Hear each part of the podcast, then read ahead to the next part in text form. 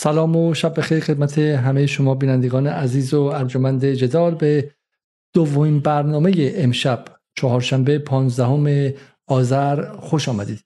امروز گمانم شستمین روز از عملیات طوفان الاقصاص و روزی است که بمباران های اسرائیل در غزه یک بار دیگر پس از سه یا چهار روز آتش بس اوج گرفته و به گفته بی بی سی با وخیمتر شدن بمباران ها در غزه همه جا میلرزد و به شکلی بحران غذا بحران بهداشتی و بحران های دیگر یک بار دیگر شروع شد. اما برای اولین بار اسرائیلی ها هم اعتراف کردن که تا این لحظه برابر اعداد خودشون 411 نفر از سربازانشون از هفتم اکتبر تا به حال کشته شدن و به نظر می‌رسه که وضع برای اسرائیلی ها داره به لحظه بحرانی نزدیک میشه. در بین این خبرها امروز ما خبر دیگری منتشر شد و اون هم این که مواضع اسرائیلی ها از داخل خاک سوریه و از غرب درعا مورد حمله قرار گرفته و این ناگهان حواس ها رو به سمت سوریه به یکی دیگر از بخش های محور مقاومت برد و این سوال قدیمی رو مطرح کرد که آیا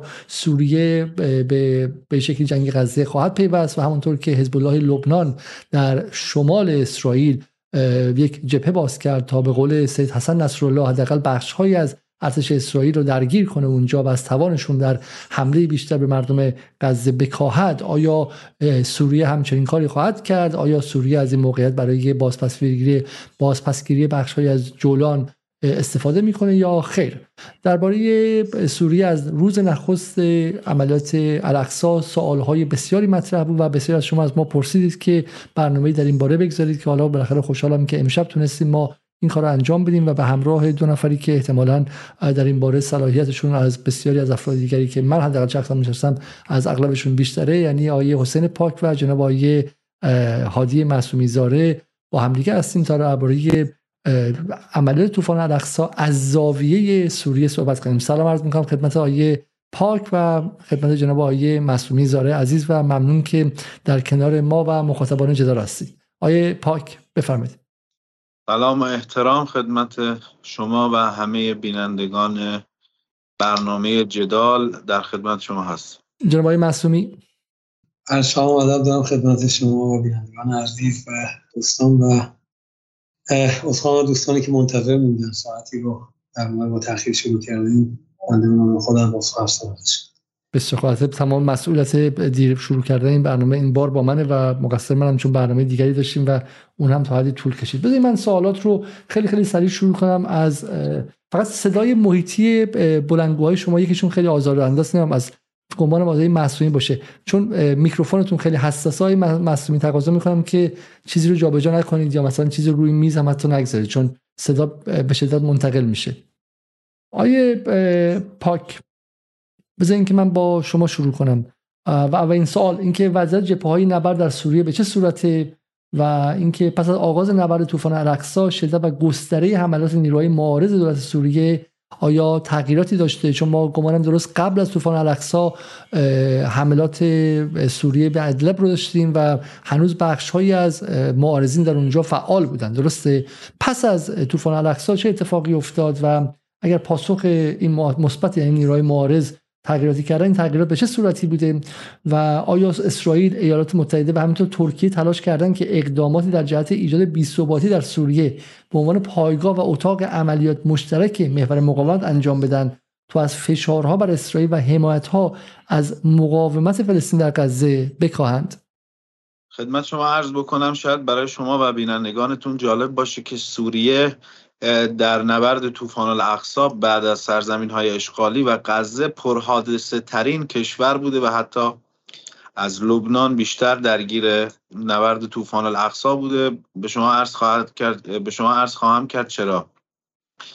اول اجازه بدید مقدمه عرض بکنم از اینکه قبل از آغاز نبرد طوفان الاقصا مسلحین توافقی رو که در اسفند ماه 1398 و در فروردین ماه 1399 در سوچی میان ایران، ترکیه و روسیه به دست آمد و در اون پیشروی نیروهای مقاومت که بعد از شهادت شهید سلیمانی شروع به پیشروی در محور شمال حلب و ادلب کردند و به شهر سراقب در هفت کیلومتری ادلب رسیدن با توافق میان ایران و ترکیه و سوریه متوقف شد و در محورهای شمال حلب سوریه نقاط مراقبت از صلح در ادلب ترکیه نقاط مراقبت از صلح و در درعا ایران و مقاومت اسلامی در لبنان نقاط حمایت از صلح مراقبت از صلح رو تحویل گرفتن بر اساس این اتفاق.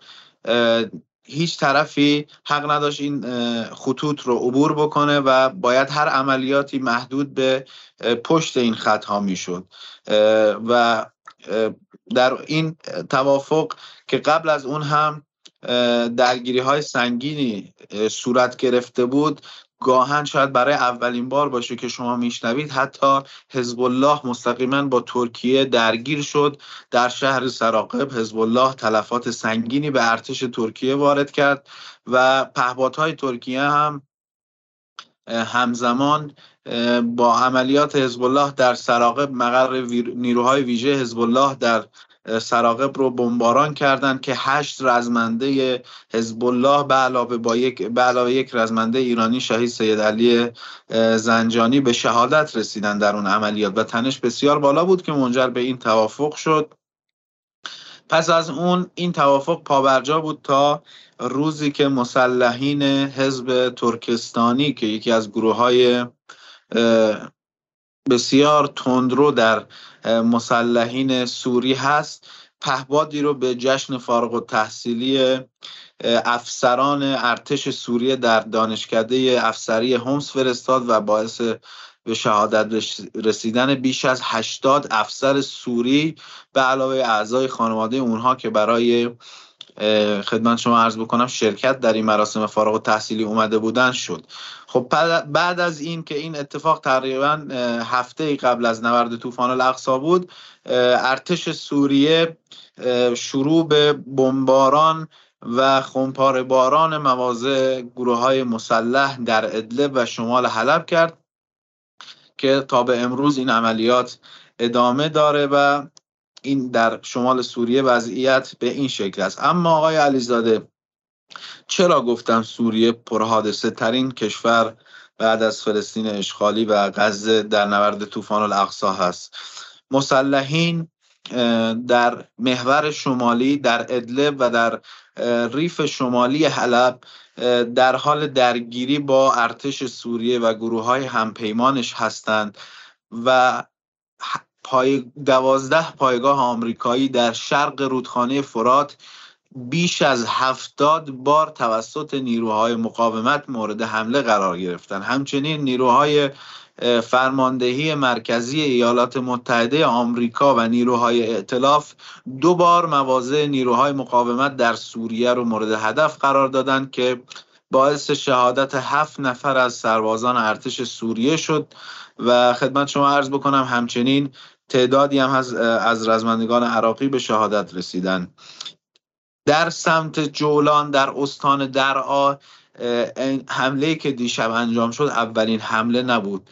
این حمله قبلا هم در طول نبرد طوفان الاقصا با شدت بسیار کمتری سابقه داشت که مجددا در حمله ای که رژیم صهیونیستی در پاسخ به حملات قبلی کرد دو نیروی ارتش سوریه به شهادت رسیده بودن. اوج این اتفاقات هم حمله به محلی بود که دو نیروی مستشار سپاه پاسداران انقلاب اسلامی در اون حضور داشتن و باعث شهادت اونها شد.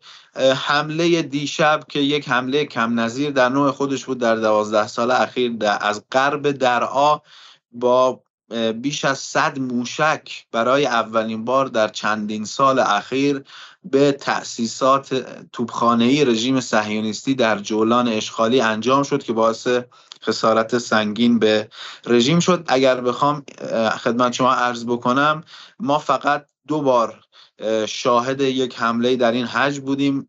بار اول زمانی که هفت رزمنده مستشار ایرانی در پایگاه تیفور سوریه توسط جنگنده های رژیم صهیونیستی به شهادت رسیدند. همچین پاسخی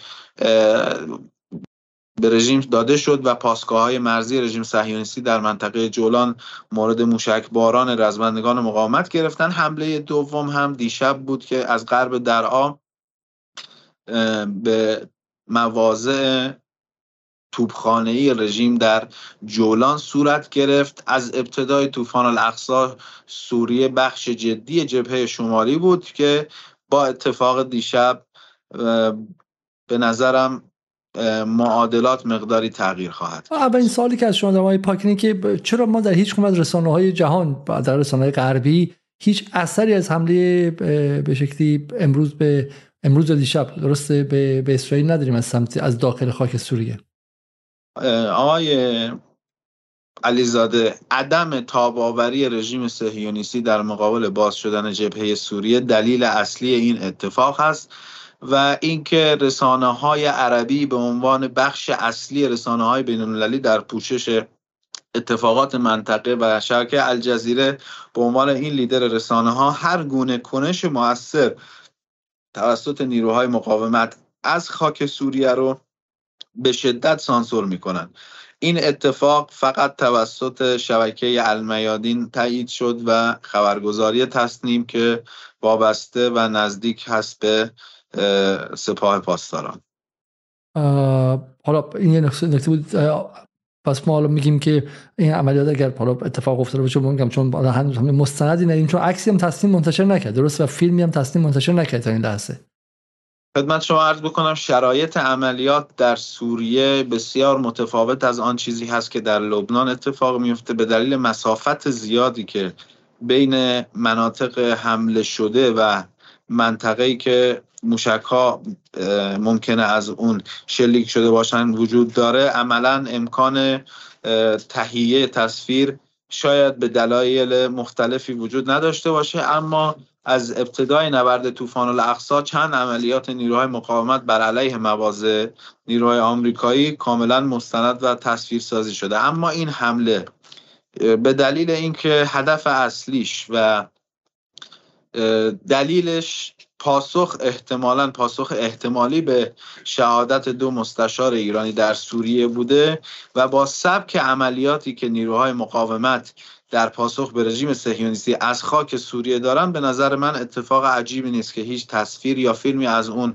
منتشر نمیشه و در دفعات گذشته هم که حملات مشابهی انجام شده همچین چیزی اتفاق افتاده. بسیار من سوالی که می‌خواستم بکنم شما به شکلی جواب دیدیم سوال من این بود که آیا این حملات اخیر به جولان اشغالی اقدام تلافی جویانه اتاق عملیات محور مقاومت در سوریه بوده؟ در پاسخ به کشته شدن دو نفر از مستشاران نظامی ایران توسط اسرائیل یا اینکه آیا این رسما مثلا اعلام شده که این انتقام از اون قضیه است؟ چون مثلا حزب الله که حملات موشکی می‌کنه خب میگه میگه این در جواب به به شکلی به شهادت رسیدن فلان آدم حتی در جواب به شهادت رسیدن خبرنگار رویترز حزب الله موشک زد. آیا چنین چیزی اعلام شده که این در پاسخ تلافی جویانه است؟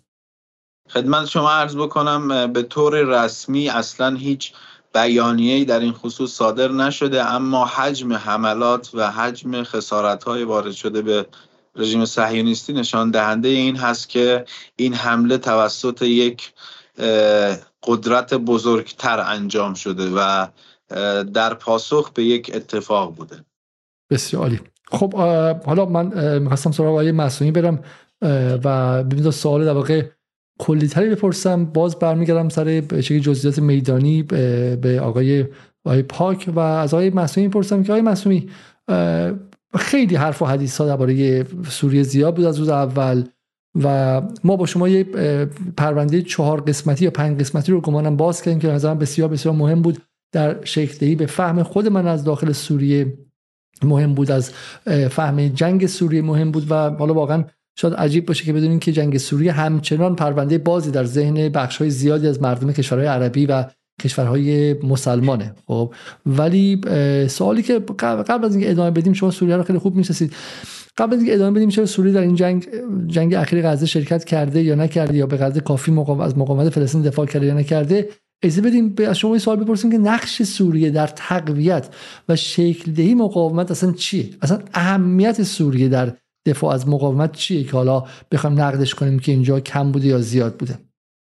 بله بسم الله الرحمن الرحیم. عرض سلام. و دارم خدمت شما و بینندگان عزیز. ببینید واقعیت اینه که از ابتدای شگیری رژیم جهلی اسرائیل در منطقه اسرائیل همواره پا یکی از ارکان و پایه های اصلی جنگ علیه اسرائیل از ابتدا. اما در واقع ما چهار جنگ مستقیم بین سوری ها و اسرائیل بوده. آخرین جنگ ها جنگ های 1967 و 1973 جنگ یوم کیپور هستش که منجر به شکست سوریه از اسرائیل میشه و اشغال کامل جولان. این ما اگر اشتباه نکنم چهار جنگ بزرگ بین سوریه و اسرائیل. یعنی در سوریه یکی از ازلاع چهار جنگ بزرگ عربی علیه رژیم اسرائیل و دو جنگ پایانی که در واقع منجر به شکست جدی سوریه و اشغال کامل جولان میشه به نوعی پرونده مقاومت رو یا در واقع مقابله با اسرائیل رو از حالت فعال و نظامی خارج می‌کنه و یک نوع میشه گفت تسلیم نانوشته یا پذیرش نانوشته شرایط رو بر سوریه تحمیل می‌کنن با فهم این نکته که موازنه قدرت بین سوریه و کشورهای عربی با رژیم اسرائیل برقرار نیست. دلیل اون تفوق تکنولوژیکی که این رژیم داره و مهمتر از اون حمایت های بیپایانی که قدرت های غربی از اسرائیل دارن. پس ببینید در گام اول سوریه در چهار جنگ گسترده علیه رژیم اسرائیل و با هدف ممانعت از تثبیت این قاعده من بهش میگم هولوکاست حقوقی. یک هولوکاست قانونی. یعنی شما یک بدعت قانونی و حقوقی رو دارید در فضای بین المللی ایجاد می‌کنید. میشه ازش تعبیر کرد به عنوان هولوکاست حقوقی. سوریه یکی از ازلاع چهار جنگ با هدف از بین بردن این بدعت قانونی یا این هولوکاست قانونی این یک. اما در 1973 در واقع دیگه پروژه مقابله مستقیم سوریه با اسرائیل به پایان می‌رسه و تا اندازه ما شاهد یک رکودی در درگیری بین سوری ها و عرب ها با رژیم اسرائیل است چند اتفاق مهم های علیزاده اینجا اتفاق میفته و در واقع همزمان با این شکست ها در فضا در اون فرایند منتهی به جنگ 1973 که ما به اینها توجه کنیم. اول اینکه از سپتامبر 1970 تا جوان 1971 ما تحولات سپتامبر سیاه اردن رو داریم که منجر به اخراج گسترده فل... کشتار فلسطینی ها در اردن و اخراجشون.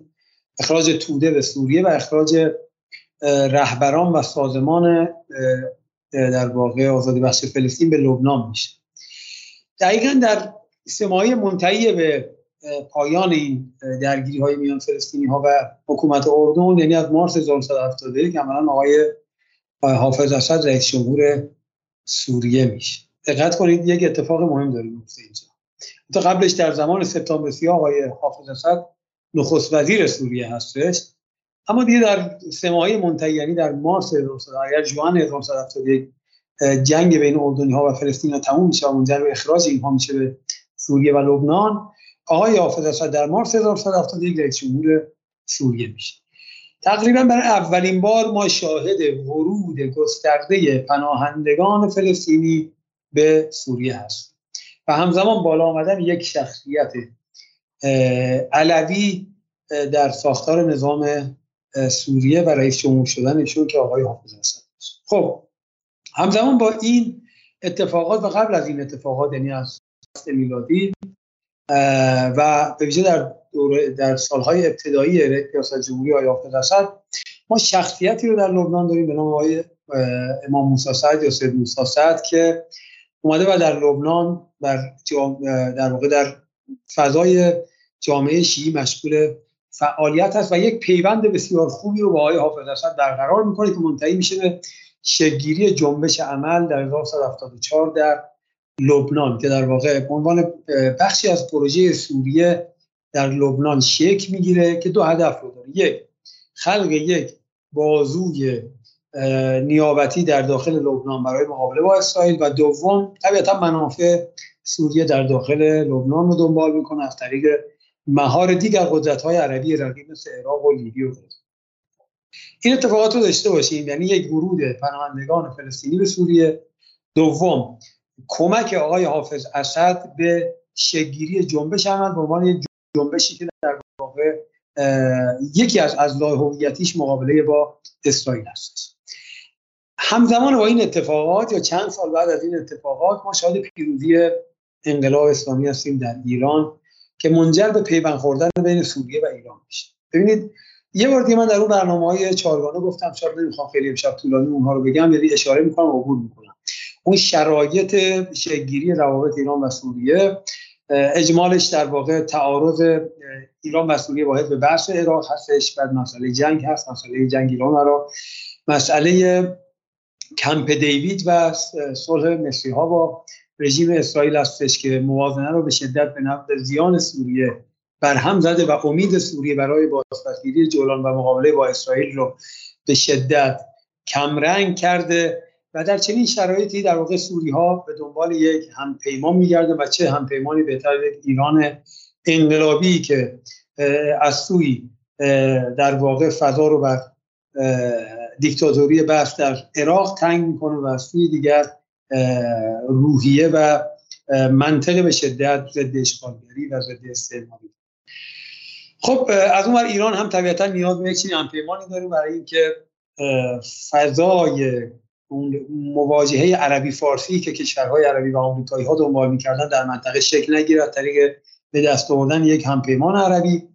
و دوم نیاز به سوریه برای در واقع فشار بر عراق و سه نیاز به سوریه برای فشار بر رژیم اسرائیل. خب شاید بودیم لشکرهای سپاه اومدن در لبنان در سوریه اصلا توافقی که بین بعد از حمله 1982 اسرائیل به لبنان و اشغال جنوب لبنان تا بیروت. لشکر یک لشکر از سپاه به سوریه اومد با هدف مقابله با اسرائیل اما دو اتفاق افتاد. یک سوری ها اجازه مواجهه مستقیم ندادن به این لشکر. چون به نظر می اومد که اونها سوری ها خواستار در واقع ورود مستقیم ایران به جنگ نبودن و این رو به سود خودشون هم نمی‌دیدن. از طرف دیگه امام خمینی در ایران هم مخالف ورود مستقیم بود و تاکید بر مأموریت مستشاری داشتن. یعنی می‌گفتن شما به جای که بروید و با اسرائیلی ها مبارزه کنید میبایست مأموریت مستشاری داشته باشید. مردم رو در اونجا آموزش بدید. مردم رو مسلح کنید آموزش بدید و حمایت کنید و مردم خودشون باید بجنگن. شما به جای لبنانی ها حق جنگیدن ندارید و اون لشکر بخش مقدمش برگشت به در نیروها. ماندن و در لبنان در پادگان زربدانی که آقای حافظ در اختیار سپاه قرار گذاشت. به عنوان عقبه لوجستیکی و بعد پادگانی در بعلبک مشغول آموزش در جنتا مشغول آموزش مردم و جوانان لبنان شدن که امروز بعد از گذشته چهار دهه در واقع عملا در قالب سازمان یا جریان حزب الله منسجم شده و ما شاهدش هستیم. همزمان با این اتفاقات یه مقدار عقب‌تر جلوتر ما شاهد تشکیل شگیری جنبش جهاد اسلامی هستیم در فلسطین در 1981 و همزمان در لبنان شاهد شگیری حزب الله هستیم در, در سالهای 1982 تا 1985 که خب طبیعتا سوری ها به دلیل روی کرده سکولاری که دارن روی کرده مخالف با اسلامگرایی کسب کردن در ابتدا. اون تنش هایی که بین عمل و حزب الله پیش اومد درگیری هایی که بین حزب الله و سوریه پیش اومد ماجرای کشتار پادگان فتح الله. ولی در نهایت از 1982 به این ور با پیمان دمشق دو بین حزب الله و عمل و به نوعی در واقع بین ایران و سوریه حزب الله سوریه رفته رفته تبدیل شد به اصلی ترین حامی حزب الله در بین کشورهای عربی. اگر ایران رو استثنا کنیم در اصلی ترین همپیمان حزب الله. به صورت تدریجی طبیعتا نه به صورت دقیق. و در نهایت در 1987 شما شاهد تشکیل جنبش حماس هستید در فلسطین. حماس و جهاد تقریبا از میان از اوایل دهه 90 به این بر از طریق ایران و از طریق برخی از واسطه های در واقع برخی از جنبش های چپ.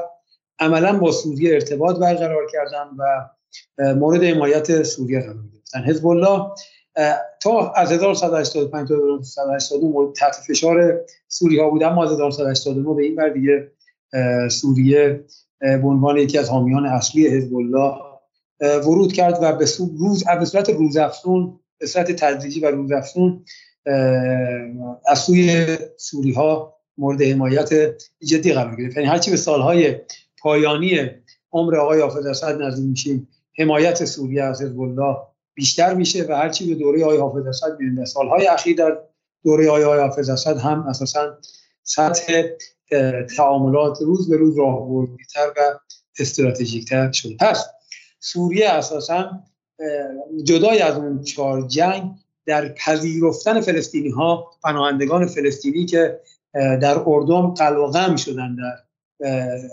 ماجرای سپتامبر 1970 یا سپتامبر سیاه. و دو از طریق کمک به تاسیس عمل در لبنان. دو سه کمک به رشد حزب و حمایت لوجستیکی از حزب الله حتی در سالهای 1982 تا 89 که سوری ها با حزب الله همواره مسئله داشتن باز کمابیش ایرانی ها نه کمابیش به طور مطلق ایرانی ها کمکاشون رو تسلیحاتشون رو آموزشاشون رو به هر حال از کریدور سوری ها دنبال می‌کردن. یعنی اگر سوریه این مسیر رو میبست طبیعتا ایران امکان کمک به حزب الله رو نداشتن ما 1989 دیگه کم کم رفته رفته این فشارها کمتر شد و روابط مستحکمتر و گرمتر شد. و نکته پنجم از طریق پناه دادن و دفتر دادن به جنبش جهاد اسلامی و جنبش حماس و کمک های تسلیحاتی به حماس و جنبش جهاد اسلامی و حزب و کمک های مالی و لوجستیکی عملا می شود گفت که یکی از دو زل اصلی محور مقاومت در منطقه بود. یعنی ایران عنوان رأس این هرم و سوریه در جایگاه دوم میشه گفت که اگر سوریه نبود اگر سوریه نبود به طور جد میشه گفت که امروز ما شاهد حزب الله جهاد و حماس در این و حتی جنبش عمل در این شکلی که امروز ما داریم می‌بینیم قطعا نمی بودیم یعنی امکان ارسال کمک های تسلیحاتی گسترده موشک های نقطه زن موشک کروز و پهبادها و و غیره. چون اساسا سوریه کریدور اصلی و عقبه لوجستیکی لوجستیکی اصلی ایران بود برای کمک به این جنبش ها. بماند که سوریه خودش هم هم کمک های مادی و هم کمک های لوجستیکی زیادی در این چند دهه به چهار جنبشی که کردم ارائه داد. بسیار ممنون از شما. از این به شکلی تاریخ خیلی خیلی فشرده ای که گفتید و اتفاقا حالا نکته ای که مهم میشه اینجاست. چون سوالی که مطرح میشه درباره چرایی عدم ورود سوریه به جنگ با اسرائیل در شرایط کنونی طوفان الاقصاست و این رو ادعی میگن به خاطر تلخ شدن رابطه سوریه و حماس در طی سالهای جنگه. برای همین اگر میشه یه مقدار بیشتر درباره این رابطه و سرنوشتی که این رابطه در سالهای جنگ سوریه داشت برای ما بگید تا اونجایی که مخاطبان به یاد میارن و در پس من برگردم به سوال. در سوال این که اگر میشه یه مقدار درباره رابطه ویژه حماس و سوریه بگید چون چیزی که الان برای ما باز کردین خب یه جرقه تو ذهن من می‌زنه. اینکه سوریه نه فقط به کار کردش به عنوان خط مقدمی که شلیک کنه خودش بزنه و غیره نگاه کرد و به کارکرد ثانویش نگاه کرد که اجازه داده همه این سالها به عنوان یک کریدور امن برای انتقال سلاحهای ایران به لبنان. درسته؟ به مقاومت در لبنان و احتمالا حالا و حتی سلاحهای خود سوریه. یعنی ببینید آقای سیدحسن نصرالله یه وقتی پرده از یک اطلاع یا معلومه یا فکت خیلی جالبی رو ایشون رو نمایی کرد مبنی بر اینکه بسیاری از تسلیحات ما که در جنگ 33 استفاده شد موشک های ما ایرانی نبود سوری بود. چون منطقی نبود ایران فرض کنید هواپیما به هواپیما بخواد موشک های گراد بیاره اینجا. کارخونه های سوری در حلب در هومس در فرض کنید که لازگی تولید می‌کردن و به ما تحویل می‌دادن. حالا اجازه می‌خوام این وسط چون و سوالتون این رو من قطع کردم این خاطره جالب رو هم بگم. یه وقتی یکی از فرماندهان اصلی ما در لبنان یعنی فرقی از فرماندهان وقت سپاه لبنان تعریف کرد در من می‌گفت که یک روزی اماد اومد در واقع با اماد با اماد جلسه ای داشتیم. بنا بود بریم از آقای حافظ اسد یه سری موشک بگیریم. میگه من روی کاغذ نوشته بودم 20 موشک. یه موشک خاصی بود. میگه آقای اماد وقتی اینو دید گفت خب آقای سردار چرا 20 تا؟ 200 تا. میگه ایشون 20 تا کرد 200 تا. گفت ما می‌کنیم 200 تا بلکه 50 تا به ما بدن.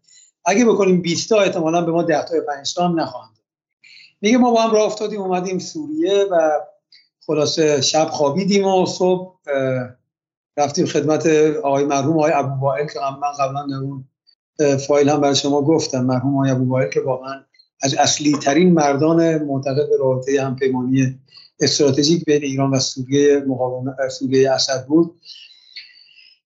می‌گفت رفتیم پیش ایشون و از اونجا رفتیم خدمت آقای بشار اسد و ایشون گفت چی می‌خواید؟ گفتیم 200 از این میگه ایشون وزیر دفاع رو خواست و بهش گفت این موشک چقدر داری تو انباره گفت ما تقریبا موجودی ما 2000 تاست. گفت همه 2000 تا رو تحویل بده به حزب الله ببر می‌گفت ما برای 20 تا رفته بودیم من آقای اماد با اون عقل استراتژیکش. 20 تا کرد 200 آقای بشار اسد که در واقع حالا چاپ میشه ان فکر می‌کنم تا یک سال آینده دو سال آینده این کتاب چاپ خواهد شد خاطرات ایشون ایشون گفت تمام موجودی رو بدید و 24 ساعته کار کنید جای جایگزین کنید. حزب الله این اصل استراتژیک نیاز داره. و همین همین موشک ها در جنگ 32 بخش مهمش به کمک حزب الله اومد. این ماجرا مال سال تقریبا به نظرم 2004 یا 2005 هست. بسیار نکته جالبی که در واقع سوریه پس همین در واقع دوست مقاومت بوده همیشه و دوست به معنی استراتژی و معنی در واقع رئال پلیتیک قضیه بوده و هیچ وقت هیچ وقت در این قضیه تزلزل نداشت. اما اینکه حالا خودش هم بخواد موشکی شلیک کنه خودش هم بخواد خودش رو متعهد به جنگ کنه کامیت کنه به جنگ و غیره یک حرف جداگانه است. اما بیاین و میگم یکی از شبهاتی که مطرح میشه در جهان عرب و غیره اینه که سوری ها دخالت نکردن چون رابطهشون با حماس شکراب شده و همچنان هم به رغم اینکه حالا آشتی کرده اما دیگه رابطه به قبل برنگشته همینطور که می‌بینید دفتر سیاسی حماس در قطر دیگر به دمشق باز نگشت و این رابطه دیگه رابطه به شو نبودش. خب اگر میشه برای ما این دو سوال رو همزمان توضیح بدید. چرایی عدم ورود سوریه به جنگ با اسرائیل در شرایط کنونی و همینطور هم رابطه حماس سوریه در دوره جنگ و اینکه آیا الان بالاخره اون کدورت ها برطرف شده و یا اینکه نه و آیا این علت عدم چرایی ورود سوریه است. بله ببینید حقیقتا گفتم بعد از جنگ یوم کیپور یا جنگ 1973 که جولان به طور کامل از دست سوریه خارج شد هیچ دولتی در منطقه دیگه به طور مستقیم با اسرائیل نجنگید. یعنی از 1948 تا 1973 چهار جنگ بزرگ شکل گرفت صد خودهای مقطعی و کوچکی هم شکل گرفت. اما بعد از 1973 که عملا شکست کامل کشورهای عربی هست ما پروژه جنگ دولتی با اسرائیل به شکست کامل انجامید و هیچ دولتی وارد جنگ و رویارویی مستقیم با اسرائیل نشد. خب دو, دو دلیل داشت. چرا؟ چون اساسا کشورها متوجه شدن دولت ها متوجه شدن که به دو دلیل یک تفوق اسرائیل تفوق تکنولوژیک اسرائیل. برتری کیفی و کیفی یا کمی شد. نشه گفت. کیفی تسلیحات اسرائیل و به مدیریت بهینه اطلاعاتی و نظامی اسرائیل در روی زمین و دو عرض کردم حمایت همه جانبه غرب از اسرائیل. یعنی پلهای هوایی بیوقفه حمایت های تسلیحاتی بیوقفه. مثل امروز ما در غزه شاهد هستیم امروز دیدم در گزارشات ده هزار تن مهمات تا همین امروز در دو ماه. اگر شما تصور کنید اسرائیلی ها این حمایت رو نداشتن امروز نمی‌تونستن غزه رو به این راحتی نابود کنن. نابودی غزه در واقع یک عکت آمریکایی و غربی هست. اسرائیل صرفا مجری این اتفاق هست خب پس ارز کردم دولت ها متوجه شدن که امکان رویارویی مستقیم دولتی یا پروژه جنگ دولتی عملا از پیش شکست اما 1979 به این ور که انقلاب در ایران پیروز میشه ارز کردم البته قبلش در 1974 سوری ها خودشون عمل رو ایجاد کردن اما عمل شاید بیشتر از آن که پروژه مقاومت بود پروژه داخل لبنانی بود. شاید سوری ها هم انقدر نگاه در واقع مقاومتی بهش نداشتن. نوع تسلیحات هم که در اختیارشون قرار داده می‌شد کاملا مشخص بود که دید سوری ها عمل توان و امکان مقابله با اسرائیل رو نداره. اما پیروزی انقلاب اساسا یک آورده فکری و بینشی با خودش داشت. یعنی یک تحولی رو در مقابله با رژیم خلق کرد. اونم چی بود؟ خلق ایده مبارزه جنبشی و نهضتی که دو تا ویژگی داره. یک مبارزه غیر دولتی هست یعنی دولت ها متصدی نمیشن. دو غیر مستقیم هست. یعنی یک رویاروی مستقیم دولتی نیست برخلاف چهار جنگ گذشته چون بر اساس اون تجربه چهار جنگ گذشته معلوم بود که هر دولتی که ولو ولو مجموعه ای از دولت ها این دولت هایی که موجودن در سطح منطقه وارد هر گونه درگیری و رویارویی مستقیمی که با اسرائیل بشن در ذیل این شرایط موجود یعنی عقب ماندگی تکنولوژیک و دو حمایت غرب از اسرائیل از پیش شکست خورد حالا من این در بازی پرانتز باز کنم یه خاطره براتون تعریف کنم. وقتی یادم ما استانبول بودیم با یکی از دوستان. رفته بودیم یه جلسه با یکی از مغزهای متفکر حزب عدالت و توسعه و مشاوران آقای اردوغان. ایشون سوالش این بود می‌گفت شما دولتید. چرا با جنبش ها کار می‌کنید؟ به جایی که با دولت ها کار کنید دارید با جنبش ها کار می‌کنید. و این اینو به عنوان یک نقطه ضعف می‌دید. و ما اونجا یه خنده کردم گفتم تو اصلا مزیت نسبی یک دولت انقلابی کار کردن با جنبش ها اصلا دولت ها به هزار یک دلیل نه امکان همراهی رو دارن یا این جلوتر در خودشون میدن یا نه این توان رو در خودشون میدن. پس این ایده که اومد در واقع ایده از ایران یعنی روح فکر ایمان ایدئولوژی از ایران اومد. حالا در کنارش این مقدار از پول و سرمایه اصخان لوجستیک و کریدور و بخش بخش دیگری از لوجستیک از سوریه اومد. این دو تا وقتی با هم ترکیب شد منجر به شکل در واقع شکلگیری و تقویت حزب الله جهاد اسلامی و حماس در فلسطین و لبنان خب. ببینید پس اگر امروز کسی سوال می‌کنه که سوریه چرا در شرایط طوفان الاقصا ورود نمی‌کنه سوریه از 1973 تا الان حتی برای بازپسگیری جولان هم وارد مبارزه مستقیم با اسرائیل نشد. که حتی گاهن وارد مذاکره هم در برههای چه در دوره آی آفد چه در دوره آی بشار اسد هم وارد مذاکراتی با اسرائیلی ها چند دوره شدن. یه دوره هم این آیه اردوغان که در واقع بر رکن مهمی از تخریب سوریه بود خودش میانجی بین سوری ها و اسرائیلیا شده بود اگر اشتباه نکنم در سال 2010 بود یعنی در ماهای منتهی به بحران سوریه. خب پس سوریه اساسا از 1973 تا 2011 به هیچ عنوان وارد نبرد مستقیم نشد. از 1982 تا 2011 هم که با اینکه ایران اومد با اینکه حزب الله شکل گرفت بازم و حماس رو تربیت کرد جهاد و وارد رویاروی مستقیم نشد. اساسا سوریه نقش ممانع داشت تا مقابل. یعنی یک تقسیم بر یک تقسیم بندی میگن سوریه جزء محور مقاومت نیست جزء محور ممانعت هست. یعنی در نقش بازدارندگی و ممانعت وارد اکت نمیشه به طور مستقیم. کمک می‌کنه به جنبش هایی که روی زمین در واقع هستن. و یک عقبه لوجستیکی و کریدوری هستش و ما به علاوه در واقع اون خدمت شود که فضای امنی که در اختیار جنبش ها قرار. چرا؟ سوال این که چرا اسرائیل ورود نمی‌کنه؟ خب عرض کردم به همون دو دلیل قبلی به علاوه اینکه خب ببینید سوریه ضعف مشهودی داره از لحاظ اقتصادی و از لحاظ نظامی در برابر اسرائیل. نه سوریه تمام کشورهای منطقه از لحاظ تکنولوژیک از لحاظ فناوری نظامی نسبت به اسرائیلی که آخرین فناوری های غربی در اختیارش قرار داده میشه در یک رویارویی همتراز مستقیم کلاسیک طبیعتا چی هستن؟ ضعیف و ناتوان هستن. دوم اون تکسر و چند لایگی که در نظام سوریه من قبلا در اون چهار فایل اشاره کردم که در واقع بخشی از نظام معتقد به مذاکره برای حل مشکل هستش و اینکه ما جولان رو با مذاکره با بازپسگیری مثل قلبی اردن و مثل خب بخشی از نظام هم اساسا نه اینکه به سر وقت مذاکره نرفته یا به مذاکره اساسا باور نداره.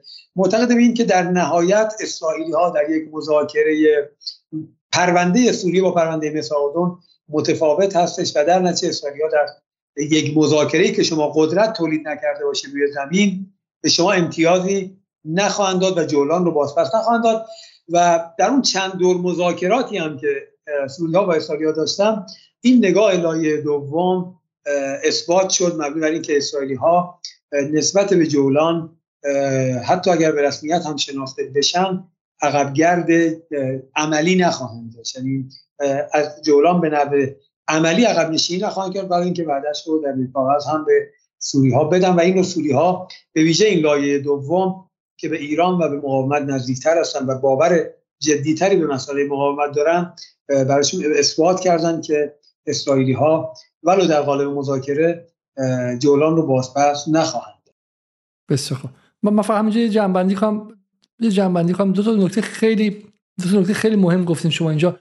حالا میگم شما بخاطر خوبی های معصومی زاره اینه که میگم ماهی نمیده و ماهیگیری یاد میده و فریم ورک ها یا به شکلی شابلون های ذهنی میده که و اجازه میده که مسائل به صورت کلی حل شه. همونطور که به شکلی تحلیلشون از سوریه و توضیح توضیح این که سوریه یک دست نیست و حرس قدیم و حرس جدید هر کمشون چه جهان بینی دارن و چه جوری به دنیا و به قدرت نگاه می‌کنن می‌تونه ابزاری باشه برای حل بسیار از گره های تحلیلی. اینجا خیلی نکته مهمیه که سوریه برای بقول معروف مقاومت مستقیم و دخالت در عملیات نظامی علیه سوریه علیه اسرائیل از 1973 یعنی حدودا 6 سال قبل از انقلاب ایران تصمیمش رو گرفته که ما این کار انجام نمیدیم و ما یارای ما توان مقابله مستقیم نداریم. اما محور ممانعت هستش. یعنی به کسانی که می‌خوان جلوی اسرائیل بیستن کمک رسانی می‌کنیم و اجازه به شکلی کمک های لوجستیکی یا به قول شما حتی کمک های نظامی با اون داستان و ماجرای 2000 موشک رو میدیم و هستیم. ما پشت جبهه رو به شما خواهیم رسید اما از ما توقع نداشته باشیم خودمون بیایم شلیک کنیم چون اگر ما دولت هستیم و ما یک گروه شبه نظامی نیستیم اگر ما یک شلیک کنیم اسرائیل هم یک شلیک دیگه می‌کنه و در جنگ کلاسیک احتمالا اسرائیل دست بالا رو خواهد گرفت. تا اینجا آیه مسئولی در خدمت شما هستیم. بله. نکته که می‌خوام بگم این هستش که در واقع لایه اسدها که من قبلا گفتم با حاشیه نزدیک به دو رئیس جمهور مثل آقای حسام بختیار ابو وائل و این تیپ افرادی که من قبلا اسم آورده بودم حقیقتا در سالهای 1982 تا 2011 به ویژه در دوره های بشار اسد و سالهای پایانی آقای حافظ اسد بر اساس این دکترین جدید جنبشی و نهضتی چیزی کم نداشتن یعنی ولو که در جاهای کچخلقی هایی بوده یک لایه اجازه نداده. حالا من نمی‌خوام در فضای مجازی برخی از موضوعات رو بگم با چه روش های این لایه نزدیک اون نیازها رو به هر حال تعمین می‌کردن اگر در جای اون لایه دیگه مانع بود که چیزی به حزب برسه به حماس برسه لایه در واقع نزدیک به رئیس جمهور به نوعی این مسئله رو جبران می‌کرد خاطراتش واقعا قابل گفتن در فضای مجازی نیست. واقعا در این 2011 تا امروز 2023 دیگه شما فکر می‌کنم منو می‌شناسید به عنوان کسی که سعی می‌کنم شعاری حرف نزنم سعی می‌کنم که متملقانه حرف نزنم. اما واقعا سوریه با توانی که داشته در اون چیزی که در اختیار داشته علاق و انصاف کم نداشته. علیرغم این همه بمباران این جنگ ویرانگر بمباران رو بمباران های روزانه و گاهن شما این به صورت هفته ای مستمر اسرائیل داره سوریه رو در این ده ساله اخیر یازده دوازده ساله اخیر داره بمباران می‌کنه. اما هیچ وقت سوری ها کم نذاشتن و اگر چیزی نیاز بود خدمتتون هر شود که رسوندن و کم گفتم این خاطره ای که اشاره کردن خاطره اماد و آقای بشار اسد. اونجا این بنده خدا این نکته افتاد از خاطره که وزیر مقاومت می‌کرد از زیر دفاع در مقابل آقای بشار اسد که آقای بشار این یک سلاح مهم هست برای ما و تولیدش طول می‌کشه و و و اگر جنگ اتفاق بیفته ما به این سلاح نیاز داریم. و می‌گفت که آقای سید حسن آقای بشار برگشت گفت به وزیرش گفت که اگر جنگی قرار باشه اتفاق بیفته شک نکن اینهایی که ما داریم سلاح رو بهشون میدیم بهتر از من و شما. می‌توان از این سلاح برای دفاع از ما هم استفاده کنیم. اگر قرار باشه جنگی باشه بدید سلاح رو برید اصلا محاسبه نکنید. یا در جنگ 33 روزه بعد از اینکه اصلاح حزب الله بخش مهمی از در واقع انبارهای موشکیش رو تمام کرده بود انبارهای تسلیحاتیش طبیعتا مصرف شده بود این سوریه بود که این انبارها رو پر کرد دوباره برای حزب الله خب اما بعد از 2011 های علیزاده وضعیت متفاوته. یعنی اگر در تا 2011 سوریه در خودش نمی‌بینه ورود کنه به یک جنگ مستقیم طبیعتا شما ببینید به طریق اولا بعد از جنگ بعد از جنگ تحمیلی 2011 به این و به برکت کشورهای عربی و شیخ خلیج فارس به برکت برادران ترک ما به برکت حضور ده ها هزار نیروی در واقع جهادی در سوریه. سوریه امروز به طریق اولا نمی‌تونه وارد جنگ مستقیم بشه. ببینید سوریه امروز طبیعتا بخش مهمی از زیرساخت‌های نظامی و مدنیش نابود شده. اینو من اگه امروز میگم چون آقای سید در اون سخنرانی اول یا دومشون اشاره کردن که از سوریه توقع نداشته باشید. به نظر سخنرانی دوم بود. سخنرانی آخرش بود که سوریه بس یک جنگ ویرانگر خارج شده که بخش مهمی از زیرساخت‌های مدنی و نظامیش ویران شده. من همین امروز خب از دمشق دارم با شما صحبت می‌کنم. شهرهای مختلف دمشق رو در همین در واقع دو ماهی که در لبنان هستم باز مکررن دارم میرم. می‌بینم بازسازی ها شروع شده اما واقعا سوریه تبدیل به ویرانه شده. بخش مهمی از زیرساخت های نظامی سوریه از بین رفته. قدرت پدافندی موشکی و و این چیزی که اسرائیل می‌دونه غرب هم می‌دونه. این چیزی پنهانی نیست که من دارم اشاره می‌کنم. برای همینه که اسرائیل اینطور گستاخ شده و آسمان سوریه رو بر خودش مباه کرده و هر طور که دلش می‌خواد تعامل می‌کنه با سوریه. در حالی که شما تا قبل از جنگ 2011 فقط یک بار اسرائیل جرأت کردن به سوریه حمله کنن اونم در ماجرای سال 2007 و حمله به نیروگاه هسته‌ای سوریه در دیرو زور بود. غیر از این دیگه ما هیچ وقت سوریه و خودشون اجازه ندادن محموله های تسلیحاتی ایران رو بمباران کنن یا کارخانه های تسلیحاتی سوریه رو بمباران کنن. ولی در این سالها بخشی از این زیرساخت رو نیروهای معارض دولت سوریه از بین بردن و بخش دیگری رو اسرائیل از طریق بمباران از بین برد. چه قدرت موشکی چه قدرت خب این طبیعتا جالب اینجا هست امروز که خیلی از همین ها که خودشون عامل اصلی این ویرانی بودن در سوریه از طریق رسانه هاشون پول دادن ها این قدرت های منطقی امروز دست پیش گرفتن و به سوریه میگن چرا سوریه ورود نمی‌کنه به جنگ؟ چرا حزب الله بیشتر از این ورود نمی‌کنه؟ خب شما در جنگ 2006 سوریه سرپا بود. حزب الله خیال جمع بود که اگر بخواد وارد جنگ همه جانبه بشه در عرض کمتر از چند روز تمام اون انبار مهمات ها پر میشه. امروز چطور؟ آیا می‌شود این اطمینان رو داد؟ خب شما عامل این وضعیت بودید در سوریه. این چیزی که ما در 2011 به شما می‌گفتیم آقا سوریه ما با سوریه در خیلی از موضوعات مسئله داریم اختلاف داریم تفاوت دیدگاه داریم. اما سوریه به عنوان یک عقبه لوجستیکی برای مقاومت باید بماند و نباید در خصوص این مقاوم این کشور شما وارد یک ماجراجویی بشید. برای امروز بود. چه بسا؟ چه بسا؟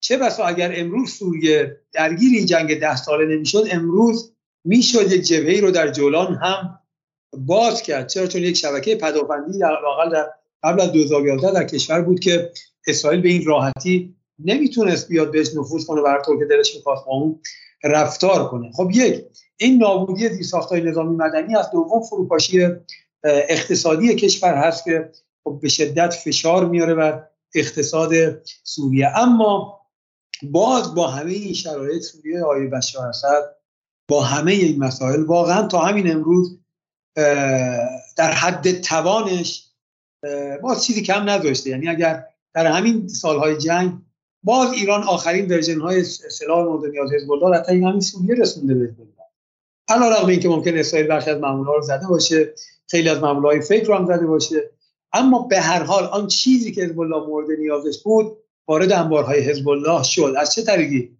از طریق همین دولت به حافظ بشار اسد و همین سرزمین.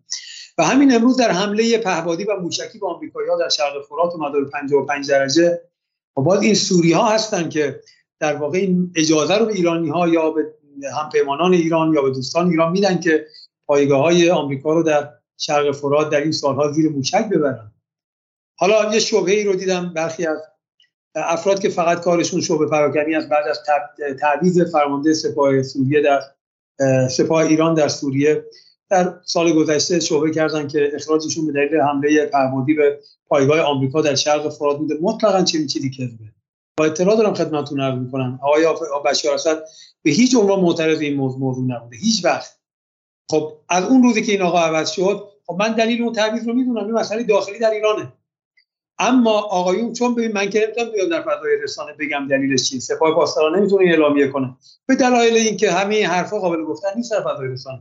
اما اونها چون هیچ تعهدی به ایران ندارن هیچ تعهدی به حقیقت ندارن می‌تونن به راحتی شبهه و دروغ رو مطرح کنن. سوال من از شما علیزاده این هستش که از روز تعویض فرمانده سپاه ایران به نظرم دو سال الان شده اگر اشتباه نکنم 1400 بله 1400 بود. تا امروز شما حجم حملات موشکی و پهبادی که به مقرهای آمریکا شده در سوریه رو برید بررسی کنید.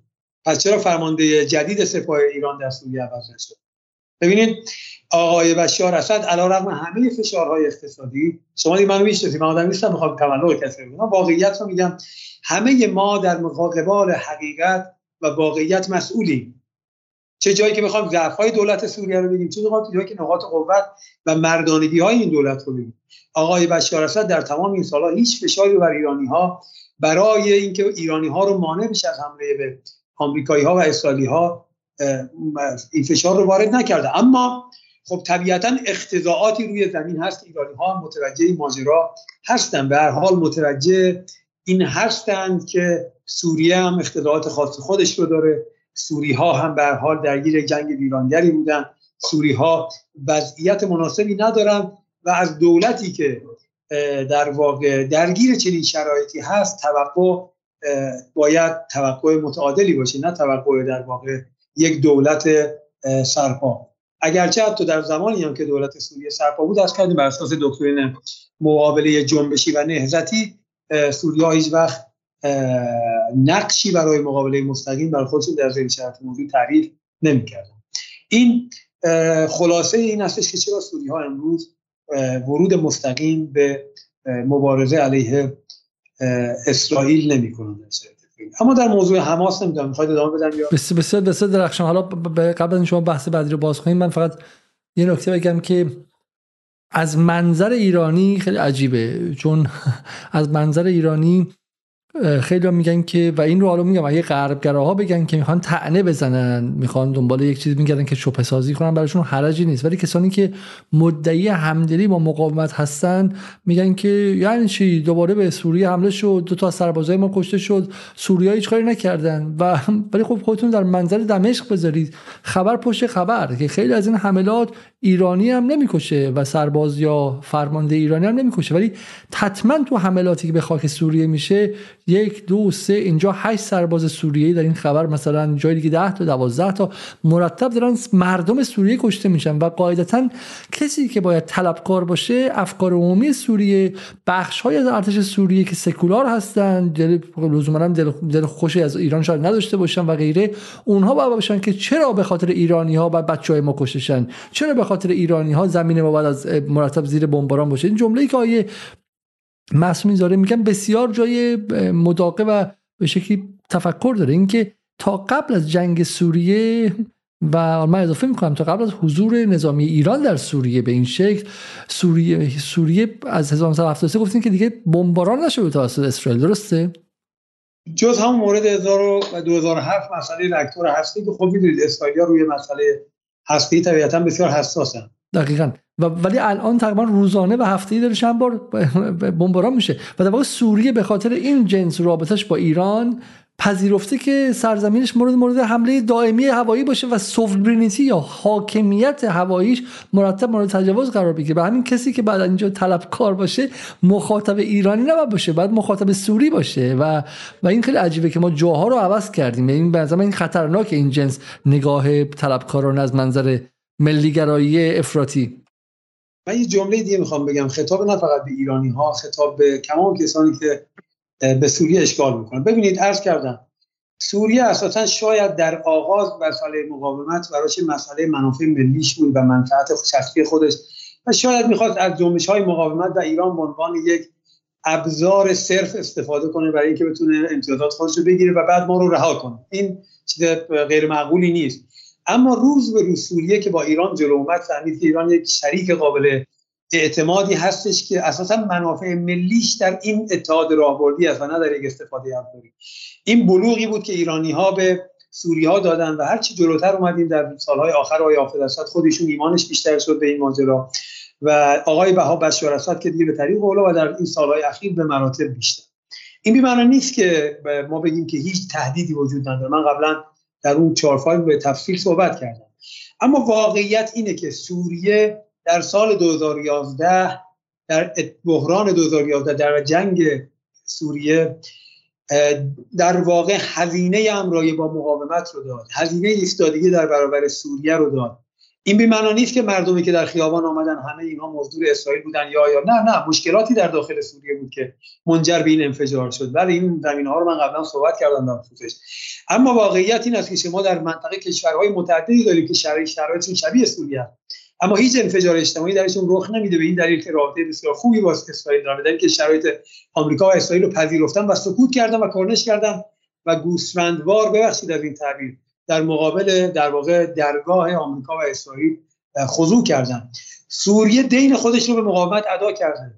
ویرانی که در سوریه به وجود اومده کمتر از غزه نبوده. آقای علیزاده. شما در سوریه در ده سال گذشته هزینه مستقیم حمایت از مقاومت رو داده برای اینکه خیلی نخوانیم رو ما امروز از سوریه بیش از این دیگه توقع نمی‌تونیم داشته باشیم. همین که دولت سوریه با همین دست فرمانی که امروز داره بماند برای مقاومت به نظر من به اندازه کافی کفایت می‌کنه. نیاز به این که ما سوریه رو به یک ورطه بندازیم که در اون ورطه به طور حتم این دولت در واقع همسوی با مقاومت آسیب هایی به مراتب جدی تر از این دستور خواهد خورد نخواهیم داشت. بسیار حرف بالا معقول و متینیه حالا قبل شما بخش بعدی بحث رو از منظر تکنیکی و از منظر به عبارتی بالا دقیق و تحقیقی باز کنیم من برم سراغ آقای پاک و یک سوالی از آقای پاک هم بپرسم. خب امروز آقای پاک وقتی خبر شلیک موشک از غرب در آ اومد بسیاری خوشحال شدن گفتن که یک جبهه دیگه باز شد و یک در واقع یک ذوق زدگی چه بسا در بخشای از طرفداران جبهه مقاومت بود. ولی اونطوری که آیه معصومی زاره میگن وقتی ما دقیق بشیم امکان امکان درگیری جدی سوریه نیست و این امکان نداشتنه جز اصول دراز مدت استراتژیک این کشوره و چیزی نیست که مثلا الان محصول محصول الان بوده باشه درسته؟ از این منظر خب پس اسرائیل هم اینو می‌دونه دیگه در نهایت اسرائیل هم همین نگاهی که آیه زاره گفتن رو احتمالا در, در پس ذهنش داره و می‌دونه که از جولان جبهه دیگری باز نخواهد شد تا حدی بعد این گفت که اسرائیل خیالش راحته. دو سال مطرح میشه. یکی اینکه خود ما در سطح رسانه‌ای و در سطح به شکلی روانی چرا اصلا این موضوع رو مطرح کردیم؟ اگه قرار بود که سوریه نپیونده به این قضیه غزه چرا این امید رو ما در فضای اجتماعی مقاومت ایجاد کردیم؟ چه کاری بودش؟ خب که اصلا چه این چیزی مطرح شه؟ و دومین مسئله این که اگر اسرائیل بدونید که سوریه به این علت نمی‌خواد بیاد. لبنان هم که میگن که به خاطر مسائل اقتصادی هم یعنی باز دیروز این واقع خط اصلی رسانه های غربه در این برنامه این هفته جی پی اس یا متخصص لبنان سی ان ان میگفتش که لبنان به خاطر بحث تورم فشارهای اقتصادی و غیره غیره حزب الله از این حد بیشتر امکان جلو اومدن نداره. همینه. بیشتر از این همه می‌دونن که نیستش. به عبارتی اسرائیل تو حد زیادی خیالش راحته از اینکه جبهه لبنان تا اینجا بیشتر نمیاد و جبهه سوریه هم باز نخواهد شد. و اگه اینطور باشه پس واقع مردم غزه بعد امیدشون چشم امیدشون به خود مقاومت حماس در داخل غزه باشه و نه بیش از اون. درسته؟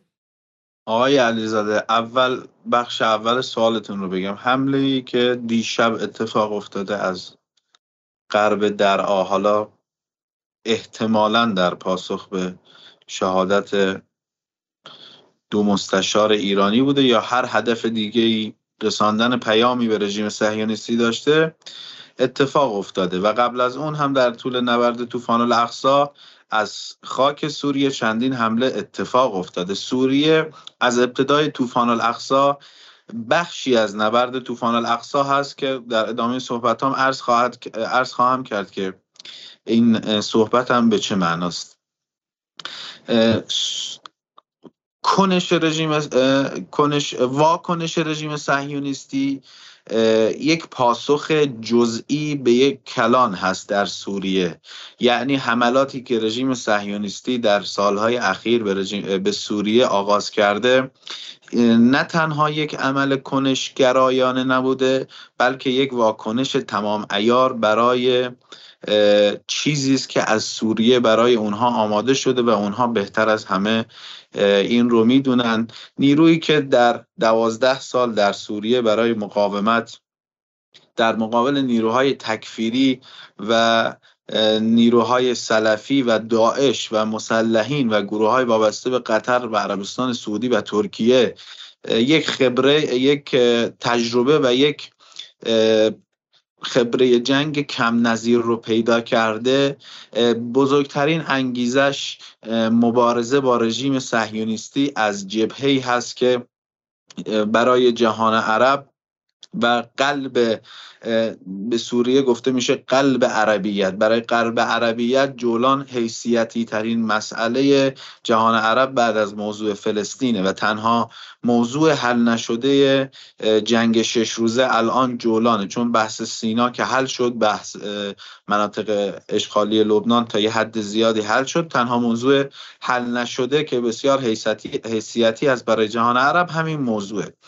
خب در این فضا سوریه باز هم سعی کرده بخشی از نبرد طوفان الاقصا هم به شکل نظامی باشه. ولی هیچ تضمینی نیست که سوریه در صورت بالا گرفتن نبرد و در صورت عوض شدن شرایط حالی تبدیل بخش اصلی و سپرایز این جنگ نشه. چیزی که از روز اول من با قطعیت بهش اشاره دارم و سیاست کلان مقاومت در این سالها آماده شدن برای اون نبرد پایانی هست که احتمالا جولان نقش تعیین کننده ای از این نبرد پایانی رو داره و خاک سوریه بسیار مهم هست. پس این احتمال که سوریه در هر صورتی واکنش خودش رو به وقایع فلسطین اشغالی در همین حد نگه میداره کاملا مردود هست و من فکر می‌کنم آنچه که در سوریه آماده شده و آنچه که سوریه به دلیل اینکه ضربات حزب الله در پنج روز قبل از آتش بس و بعد از آتش بس به حدی رسیده که رژیم صهیونیستی دیگه توان سانسور کردن اون رو نداره و فیلم ها و مستنداتی که از حملات حزب الله به مقرهای فرماندهی تجمعات هر حرکت هر جنبنده با هر وسیله نقلیه. یعنی من الان تقریبا سه تا مستند تصویری که اعلام حربی در روزهای اخیر در لبنان منتشر کرده هر جنبنده در مرز داره مورد هدف قرار می‌گیره. به همین سبب غرب فضای عملیات روانی خودش رو سنگین کرده. به همین سبب شما در رسانه ها در روزهای اخیر خبر تطبیق قطنامه 17 سفریه که سازمان ملل رو بسیار میشنوین.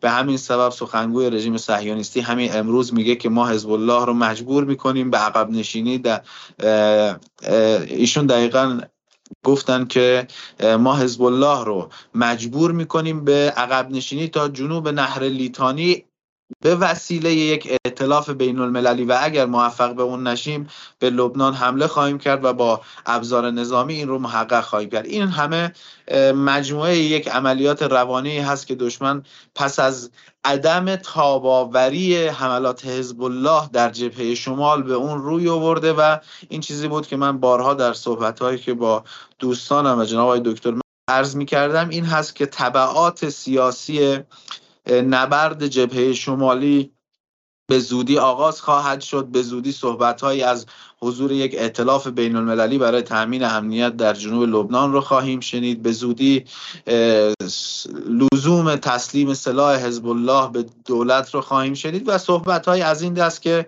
البته به نتیجه قطعا نخواهد رسید و رژیم صهیونیستی هم داره عملیات روانی می‌کنه.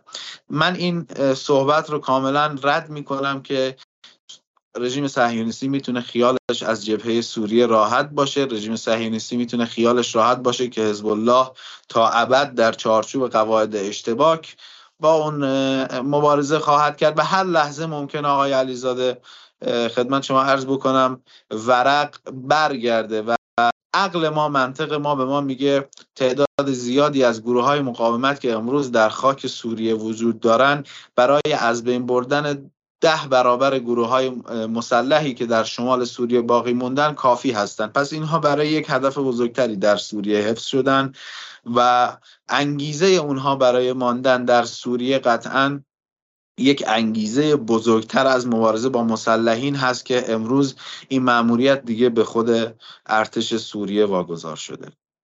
بسیار خب حالا من بذارید من به جای آیه معصومی این سوال رو بپرسم چون آیه معصومی دوست نداشته باشه وارد این بحث شه ولی بذارید من این سوال بپرسم. حرفی که آیه معصومی می‌زنه از یه منظر حرف معقولیه و اشاره می‌کنن به اشاره می‌کنن به این تصویر تصویر خرابی های حلب و یادآوری می‌کنن که سوریه کشوری است که زیر های بسیاریش نابود شده. درگیرش کردن در یک جنگ به خاطر همین قضایی به خاطر همین که حالا عذر می‌خوام. یک لحظه اگه به من شما وقت بدید به من میگن که صدای ما گاهی وقت قطع میشه. من یک لحظه اگه به من اجازه بدید من بعد یک کاری رو انجام بدم و بسیار خوب. گفته میشه که در واقع سوریه رو به این روز انداختن برای همین روز مبادا برای اینکه چنین اتفاقی نیفته درش. برای اینکه این موضوع رخ نده و نتونه به عنوان بخشی از محور مقاومت فعال باشه. و خب چرا با سوریه ای که این حد ضعیف شده بخواد پیه اینه به تنش بماله که مثلا اسرائیل هم از باقی مانده شهرهاش باز غزه بسازه؟ درسته؟ اگر وارد جنگ هوایی بشه سوریه با اسرائیل چه اتفاقی میفته های پاک مثلا ایران مستقیما وارد میشه و بهش نیروی هوایی میرسونه یا مثلا سوریه وارد روسیه وارد میشه بالاخره اگر با عنوان یک کشور عضو سازمان ملل علیه اسرائیل اعلام جنگ کنه تبعات خواهد داشت که درسته؟ برای همینه که این سوالی که مطرح میشه اینه که چرا ما اصلا چنین توقعی رو بالا ببریم؟ آیه مسئولین گفتن که سوریه در حد توان خودش حد اکثر کاری که می‌تونسته بکنه رو کرده و هم خودش رو به عنوان به عنوان کریدور در اختیار مقاومت قرار داده و همین که از, از امکاناتش حد اکثر استفاده رو کرده دیگه. همین که اجازه داده که پایگاه ایران اونجا قرار بگیره و از اونجا مثلا به اسرائیل هم حمله بشه و غیره. ولی خودش بیشتر از این توان نداره. چرا شما میگید که سوریه ورودش به جنگ سورپرایز طوفان الاقصا خواهد بود؟ بحث چه مشاهداتی؟ آقای علیزاده ببینید سوریه حتی پس از دوازده سال جنگ تحمیلی از 2011 تا به الان نقشش به عنوان پیشانی محور مقاومت هنوز حذف نشده. یعنی آن چیزی که در قبل از 2011 به راحتی و با سیطره داشت انجام می‌شد به عنوان خط اصلی امداد برای گروه های مقاومت و آغوش باز. دقیقا تعبیری که دبیر کل حزب الله برای سوریه به کار بردن حضن المقاومه یعنی آغوش مقاومت. آغوش به چه معنا؟ به این معنا که تمامی گروه های مقاومت فلسطینی فسایل فلسطینی با دیدگاه های مختلف از حماس تا فتح تا جهاد اسلامی تا فتح انتفاضه و گروه های دیگه در سوریه سالهاست با هم دارن زندگی می‌کنن و این قدرت اجتماعی جدی رو تشکیل دادن و دولت سوریه پذیرای اینها بوده. در کنار اینها حزب الله مقاومت عراق مقاومت خدمت شما عرض بکنم کشورهای دیگه از جمله افغانستان پاکستان و گروه های دیگه در آغوش دولت سوریه قرار گرفتن. کاری که در سال دو قبل از سال 2011 داشت به راحتی و با سیطره دولت سوریه انجام میشه امروز هم داره انجام میشه و با همون قدرت ممکنه انجام بشه. اما یک آغوش زخمی داره این کار رو مقداری سختتر انجام میده. این تفاوت دولت سوریه الان و سال 2011 در وظیفه اصلیش هست. هیچ خللی نتونسته خلل قطعا خلل وارد شده. خلل جدی به این مأموریت وارد نشده. یعنی اون مأموریت خط امداد بودن هنوز ادامه داره. اما ممکنه زحمت این اتفاق بالاتر رفته باشه و سختیش بیشتر شده باشه. من عرض نکردم که سوریه قرار هست به رژیم صهیونیستی اعلام جنگ بکنه. عرض کردم که اگر محور مقاومت تصمیم بگیره به نقشه راهش رو عوض بکنه و از دستاوردهای نقطه‌ای روی بیاره به یک رویارویی شامل قطعا سپرایز محور مقاومت سوریه است. به همین دلیل که رژیم صهیونیستی می‌داند که در سوریه چه چیزی برای اون آماده شده. شاید برای شما سوال شده باشه دلیل حملات هفتگی رژیم صهیونیستی به سوریه چیه؟ شما باید این نکته رو مد نظرتون داشته باشید که رژیم صهیونیستی حملاتش واکنش هست نکنش. یعنی این داره یک چیزی رو می‌بینه یک اتفاق مهمی رو داره رسد می‌کنه که این واکنش رو نشون میده و هزینه ای رو برای خودش درست می‌کنه. در طول این سالها و پس از این حملات هم واکنش های از دولت سوریه و گروه های مقاومت به رژیم صهیونیستی نشان داده شده در پی این حملات. ولی اون چیزی که من می‌خوام عرض بکنم منتفی نبودن صد درصد حضور سوریه به عنوان یک بخش اصلی محور مقاومت در نبرد شامل هست و در نبرد شامل وقتی اون رویاروی تمام ایار آغاز بشه دیگه به این فکر نمی کنن که شهرهای ما به این روز قرار بیفته ورزی ساختهای ما چقدرش باقی مونده. اون اتفاقی میفته که سالها براش برنامه ریزی شده است و سوریه مقاومت و سوریه که نقش محوری در امداد و آغوش مقاومت هست ممکنه نقشش عوض بشه و سپرایز اصلی رژیم صهیونیستی باشه. نمی‌خوام توقعات رو بالا ببرم. اونطوری که بینندگان فکر بکنن هر لحظه ممکنه مثلا تانک های تی 72 ارتش سوریه مثلا یه خیز بلند بردارن در جولان یا مثلا لشکر چهارم ارتش سوریه.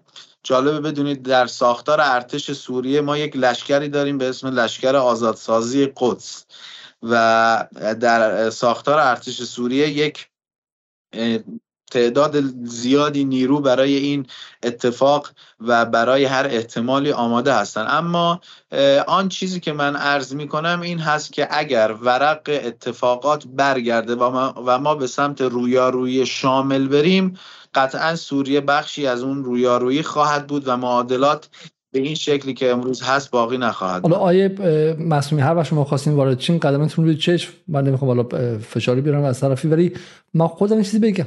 یه نکته که هست اینه که آیه پاک ببینید شما میگین که وقتی که به اون لحظه برسه دیگه نگرانی نیستن که شهرهاشون نابود شه و غیره. ولی یه نکته هست شما می‌دونین که جنگ ها نقش تروما رو دارن برای فرد یعنی همونطور که افراد تروما ها بهشون شکل میدن و به شکلی حک می‌کنن. داغ دیگه. میگه داغ وقتی شما رو قلبت میاد انگار چیزی که در جسمیت قلبت میره. تروما هم شکل دهنده رفتارهای دراز مدت حکومت ها هستن. همونطور که گفته میشه به قول کنس والت متفکر بزرگ برالیستی جهان میگه که مثلا شکست استالینگراد برای روس ها این فکر رو در دل امنیت ملیشون کاش که هرگز دیگه نباید بذاری مرزهای غربیمون بدون بافر زون با دشمن باشه. برای همین همیشه باید یک جایی باشه. برای همین کردن به اوکراین حمله کردن. یا همون کنس میگه که جنگ 8 ساله ایران عراق این امر رو در دل ایرانی ها کاش که هرگز دیگه نباید از نظر تسلیحات نظامی به هیچ کشوری مطلقا چه شرق چه غرب وابسته باشیم. وگرنه 8 سال بچه هامون مثل به شکلی برگ خزان فرو میفتن و شهید میشن و ما نمی‌تونیم کمک کنیم. و خب بالاخره این داستان ترومای جنگ داخل سوریه هم تازه است. شهرشون تازه نابود شده. هنوز بازسازی به شکل جدی شروع نشده. واقعا من واقعا تعجب می‌کنم. اگر دولت سوریه حاضر باشه که وارد یک جنگ دیگر شه به نفع به نفع غزه. واقعا شما چه فکری می‌کنید این فکر می‌کنید که تجربه 8 سال نابودی تک تک خیابان ها ایستگاه های پمپاژ آب نیروگاه های برق و غیره کافی نبوده؟ آقای علیزاده نه تنها سوریه بلکه اگر کار به رویارویی شامل کشیده بشه شما همونطوری که مسئولین درجه که ایران در مصاحبه هاشون در روزهای ابتدای طوفان الاقصا گفتن باید نگران بمب های فسفوری در آسمان ایران هم باشه یعنی این احتمال اینکه درگیری شامل در حدود معینی محبوس میشه کاملا منتفیه و اگر اون رویارویی کامل پیش بیاد دیگه کلا حساب و کتاب ها با امروز فرق می‌کنه. من رفتار آقای بشار اسد و ایدئولوژی ایشون رو بیشتر از اینکه مثل برادرم آقای هادی معصومی در یک چارچوب که ایشون عرض کردن ببینن رفتار ایشون رو در چارچوب رفتار آقای یحیی سنوار می‌بینم و اینکه خصوصا بعد از آزادسازی حلب یعنی اینکه امکان داره رفتار طوری باشه که سعی بشه رژیم صهیونیستی به نوعی خیالش از جانب سوریه راحت باشه و هیچ واکنشی نبینه به یک باره با یک هفته اکتبری روبرو بشه. به نظر من تحلیل رفتار نظام سوریه برای من کلانش حالا نه کل نظام سوریه رو اگر بگم چون بخشی از نظام سوریه و حزب بس ممکنه اعتقادات دیگری داشته باشن. من رفتار شخص رئیس جمهور سوریه رو بیشتر در چارچوب رفتاری مثل رفتار آقای یحیی سنوار تعریف می‌کنم و برای خودم تحلیل می‌کنم به این شکل که ممکنه اینها به یک بار رژیم رو با یک هفته اکتبر روبرو بکنن. حالا به هر وسیله ای که ممکن هست. بچه حالا من چون داره آیه معصومی خواه نخواه متخصص سوریه در جدال آیه معصومی هستن آیه معصومی حالا نمی‌خواد بلا و خیر بگی ولی امکان به شکلی بیشتر کردن آتش جنگ از سمت سوریه هستش واقعا. یعنی سوریه به استیت سوریه در تمامیتش یعنی از ارتشش تا بخشای بحثی تا بخشای حالا حرس قدیم و جدید و همش با هم دیگه. آیا امکان این هست که سوریه بخواد بیشتر درگیر شه. و از این در, در, در, این لحظه تاریخی پس از این سالهای جنگ داخلی در وضعیتی که امروز سوریه داره آیا چنین امکانی براش متصور هستش؟ آره من نکته بگم که استاد خود من توی این مسئله های پاک هست با سالها حضور در سوریه و کار میدانی حقیقتا من خودم ازشون خیلی یاد می‌گیرم. جزو افرادی هست که انشالله بسیار آینده دار هست در ایران در حوزه منطقی و واقعا این چهل اندی روزی که نتیگه پنجاه و اندی روزی که ما با هم هستیم حقیقتا ازشون خیلی چیزا یاد گرفتم در حوزه شما. این یک دو من این که من نگفتم که یعنی تعبیر از من برداشت نشه که جبهه سوریه قرار هیچ وقت باز نشه یا اصلا ممکنه به هیچ باز نشه. ارزم چی بود؟ ارزم این بود که و الان هم نمی‌خوام بگم باز میشه یا نه چون واقعا اطلاعات و علمی ندارم نسبت به این موضوع. کار من بیشتر روند پژوهی هست. یعنی خیلی من اخبار و فکت و دیتا ها رو داده های روز رو خیلی دنبال نمی‌کنم. من شاید از اخبار همیشه یکی دو ماه عقب باشم به ندرت خبر می‌کنم. من خیلی خیلی نادر اخبار می‌کنم. من بیشتر سعی می‌کنم تاریخ بخونم مطالعه تحلیلی بیشتر دارم. فرض خیلی هم از من نباید توقع اطلاعات حالا اینو مخاطب از شما نمیپذیره چون دو سه بار اخیری که مخاطب شما در جدال دید با کلاه پرس و جلیقه ضد گلوله در فاصله 8 متری موشک های اسرائیل بودیم و حالا اگر ادامه بدیم من یه فیلمی هم دستم هستش که نشون میدم که موشک فکر کنم در 3 4 متری سون زمین خورد. الان ممکنه که ممکنه که امواج امواج اون موشک باشه که این تواضع تواضع در شما به وجود برده آره ایشون اولش خیلی تواضع کرد. واقعا من فکر می‌کنم که موقعی که ما در سالهای من موقعی که در سالهای اولیه تحصیل خودم در دانشگاه بودم همیشه سعی می‌کردم تحلیل های آقای دکتر معصومی رو به عنوان یک دانشجوی تازه کار در خصوص سوریه دنبال بکنم. ولی واقعا دیدم به نسبت به ایشون دیده استاد شاگردیه. ولی خب دقیقا نکته که میفرماین نکته درستیه. ببینید چارچوبی که ایشون شاید سوریه رو تحلیل بکنه مقداری با چارچوب که من فکر می‌کنم متفاوته. چون من بخش اعظمی از زیست ایشون در سوریه مربوط هست به زمان جنگ و در زمان رویارویی و بخش اعظمی از زیست من در سوریه به زمان بعد از جنگ و زیست سیاسی اجتماعی مربوط هست که ممکنه معادلات خیلی تغییر کرده باشه. ببخشید. بفرمایید معصومی. حالا ادامه بدین شما و با این وارد تفاوت میشیم حالا. خواهش می‌کنم. نه طبیعی هستش. من حتی اشاره نکردم که این جبه باز نخواهد شد یا اشاره نمی کنم برای اینکه این جبه باز خواهد شد. چون طبیعتا شاید اون دانش یا اطلاع لازم رو ندارم. و طبیعتا به مخاطب هم نمی‌تونم چیزی که خودم ازش اطلاع ندارم با مخاطب مطرح کنم. چیزی که من عرض کردم چی بود؟ این بود که سطح توقعات از سوریه باید متوازن باشه.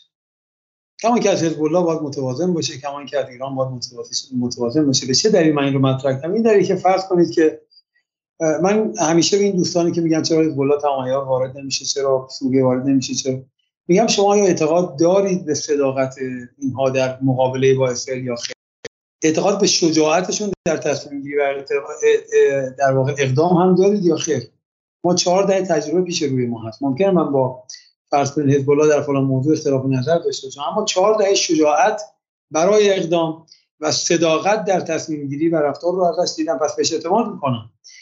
ولی ارزم چی هستش؟ اینجا این هستش که سطح توقع این رو اگر من میگم سطح توقعمون باید بالانس باشه و از سوریه توقع نداشته باشیم این معنی نیست که سوریه فردا ورود نخواهد کرد یا نباید ورود کنه یا یا نه. عالم سیاست اساسا عالمی نیست که انسان بتونه پیش بینی بکنه. به در منطقه ما اصلا پیش بینی ها امکان پذیر نیست. ممکن ما فردا صبح بلند بشیم دولت سوریه تصمیم بگیره انتقام این همه ضربات رو یه از اسرائیل بگیره و ورود کنه. این که طبعا فارغ از صلاحیت من هست که بخوام ازش در نفوذ اطلاع داشته باشم. اما چیزی که هست اینه که از این دولت با این شاخصا با این بلایی که همین آقایونی که بر تبل توقع از سوریه میکوبن در آوردن نباید توقع چندانی داشت.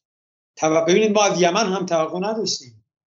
از حوسی های یمنی توقع نبود که با اون حجم از مشکل و تحریم و محاصره و بدبختی و حصار و بیچارگی که در این سالها بر یمن تحمیل شده از سوی سعودی و آمریکایی ها و محور عربی آمریکایی توقعی نبود ورود کنن اما ورود کردن. اما مثلا که توقع چیزی است و ورود یا آدم ورود طرف مقابل چیز دیگری. طرف ممکن مردانگی بیش از حد لازم رو انجام بده شجاعت و مردانگی بیش از اندازه از خودش نشون بده ورود کنه و خودش رو بیشتر از این هزینه کنه. کما که ها این کار رو کردن. سوریه هم ممکن این کار رو بکنه. اما اگر سوریه این کار رو نکرد شما نباید از سوریه توقع داشته باشید باید سوریه رو در درون در واقع شرایط خودش و وضعیتی که داره در واقع چیکار کنید؟ فهم کنید و توقعتون رو متناسب با شرایط اون فرد بالانس کنید و متوازی کنید. این همه حرفی بود که من می‌خواستم اونجوری بسیار خب حالا آقای پاک بیاد من پیش آقای مسئولی میمونم و این سوال رو به ادامه بحث رو مطرح می‌کنم چون من دوستم که اون بحث ما کامل شه. آقای مسئولی اگه میشه شما به اون لحظه رسیدین که رابطه سوریه و حماس رو در طی جنگ می‌خواستیم برامون توضیح بدید و این چه تفاوتی در نگاه کلان اسرائیل به مقاومت فلسطین کرد؟ برای اینکه بالاخره اون نیرویی که باید متحد سوریه میمون در اون سالها تا حدی میشه گفت اسلحه به روی سوریه گشود و در کنار معارضین قرار گرفت حداقل برای چند سالی. بله خب اینم ببینید یکی از مشهورات رسانه‌ای هستش که واقعا جای تفسیر و جای توضیح داره. های ما مخاطب ایرانی متاسفانه خیلی از مواقع یک خط رسانه‌ای که در بیرون تولید میشه رو می‌گیره و باش جلو میاد و مسلمات برای ما مفروض میشه. و متاسفانه من متاسفم که بگم که خط رایج رسانه‌ای در ایران هم امتداد همون مینستریم رسانه‌ای موجود هست که رسانه های خط رسانه قادری عمدتا ما مترجمی و ما متاسفانه ژورنالیسم تحقیقی در ایران و ژورنالیسم میدانی در ایران بسیار بسیار ضعیف و بلکه غریب به مرده هستش. حداقل در این دو ماه اندی ما در لبنان به کرات این رو دیدیم. عدم حضور حضور افرادی که در واقع توانایی های لازم رو ندارن. و مسائل مختلف یا حضور این افراد و عدم لوجستیک متناسب از سوی دستگاه مسئول. در منجر این میشه که در بهترین حالت ما یا مترجم رسانه های غربی هستیم رسانه های مینستریم هستیم یا در واقع اگه چیزی تولید می‌کنیم دچار ضعف بنیادی میشه من با این مقدمه می‌خوام اشاره کنم آن چیزی که از روایتی که از حماس در جنگ سوریه مطرح شده تا الان بر ما نه اینکه روایت مطلقا اشتباهی باشه روایت دقیق و کاملی نبوده. من این رو البته اوایل جنگ اکتبر این رو مطرح کردم در یه فایل صوتی. حالا در برنامه شما که طبیعتا طیف وسیعتری از مخاطبان رو داره اینجا این رو مطرح می‌کنم. یادم نیست در اون فایل های چهارگانه سودی دفعه صحبت کردیم یا نه. ببینید اساسا جنبش های اجتماعی یک جنبش های یک پارچه و یک دستی نیستن. شما محاله که یک جنبش اجتماعی رو بتونید روی زمین پیدا کنید که تمام افراد موجود در اون جنبش کاملا یک پارچه و یکسان فکر کنن بیاندیشن و عمل کنن. اگر در استراتژی های کلان هم با هم هم فکری داشته باشن در تاکتیک ها در نحوه اجرا همیشه اختلاف نظرها وجود داره. به دلیل همین هم است که شما مکرر انشقاق می‌بینید در این جنبش های اجتماعی. درسته؟ حماس هم به عنوان یک جنبش اجتماعی و سیاسی یک کلی یک پارچه هیچ وقت نبوده. ما اگر نه یاد نگیریم در ایران مخاطب ما مخاطب شما در برنامه جدال حداقل. شاید در اون فایل چهارگانه باز من اشاره کردم. گفتم دینامیک ها رو باید دید پویایی ها رو باید دید تکثر ها رو باید دید. در همون نظام سوری اگه یادتون باشه به این اشاره کردیم حماس هم همین است. ما اگر این دینامیک ها رو پور میشیم. نگاه خطی در سیاست کوشنده است مرگباره. شما اگر به جنبش ها و کشورها نگاه خطی داشته باشید حتی به رژیم اسرائیل اگر ما نگاه خطی داشته باشیم برای کسی که می‌خواهد بفهمد و سیاست گذاری کنه به نظر من بسیار کشنده و مرگبار هستش. با این مقدمه من می‌خوام در خصوص حماس و دینامیک های درون حماس صحبت کنم. به ویژه ناظر به تحولات 2011 و اتفاقات سوریه ببینید حماس اساسا شامل دو شاخه سیاسی هستش و شاخه نظامی. شاخه نظامی بخش معظمش در داخل هستش و یک بخشی هم در خارج هستش. حماس باز از یک حیث دیگری بر دو دسته تقسیم میشه تزاوی ها و در واقع اهالی کرانه باختری. خب یا زفاوی ها به اصطلاح. زفاوی ها و غزاوی ها خب این غزاوی بودن و زفاوی بودن اساسا دو خواستگاه و منطلق متفاوت به قول عرب دو نمی‌خوام بگم دو دستگاه منفعتی مجزات هم هست اما طبیعتا نوع نگاه غذابی ها و زفابی ها به هم متفاوت به مسائل تا اندازه در جاهای متفاوت هستش.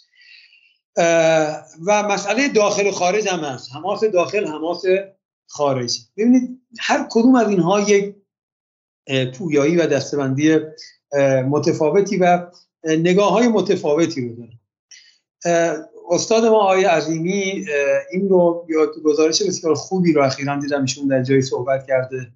امیدوارم اگر منتشر شد یا شبی شما در برنامه شما ایشون ارائه کنه یا اگر منتشر شد فایل لینکش رو بر دوستان بذارید. به تفصیل و بسیار عالمانه این تفاوت ها رو اونجا توضیح داده میشه. خب ببینید با این توضیح که دادم خدمتتون ما اگر فقط بعد سیاسی و نظامی حماس رو در نظر بگیریم اون و غذامی بودن رو داریم کنار داخل خارج رو داریم کنار شاخه سیاسی و شاخه نظامی رو فقط بخوایم در نظر بگیریم. اگر خوب این تفاوت های این دوتا رو فهم کنیم این انگاره و گزاره که حماس در جنگ سوریه علیه دولت سوریه ایستاد فرو خواهد این به معنی نیست که ما اشکال به حماس نداریم انتقاد به حماس نمی کنیم و به این معناست که باید واقعیت رو آنگونه که بود و اتفاق افتاد ببینیم ببینید اولا ما شاخه داریم دفتر سیاسی شاخه سیاسی و دو شاخه نظامی. این شاخه سیاسی که در واقع اون متهم درجه یک مقابله و ایستادن در مقابله آقای حافظ از آقای بشار اسد نظام سوریه هست که در ویترین این دفتر آقای خالد مشعل و بعد آقای موسی مرزوق بود. باز خودش سه شامل سه طیف میشه یعنی می‌خوام بگم دفتر سیاسی بود که در مقابل نظام سوریه ایستاد اگر کسی ایستاده باشه در شاخه سیاسی بود. که حالا می‌رسیم ایستادن چه بود با چه تفسیری چه کرد. این شاخه سیاسی و دفتر سیاسی هم اساسا یک دست نبودن. ما سه شاخه در شاخه دفتر سیاسی داشتیم. یک آقای خالد مشعل و موسی ابو در یک کفه ترازو بودند اینها بعد از تحولات 2011 یا بهار عربی به محور قطری ترکی یا اخوانی متمایل شدن و تصورشون این بود که خب ما تا امروز به سوریه نیاز داشتیم به ایران نیاز داشتیم. اینا علوی بودن شیعه بودن کلی برای ما این گرایش هدینه ایجاد کرد. امروز که محور اخوانی از تونس تا لیبی تا مصر پیروز شده و انقریب در سوریه هم پیروز میشه ما دیگه نیازی به دولت سوریه نداریم. به ویژه که جنگ در واقع لاقل در ویترین جنگ شیعی سنی یا علوی سنی است و ما نمی‌تونیم برادران علم تسنن خودمون رو در مقابل دولت علوی رها کنیم و باید در مقابل اینها پاسخگو باشیم. فشار بسیار زیادی هم از طرف های سنی به حماس و به این شاخه در واقع سیاسی وارد می‌شد. مبنی بر قطع روابط. یعنی باید اونها رو هم خوب بفهمیم. در یک فضای عادی این تصمیم گرفته نشد. در فضایی که یک اینها به شدت مست و مغرور پیروزی اخوان بودن در منطقه و دو در شرایط فشار بسیار سنگین کشورهای عربی و دوستان عربی حماس بر حماس مبنی بر قطع رابطه با دولت سوریه. و البته خب اون اتفاقاتی که در کف زمین اتفاقات ناراحت کننده که در کف زمین اتفاق میافتاد و طبیعتا باز از لحاظ روانی و از لحاظ مذهبی تاثیرگذار بود بر تصمیم حماس. دسته دوم دسته لایه دوم لایه بودن که وسط بودن. یه ما می‌تونیم بگیم وسط باز بودن. و که هم با ایرانی ها به حال سعی کرد رابطه رو حفظ کنن و هم با پرچم جیش الهر رژه می‌رفتن دور می‌زدن. باز میگم پرچم داعش آنوستا نبود پرچم جیش الهر بود. خود آقای خالد مشعل مشعل با پرچم جیش الهر عکس گرفت و اینها. نه با پرچم داعش و این یک فکت غلطیه که به مخاطب ایرانی داده می‌شد که مبنی بر اینکه داعش و اون زمان اصلا داعش حضوری نداشتن. سوریه جشن جبهه النصره حضور ندارن به نظر یا نبود یا تازه شکل گرفته بود. ولی هرچه هست آقای هنیه و خالد مشعل با پرچم جیش الحر چرخ دادن نه با پرچم النصره و داعش. و اینجا یک طیف در واقع سومی است که در منتهای یه چپ این طیف قرار می‌گیره که آقای محمود از زهار و یحیی سنوار هستش که اساسا اینها حتی در اوج اتفاقات سوریه از ابتدا تا همین امروز در کنار ایران و دولت سوریه ایستادن و مخالف خروج از دمشق بودن. و مخالف در واقع خروج از دمشق بودن. اینطور نبود که شاخه سیاسی هم یک پارچه در مقابل بشار اسد یا نظام سوریه ایستاده باشه. یعنی خود شاخه سیاسی عملا سه طیف شدن. یا میشه گفت علاقه چه, چه شخصیتی هایی بودن؟ اسم معروفشون کدوم بودن؟ آقای محمود از زهار و یحیی سنوار. اینها جز بدیهیات در واقع تاریخ حماس هست. در بعد از 2011 می‌تونید سرچ کنید. در اینترنت همه اسنادش موجود نامه ها دعوه ها اختلافات خب حالا ما که یک مقداری خیلی اندک جزئی به حال ارتباطاتی داشتیم می نشستیم صحبت می‌کردیم گپ می‌زدیم با های درگیر در چند جهت مختلف. کاملا این آشکار بود و نارضایتی اونها از اقدام آقای خالد منشر هم علنی بود و هم پشت پرده اینها رو مکررن اعلام می‌کردن یعنی آقای از زهار و سنوار تا همین امروز از سال 2011 رابطشون رو در بالاترین سطح ایران و حزب الله حفظ کردن. پس این انگاره حتی در درون دفتر سیاسی هم انگاره درستی نیست. خب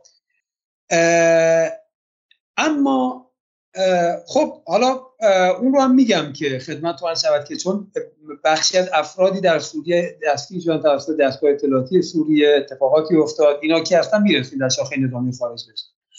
دسته دوم شاخه نظامی بودن این لایه دوم اما شاخه نظامی هستش. این شاخه نظامی با دو طیفن شاخه نظامی داخل در درون غزه در درون فلسطین و شاخه دوم شاخه نظامی خارج هست شاخه نظامی داخل اساسا از همون ابتدا تا همین امروز کاملا با محور مقاومت حماس با سوریه با حزب الله و ایران کاملا همراه بودن. آقای محمد عزیز مرحوم شهید احمد الجعبری خدای مروان عیسی که امروز جانشین آقای محمد عزیز هست درگیری های بین این طیف آقای خالد مشعل و اون لایه خاص در دفتر سیاسی شما امروز اینترنت سرچ کنید نامه های اینا هست. دعوای دعوای اینا هست. اینا دو تا نامه زدن همون زمان. یک نامه تون نوشتن به دفتر سیاسی آقای خالد مشعل. عنوانش این هستش تو سایت القدس هست. من می‌تونم لینکش رو الان برای شما بفرستم. شما به مخاطب نشون بدید. کاش اینو قبل از برنامه من براتون میفرستادم. ببخشید. من براتون لینک رو فرستادم. خب عنوانش این هستش که تحریر و فلسطین یکی به صلاح و لیس بالمال. این نامه رو کی میدن های علیزاده؟ این نامه خیلی مهمه. توقیت این نامه زبان این نامه خیلی مهمه.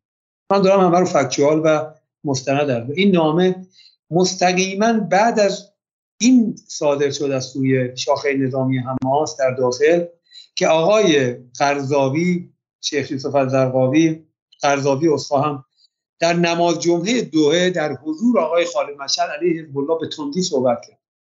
یعنی خب اومدن نوشتن اعتراض کردن با آقای خالد المشهد که شما پاشدی رفتی اونجا با پول قطر نشستی داری به اصطلاح زندگی می‌کنی و عشق و حال می‌کنی حواست باشه فلسطین با پول قطر آزاد نمیشه. با سلاح ایران و سوریه آزاد میشه در حالا اونجا حضور ندارم تصریح می‌کنم به نام سلاح ایران و سوریه ولی تعبیر این هستش. خب معلومه سلاح از کجا داره یعنی اون شاخه نظامی که تصمیم رو در روی زمین داره می‌گیره. کما اینکه در هفت اکتبر این شاخه نظامی بود که تصمیم گرفت. شاخه سیاسی کسی مطلع نبود. اگر کسی بود اون شاخه سیاسی داخل آقای استنوار هستش شاید تنها کسی که از این ماجرا مطلع است. همین آقای استنوار هستش که محمد از زیف کت شلوار پوش هستش. محمد از زیف دیپلمات هستش. یا می‌تونیم بگیم محمد از زیف خودش در واقع دیپلمات میدانی هست و آقای استنوار در واقع مرد میدان دیپلماتیک دیپلمات. خب یعنی محمد عزیز و سنوار عملا یک روح در دو بدن هستند. و تنها کسی که از کل این ماجرا مطلع هست آقای اسلوار هستش. خب این نامه رو شما داشته باشید. من این نامه رو براتون فرستادم. می‌تونید بخونید شما الان خودتون؟ می‌بینید خودتون تصویر نامه رو؟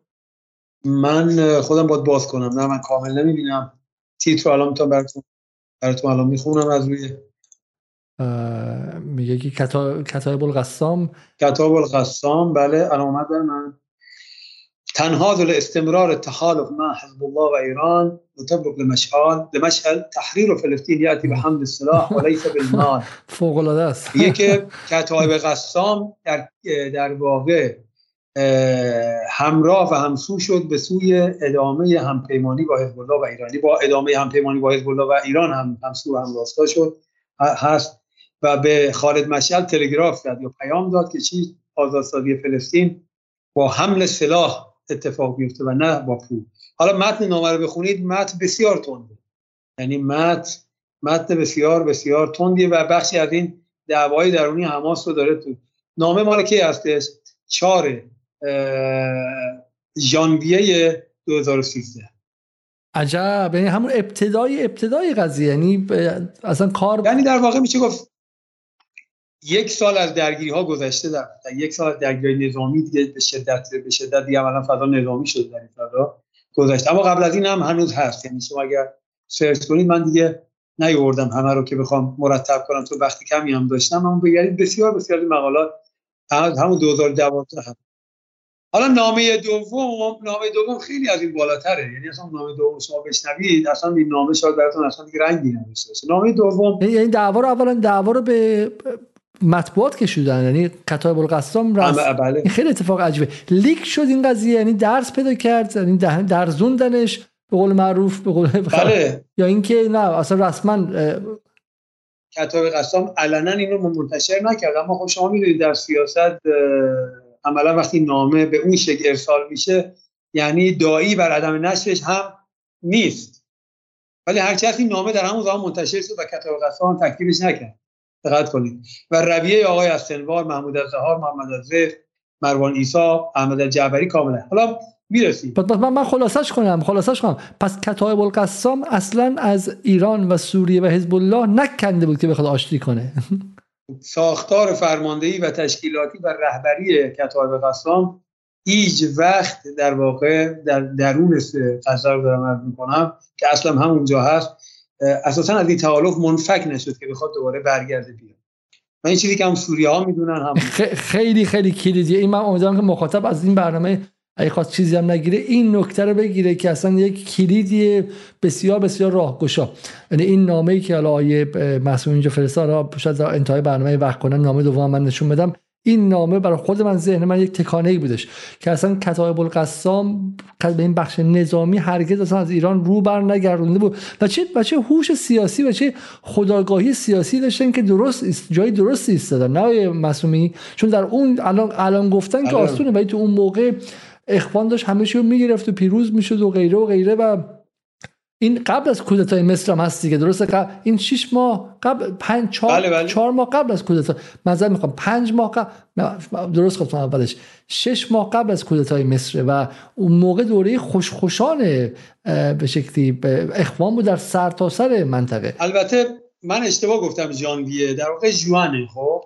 یونیو جوان هستش. جوان هستش. یعنی حالا من یادم نیست کودتا چه ماهی بود. تقریبا تو همین تابستون بود یا آگوست بود یا جولای بود یا June. می‌تونیم در واقع search کنیم و تطبیق بدیم. خب شما الان می‌تونید search کنید یه لحظه محمد المرسی رو. من دارم search می‌کنم ببینم تاریخ کودتا ولی تو همون تابستون بود. 17 يونيو. ولی این مال 3 يونيو هستش ببخشید این مال 3 نامه مربوط به 3 4 June هستش. کودتای آقای مرسی 17 June کودتا یعنی سوم جولای کودتا سوم جولای در واقع 29 روز بعد آره.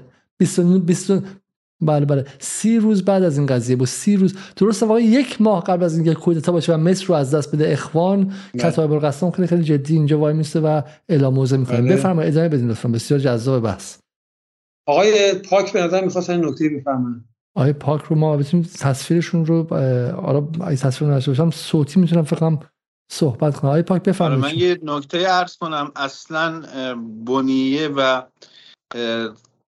قدرت و قدوت کتاب سام شکل گرفته از نیروهای مقاومت مثل حزب الله و سپاه پاسدارانه و این شبهه که مطرح می‌شد در اصل مردوده و اینکه کتاب القسام انقدر علاقه و وابستگی داره به مقاومت که امکان جدایی و قهر رو نداره خصوصا اون بخش که در وجود داره حتی بخش سیاسی. یعنی آن چیزی که در غزه تحت عنوان حماس وجود داشت حتی در بخش سیاسی هیچگاه به ایران سوریه و حزب الله پشت نکرد و آقای سنوار با زیرکی و درستی تمام همیشه در این ائتلاف باقی موند.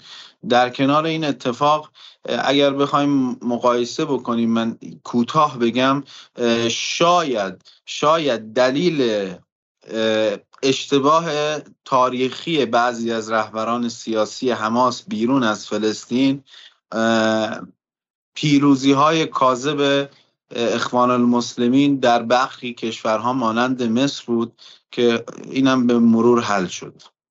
بسیار خوب. حالا شما تصویرتون درست نشد آقای پاک؟ من حالا در قیابتون یک تصویر از شما پیدا کردم اینجا می‌ذارم جای شما که ثابت اینجا فعلا باشه و جاتون رو پر کنه. ولی اگه تصویرتون درست شد دوربینتون رو خاموش روشن کنید تا اینکه خودتون بتونید ما شهر آن تاریک آن پشتتون تاریکه درسته؟ اومدیم ولی چهرهتون ما نمی‌بینیم گمانم. آن بله بله من شما الان دارم می‌بینم. بله بسیار خوب. اینم آقای پاک. خب.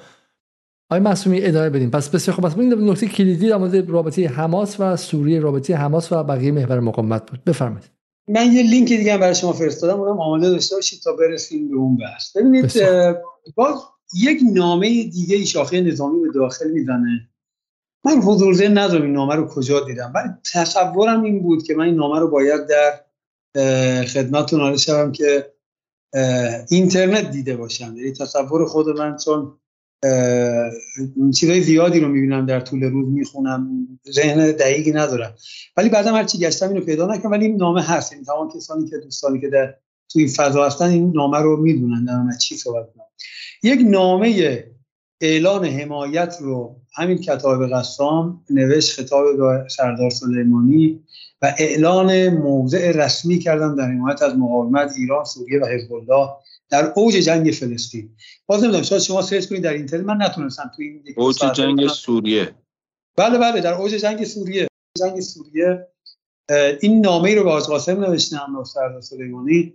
دقیقا همین مواضعی رو که در نامشون خطاب با خالد هستش این نامه اگر اشتباه نکنم بعد از نامه نامه بود که خالد مشعل نوشته بودن. دوباره برای اینکه به ایران و حزب اطمینان بدن و برای اینکه ما به عنوان کتاب قسام موضعمون با موضع اون جناح خاص در دفتر سیاسی متفاوت است باز شما یک من لینکش الان فرستادم. یک جلسه بین آقای احمد الجعفری آقای علیزاده تا سالها بی بی سی فارسی و رسانه های فارسی زبان وقتی می‌خواستن خبری از حماس کار بکنن عکس آقای خالد مشعل رو با پرچم ادعایی انقلاب سوریه منتشر می‌کردن. آره سلام خدمت شما که یک جلسه بسیار تندی بین خدمتتون از که آقای احمد الجعبری در اون زمان برگزار میشه. تقریبا شاید یکی دو ماه قبل از این نامه دفتر نامه دفتر نظامی هستش که بسیار بسیار های جعبری جز در واقع رهبران کتاب قسام بود که ترور شد. خدمتتون هم شود که به شدت به آقای خالد مشعل در یه جلسه در قطر حمله می‌کنه و روی کرده ایشون رو روی کرده خلیجی و آمریکایی و اسرائیلی برمیشه عنوانش میگه مجموعات من المرتزقه الممول خلیجی هم که اینجا داخل پرانتز خلیج فارس مد نظرش هست و امریکی و اسرائیلی هم توری تدمیر سوری. ببینید چه موقع آشکار میگه یک مجموعه از مزدورانی که از سمت کشورهای خلیج فارس و آمریکا و اسرائیل دارن حمایت میشن می‌خوان سوریه رو نابود کنن. خب بعد ایشون به خالد مشعل میگه که من بر چی رفتم در واقع ایران؟ تو آقای جمعه جبری ایران اومده بود و آقای خالد مشعل به شدت ناراحت بود از اومدن. که چرا شما بدون اطلاع دفتر سیاسی رفتید لبنان با حزب نشستید رفتید با سوریه رفتید ایران ایران.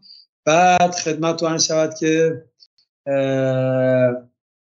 میگه که آیا اینو نمی‌دونم وقت هست من بخونم. این وقت نیست یه مقداری در واقع. حتما. نه این اصلا من این اصلا برای برنامه میشه اگرچه حالا شاید یک دوستان گفته به تیتر ربطی نداره ولی به نظرم اتفاقا خیلی خیلی به تیتر مربوطه چون واقعا میگم گره های ذهنی خود من رو حداقل خیلی خیلی باز کرد این دو نامه. بفرمایید شما. میگه که در این گزارش که اومده میگه آقای جعبری من این رو بعدها در بیروت استعلام کردم اینکه آیا این خبر و این دیدارها درسته از چند کانال در خودم چون دنبال بودم این درسته یا نه. سال 97 که در یک سفری در لبنان پیگیر بودم که ببینم این خبرها تا چند داده درسته. برام یقینی شد بعد استعلامایی که از چندین نفر در لبنان گرفتم و اینکه این کاملا گزارش ها درسته و ایشون اومده و این بحث ها مطرح شده و این دعواها هم اتفاق افتاده. جعبری مشعل میگه چرا رفتی؟ میگه بله من رفتم. نام انا ذهبت الى طهران لانني انفذ اتفاقا وقعت وقعته انت شخصيا هنا میگه بله من به تهران رفتم تا اون توافق نامه که تو شخصا امضا کردی رو چکار کنم؟ اجرا کنم. انت تعرف ان كل كل امكانات قوات كتائب القسام الماليه والعسكريه مقدمه من ایران عبر حزب الله و سوریه میگه تو می‌دونی که همه ظرفیت های گردان های قسام امکانات و لوجستیکشون هم از امکانات مالی و نظامی از سوی ایران در واقع از ایران تامین شده از طریق حزب الله و سوریه. میگه عقب خروج من سوریه لم تصلنا دلارات الخاصه بالکتاب فی غزه میگه بعد از اینکه شما سوریه خارج شدید اون دلارهایی که در واقع مخصوص گردانای قسام در غزه بود به ما نمی‌رسید. میگه از ایران دعوتی رو من به من رسید که برم این موضوع رو بررسی کردم. و تو و دفتر سیاسی شما من رو معمول به این کار کردید. منظورش اینه که به خاطر این رفتارتون عملا چی شد؟ به این که قطع ارتباط کردید من من رو وادار به این کردید که من خودم مستقیم برم به ایران. پس به من خورده نگی که چرا من به عنوان یک مسئول نظامی بدون اطلاع دفتر سیاسی رفتم اونجا. میگه من بارها و بارها از شما امکانات بسیار مالی کمی خواستم تا به مجاهدینمون بدم. ولی شما هر بار چی خواستید هی عقب انداختید پشت گوش انداختید. میگه قطر به شما وعده داد ولی ملتزم نبود. ولم تلتزم. مگر در واقع چی؟ به هزینه های خارجی شما و اون هزینه های پروتکلی شما در خارج فلسطین. برید سفری ترکیه برید این برون اما به کتاب قسام در غزه ریال پول نداد. دقت کنید پس از سلاح نیست از پول آقای علیزاده. یه وقت من یادم در استانبول برادر رهبران بسیار برجسته حماس. یعنی در سال 2016 یا 17 بود اگر اشتباه نکنم. اوج سوریه هنوز در اوج جنگ جلسه با هم داشتیم رو همین مسئله حماس و اینها. می‌گفت که تصوری که در برخی از این آقایون بود ایشون در واقع برادرزاده که از رهبران رد بالای همین دفتر سیاسی بود که اسمش آوردن.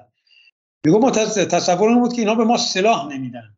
ولی پول میدن وقتی اومدیم دیدیم ترکا و قطری حتی پول هم از ما دریغ می‌کنن.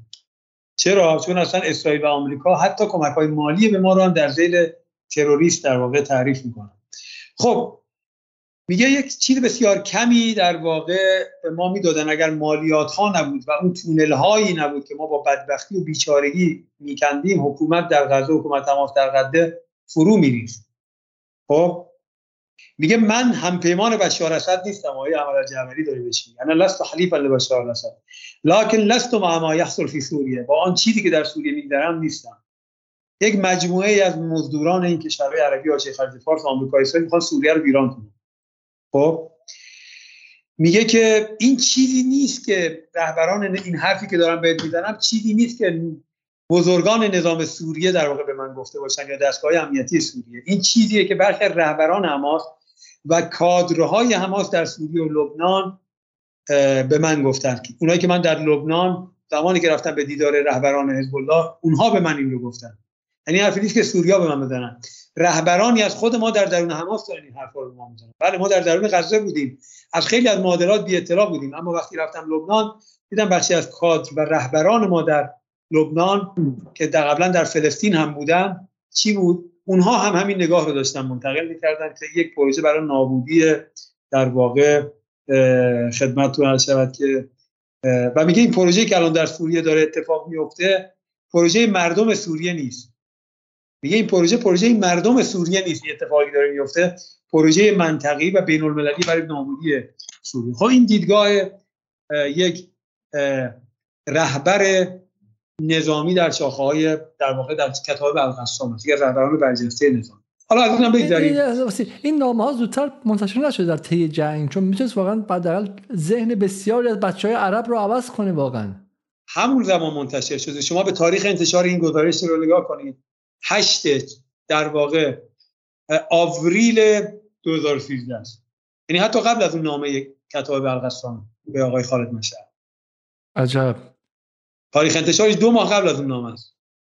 دقیقا اون چهار جوان بود این چهار ولی قدرت رسانه است دیگه. اون کسی که بعد این رو منتشر می‌کرد احتمال خود الجزیره و اینها بودن که مسلما نکردن. درسته؟ چون میگم این به گوش اگه واقعا بچهای حداقل عرب طرفدار مقاومت فلسطین می‌رسید می‌تونست خیلی نگاهشون حساب اسد عوض کنه و اینقدر نگاهشون به شکلی تند و پر از کینه نمیموندش بسیاری خب پس اینم شاخه نظامی در داخل. اساسا شاخه نظامی در داخل حداقل من حضور ندارم. ممکنه باشه و من حضور ندارم یا ندیده باشم یا نشیده باشم. ولی طبیعتا اگر فرد برجسته در شاخه نظامی حماس کتاب القسام در داخل چنین موضع سنگینی می‌گیره باید ما امروز میشنیدیم. البته باز میگم من نمیگم علمم کامل از جامعه است اما حداقل من تا امروز چنین چیزی نشنیدم حالا نکته آخر شاخه نظامی حماس در خارج هستش که در واقع شاخه خیلی بزرگ نیست در سوریه و در لبنان.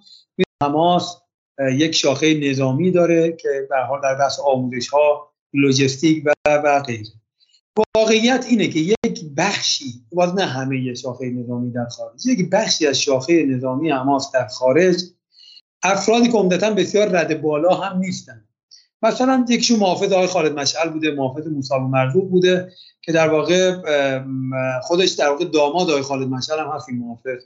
اگر اشتباه نکنم هم زمان با اینکه محافظش بود دامادش هم بود. اینها در واقع اومدن و گروه اکناف بیت المقدس رو تشکیل دادن و بعضا توسط امن سوریه هم بازداشت شدن و همون زمان باز حماس بیانیه داد. آقای خالد مشعل بیانیه که اینها از ما جدا شدن از حماس. ما تایید نمی کنیم ما در کنار نظام سوریه نمی‌تونیم برسیم به دلیل موضع اخلاقی که داریم نسبت به مردم سوریه. اما در مقابل نظام هم نمیستیم به این دلیل که این نظام سالهای سال به ما کمک کرد. ما از سوریه خارج خواهیم شد. یعنی می‌خوام بگم حتی تماس حتی اون شاخه سیاسی اعلان جنگ به دولت سوریه نکردیم. اینا خیلی ما هم می‌دونیم در سیاست اینا معنادار هستش. یک اعلان در واقع بیطرفی کرد و از سوریه دفتر خودش رو از دمشق خارج کرد.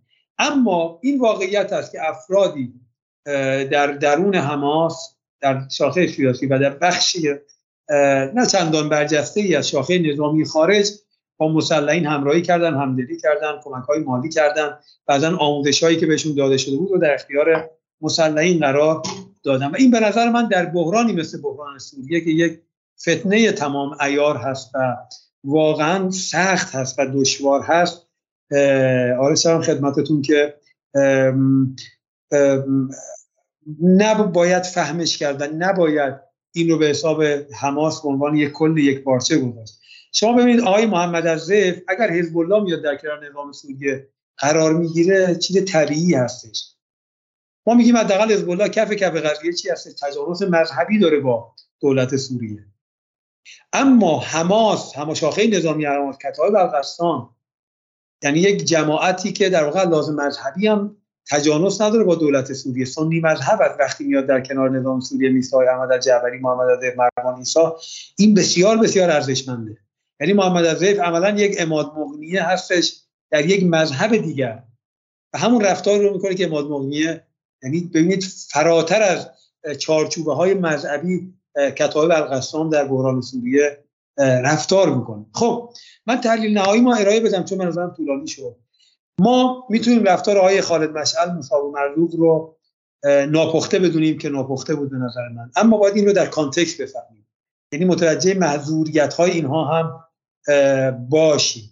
به هر حال حماس به شدت زیر فشار اخوانی ها و افکار عمومی اهل سنت بود چون اساسا جنگ رو در سوریه جنگ مذهبی جلوه می‌دادن.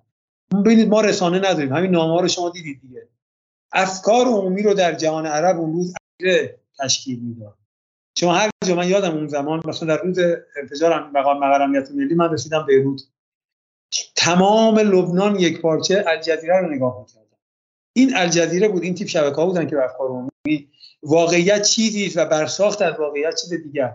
خب حجم فشارها بر حماس بر این شاخه سیاسی بسیار بالا بود. خب آیا همگان درایت محمد از رو می‌تونیم توقع داشته خب اگر قرار بود که آقای خالد المشهد درایت آقای محمد زیف یا آقای سید حسن نصرالله رو داشته باشه که خب اونها می‌شدن محمد زیف خالد سید دیگه اون وقت محمد از زیف و خالد آقای سید حسن نصرالله دیگه معنا پیدا نمی‌کنه این مایزه هاست که نشون میده افراد سر اون پیچ های تاریخی چطور تصمیم می‌گیرن و ارزششون و اون جوهره درونیشون چقدر هست. خب این یک سوء محاسبه بود در این شاخه سیاسی. اما این سوء محاسبه اولا به تمام دفتر سیاسی اولا به شاخه نظامی اساسا قابل توسعه نیست اطلاق نیست. یعنی اصلا ارتباطی به شاخه نظامی نداره. دو به تمام دفتر سیاسی هم قابل اطلاق نیست. یعنی تصمیمش بخشی از شاخه سیاسی حماس هست. خب شما این رو مقایسه کنید آقای می‌خوام بگم؟ خیلی مهم است. حماس اون شاخه سیاسی حماس های مشهد آقای ابو اشتباه کردن. اشتباهشون هم به شدت بود. خب اما شما این رو مقایسه کنید با رفتار جنبش فتح من در مقدمه صحبتم از سپتامبر سیاه صحبت کردم. یادتون هست؟ من نمی‌خوام اینجا رفتار آقای خالد مشعل یا حماس رو یا اون شاخه خاص حماس رو توجیه کنم. اما می‌خوام مقایسه کنم با جنبش فتح جنبش فتح در هر کشوری که وارد شد به جای مبارزه با اسرائیل عملا درگیر مسائل داخلی اون کشور شد و عملا بخشی از پروژه نابودی اون کشور شد. شما مثال بزنید. اول از همه در اردن. اول از همه در اردن. حالا می‌رسیم. در 1971 عملا اردنی ها و دولت اردن رو به ستون آورده بودن. به جای تمرکز بر مبارزه با اسرائیل وارد مناسبات داخلی در سوریه شده بود در اردن شده بودن و واقعا, واقعا اردن رو به خاک سیاه رسونده بودن. کار به جای رسید مجبور شدن به اون در واقع کشتار و به اون بیرون راندن و تهجیر گسترده فلسطینی ها بعد اومدن اینها در سوریه و لبنان. خب باز وقتی وارد لبنان شدن در دهه هفتاد بخش مهمی از کارشون به جای مبارزه با اسرائیل درگیر آزار و اذیت مردم در لبنان و دولت لبنان و جنوب لبنان و شیعیان لبنان و مردم جنوب لبنان یک لحظه ارکان جنگ داخلی بودن. بله از ارکان اساسا جنگ داخلی به دلیل برخی از رفتار البته نمی‌خوام مارونی ها رو در اون فضا تبرئه کنم ولی به هر حال بخش رکن یک رکن اصلی جنگ و یکی از عوامل اصلی جنگ داخلی در لبنان اینها بودن جدای از این مردم جنوب لبنان رو به سطوح آورده بودن. با رفتارهای زننده‌ای که داشتن با بازگیری هایی که از مردم داشتن. یک مقاومت در واقع به جای اینکه متمرکز بر جنگ با اسرائیل باشن بیشتر درگیر مسائل داخلی لبنان بودن. و بعد دیدید کار به جایی رسید که وقتی اسرائیلی ها اومدن در اول بخشی از مردم در جنوب لبنان خوشحال شدن از اومدن اسرائیلی ها آنقدر که اینها به مردم در جنوب لبنان ظلم کردن. باز خدمتتون عرض شود که وارد عراق شدن باز اینها شدن متاسفانه بخشی از ماشین سرکوب صدام در عراق. برای همینه که بعد از اینکه صدام سقوط کرد بخشی از واقع حملات فلسطینی ها در عراق اتفاق افتاد به خاطر این بود. نه این بود که مردم ضد فلسطین بودن یا قضیه فلسطین. به خاطر این بود که اینها به جای اینکه درگیر مسئله فلسطین باشن اومده بودن با یه دیکتاتور هم پیمان شده بودن و در راستای منافع اون اقدام به سرکوب کردها و شیعیان می‌کردن در عراق. خب شما این رو مقایسه کنید با رفتار کلیت رفتار حماس. حماس اعلام این نکته نکته فقط اضافه کنم برای این مخاطب این دستش بیاد که شما با مقاومت شروع می‌کنی. شما با ایده های پاک شروع می‌کنی با ایده های سیاسی شروع می‌کنی و بالاخره پول می‌خوای سلاح می‌خوای. لوجستیک می‌خوای جای برای موندن می‌خوای و بالاخره باید وارد معامله شی و این معامله طرف مقابل هم خواسته داره. مجاهدین خلق هم روز اول که مجاهدین خلق نبودن که بخوان مزدور باشن. بالاخره یه گروهی بودش که ایده های انقلابی داشتش. بعد میاد همینجوری تیکه تیکه تیکه تیکه کارفرما بعد از کارفرما کارش می‌رسه به کشتن مردم در حالا بعد از ایران کشتن مردم عراق حلبچه آدمکشی این و غیره. و همین این که شما میگید در فتح خیلی مهمه. و این کارفرماهای عرب هم ازشون چیزهایی می‌خواستن. سرکوب محلی و غیره. و بله. اینجاست که اتفاقا جنس رابطه جمهوری اسلامی رو با گروه های مقاومت متفاوت می‌کنه. از روز اول این که به شما میگن که نیروهای مقاومت هم حزب الله هم حماس و غیره نیابتی ایرانن اتفاقا همه اشتباهه. اگر نیابتی ایران بودن مطمئن باشین الان دعواشون شده بود ده بار. اگر نیابتی بودن تا به حال 200 بار دعواشون شده چون ایران میگه برو اونو برای من بکش اونو ترور کن این کارو کن اون کارو کن. و اینکه اتفاقا نیابتی نبودن و استقلال داشتن و جنس رابطه ایران رابطه با کرامت بوده و رابطه با احترام و ریسپکت به قول انگلیسی بوده اجازه داده که اینها حتی اگر هم در اتفاق عجیب مثل فتنه میفته در سوریه فتنه اصلا کارش همینه که شما بهترین دوستانتون نتونن راه درست و غلط از هم تشکیل بدن باز هم بخش عمدهشون برمیگردن و این به نظر خیلی مهمه که الان من به مخاطب ایرانی دارم میگم که اصلا توقع این که حتی حزب الله که این ما نزدیک زمانی به حرف ما گوش کنه به دستور ما گوش کنه رو از ذهنتون کلا برای ابد خارج کنید. جنس این رابطه و به همین شکل بمونه. اگر نه مثل اون جنس عرفات میشه و مثل جاهای دیگه میشه که این درگیری به وجود اومد. علیزاده در داستان گروگان ها زمانی که آقای محسن رضایی فرمانده کل سپاه بودن و به بیروت میان که برای آزادی گروگان ها تلاش بکنن. زمانی که آقای رفسنجانی مذاکره می‌کردن با بوش پدر بچه های حزب الله ساختمونی که آقای محسن رضایی درش سکونت داشتن و به رگبار میبندن. این جز خاطرات که آقای محسن رضایی بعد از بازگشت از بیروت نقل می‌کردن. عملا پراکسی بودن. ما در دنیا پراکسی ایدئولوژیک نداریم. شما ببینید ما دو تا تعبیر رو دبیر کل حزب الله کار می‌بره برای بیان نوع رابطه خودش با ایران. اول میگه نحن حزب ولایت الفقیه. دوم میگه نحن ساده عند ولی الفقیه. میگه ما حزب ولایت فقیه هستیم. این یه مبنای ایدئولوژیک داره که اگر ولی فقیه حتی در حکومت هم نباشد کما اینکه قبل از حدوث و ظهور انقلاب اسلامی ما ولایت فقیه بوده. ولایت فقیه چیزی نبوده که انقلاب اسلامی اون رو اختراع بکنه. مرجعیت شیعه در طول تاریخ ولایت داشته. حالا در برهه سعی شده این کنش سیاسی داشته باشه تبلورش هم انقلاب اسلامیه. اما بعد از انقلاب اسلامی اینها به دلیل اون اثری که آقای معصومی نژاد هم در ابتدای صحبتشون اشاره کردن به دلیل اون لمس مستقیمی که داشتن به دلیل اون اتفاق خوبی که براشون به محض پیوستن و پیوند با انقلاب اسلامی افتاد نمی‌تونیم اصلا تحلیل پراکسی بکنیم. پراکسی معناش خیلی فرق داره. اگر بخوایم دقیق بررسی بکنیم گاهن ما پراکسی مقاومت بودیم در منطقه من دقیقا همین رو می‌خواستم بگم. اگر کسی پراکسی کسی باشه به شوخی به این دوستان میگم. میگم عملا این تهرانی که پراکسی شما هست خلاصه در جغرافی های ایران. حالا من یه کاری انجام میدم های علیزاده.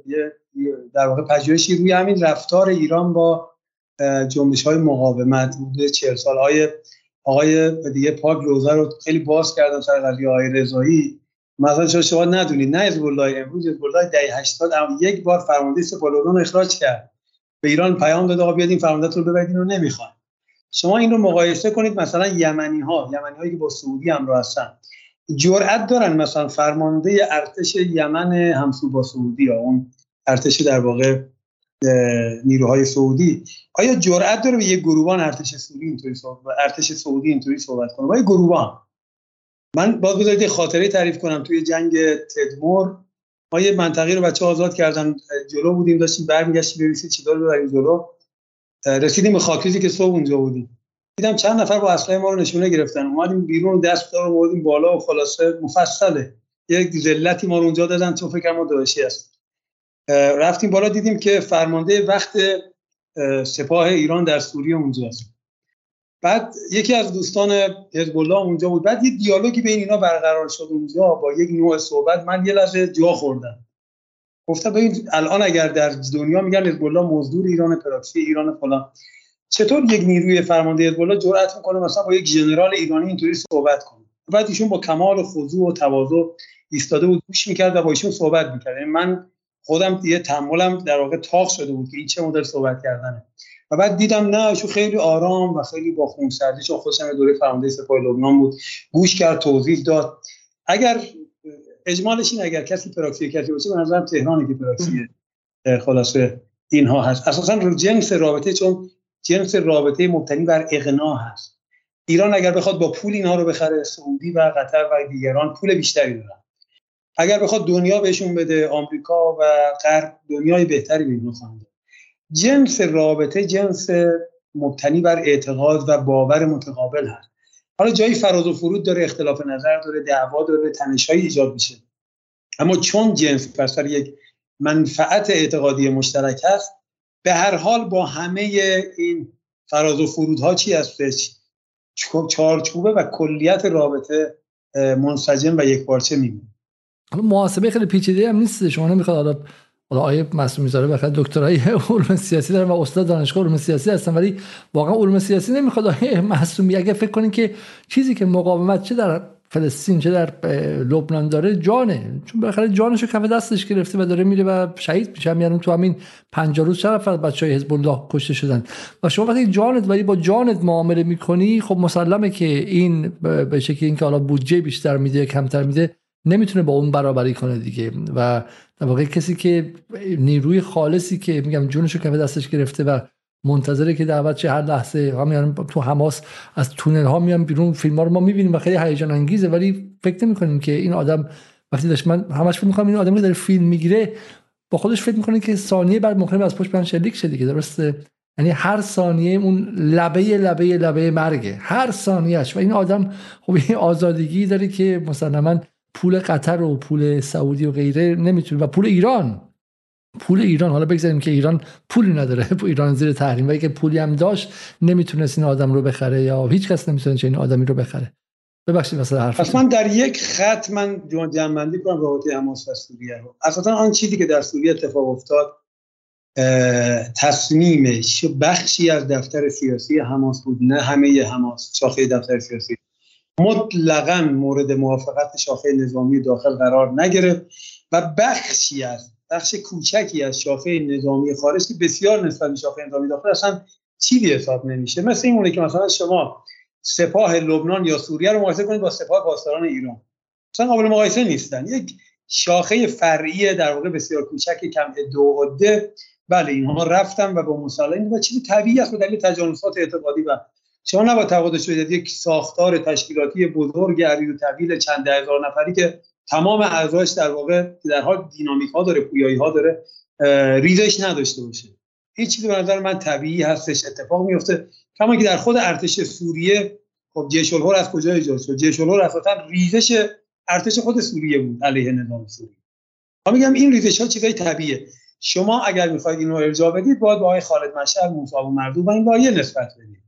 نه به کلیت حماس. چون واقعا کلیت حماس به نظر من مقبول ما ما خودمون در ایران حداقل در 12 سال 14 سال گذشته یک ریزش سال 88 داشتیم یک ریزش سال 98 به بعد داشتیم یک ریزش 1400 به بعد داشتیم یک ریزش 1401 به بعد داشتیم. و همین وقتی شما به دور خود نگاه می‌کنی که ریزش داری از بدنه ایرانی که میگه نه اصلا آمریکا درست میگه از نظر چرخیده داره اون ور میره چه توقعی داره از خب هر نیروی سیاسی هم همین نیروی سیاسی منجمد شده در تاریخ نیستش که بر اساس تغییر شرایط بیرونی و شرایط مادی و عینی بیرونی نیروی سیاسی هم عوض میشه و با همین چند شقه میشن و اسپلیت دارن به قول انگلیسی ها یا انشعاب میدن و جناهای مختلف به وجود میارن وگرنه همین الان نیروی طرفدار امام خمینی از سال 42 با یک نیرو میمون اما سه شاخه شد با اون شاخه با چهار شاخه شد. جدا شدن. اصلا مقابل هم قرار گرفتن و غیره و غیره. همین این رو آقای علیزاده من چون انصاف رو رعایت کنم یه نکته رو بگم بعد تلفن بدم با آقای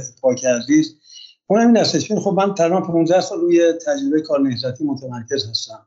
انتقادات زیادی رو هم در حوزه‌های مختلف داشتم بعضا مطرح کردم نوشتم. دوستان می‌دونن در ایران تقریبا توی موضوع شناخته شدن به انتقاد میدن اما یک واقعیت هست که منصفانه باید بذارید ما اینجا یه تملقی بکنیم اشکال نداره دیگه. آبرومو بیاریم وسط حالا اونها جونشون رو خلاصه عمرشون رو گذاشتن جوونیشون رو گذاشتن. ما هم حالا آبرومون یه ذره بذاریم یه تملق اینجا بکنیم. این واقعیته بذارید این واقعیت تاریخی رو بگم. کسانی که متصدی امر نهضت در ایران هستن با همه ضعف و اشکالاتی که افرادی مثل من می‌تونن داشتون داشته باشن یک ویژگی خیلی خوبی دارن. اونم سعی صدر بالا و افق دید بسیار بلند مدت. اینو من بارها و بارها و بارها در پرونده فلسطین در لبنان در یمن در خدمت و سوریه این رو به عینه به شخص تجربه کردم. یه مست... یه مستاق دیگه غیر از حماس رو شما بگم. یکی از همین جنبش های دوست صمیمی خود ما که حالا نمی‌خوام اسم بیارم اینجا فکر کنم دو سال پیش سه سال پیش یک حرفی ازش مطرح شد در فضای مجازی. بسیار بد بود بسیار بد بود خیلی بد بود. و من یه نامه نوشتم به تهران به یکی از مسئولین همین در واقع قضایا که شما نماینده ایشون نماینده این جریان رو از ایران اخراج کنید. این حرف اساسا بردنش روی ریختن روی دایره فضای مجازی عملا نشانه عدم پختگی و عدم بلوغ و خامی و نشانه بندبازی و و و و غیره. ما جوونیم دیگه. میگم به خلاصه با نگاه جوونی و حرارت و اون شور و حماسی که در داخل داشتیم می‌خواستیم چکشی در واقع نسخه ای بپیچیم بگیم اینا رو بندازید بیرون. حالا کاری هم نیستم به عنوان کسی که حالا دارم دنبال می‌کنم موضوع بعضا برخی از افراد می‌شناسم. فردایشون به من تماس گرفت گفت بیا تهران کار من رفتم و با ایشون نشستم. ایشون سفره دلش رو باز کرد. گفت ببین مثلا این مثال چون آقای پاک از حزب الله گفت گفتی حالا من به قول سر شوخی رو ایشون باز کرد بذارید من میگم. حزب الله چه بود و امروز چه هست؟ بعد ایشون تجارب خودش رو از سالها حضور در لبنان و کار کردن با حزب الله می‌گفت که چه چقدر ما مثلا به حال شب کردیم تحمل کردیم جنبش ها نهضت ها به مرور صاحب تجربه میشن رشد می‌کنن شما نباید توقع داشته باشید که از روز اول همه یک درک مثلا مساوی با هم داشته باشن. باید فرصت آزمون خطا داد باید فرصت رشد داد. این نگاه در درون اون لایه و جریانی که داره پرونده نهضتی رو دنبال می‌کنه از وقتایی من حوصلم سر میگم شما که سیاستتون بیش از اندازه یه مقدار چکشی تر رفتار کنه. اما واقعیت اینه که این اشتباهی که در این لایه شد هیچ وقت منجر به این نشد که رابطه ایران و حزب الله با شاخه نظامی حماس و با اون لایه دفتر سیاسی حماس قطع بشه. این بلوغ و پختگی وجود داشته و به همین دلیل هم است که امروز این رابطه علیرغم اون نکسه یا اون شکافی که ایجاد شد کماکان قوی و مستحکم برقرار است. خواهم صحبت من در این فاز تمام من یه جمله دیگه بگم و این بخش بحث رو تموم کنیم و اونم اینه که من خودم چیزی که یاد می‌گیرم اینه. خب شما می‌دونید دیگه من من هم خانم نصرآبادی آیه دکتر بازرگان و غیره آقای یوسف عزیزی که در برنامه قبلی ما میومد و غیره. خب نگاهمون از منظر تحلیل رئال پلیتیک و در واقع تحلیل رئالیستیه. و ولی نکته که من از آقای معصومی زارع یاد گرفتم همون کتابی که کتاب هاشون هم چند رو قبل از مصاحبه هاشون خوندم از جمله اون طعم انار که درباره مصاحبه با به شکل نیروهای سلفی و داعشی در عراق هست و توصیه می‌کنم کتابشون حالا یک بار دیگه ما باید کتابشون در تلگرام بگذاریم و توصیه می‌کنم بخرید و بخونید. اینه که جنبش های اجتماعی حتی جنبش حالا جنبش های اجتماعی دینامیزم داخلی خودشون دارن و نباید توی خانش رئالیستی و واقع گرایانه اونطوری که مثلا رابطه ایران و ترکیه ترکیه و عراق عراق و مثلا آذربایجان رو نگاه می‌کنیم بیایم و به شکلی به رابطه با حزب الله یا رابطه مثلا با حماس هم اینجوری نگاه کنیم.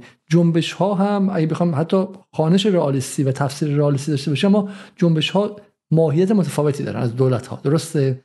و برای همین بعد بفهمیم که ماهیتشون چیست و چگونه باشون رفتار کنیم. و چیزی که من می‌بینم این که ایران به عبارتی یک تجربه عظیمی داره و همینجا هم خب جنس رابطش با اینا متفاوت به اون رابطه ایمانی و غیره و غیره جنس اون رابطه اخلاقی بینشون و واقعا ایران استاد شده در این ایجاد رابطه با این نیروها. برای همین هم هستش که این رابطه با حماس از بین نمی رابطه با حزب الله از 44 سال هر روز نزدیکتر میشه.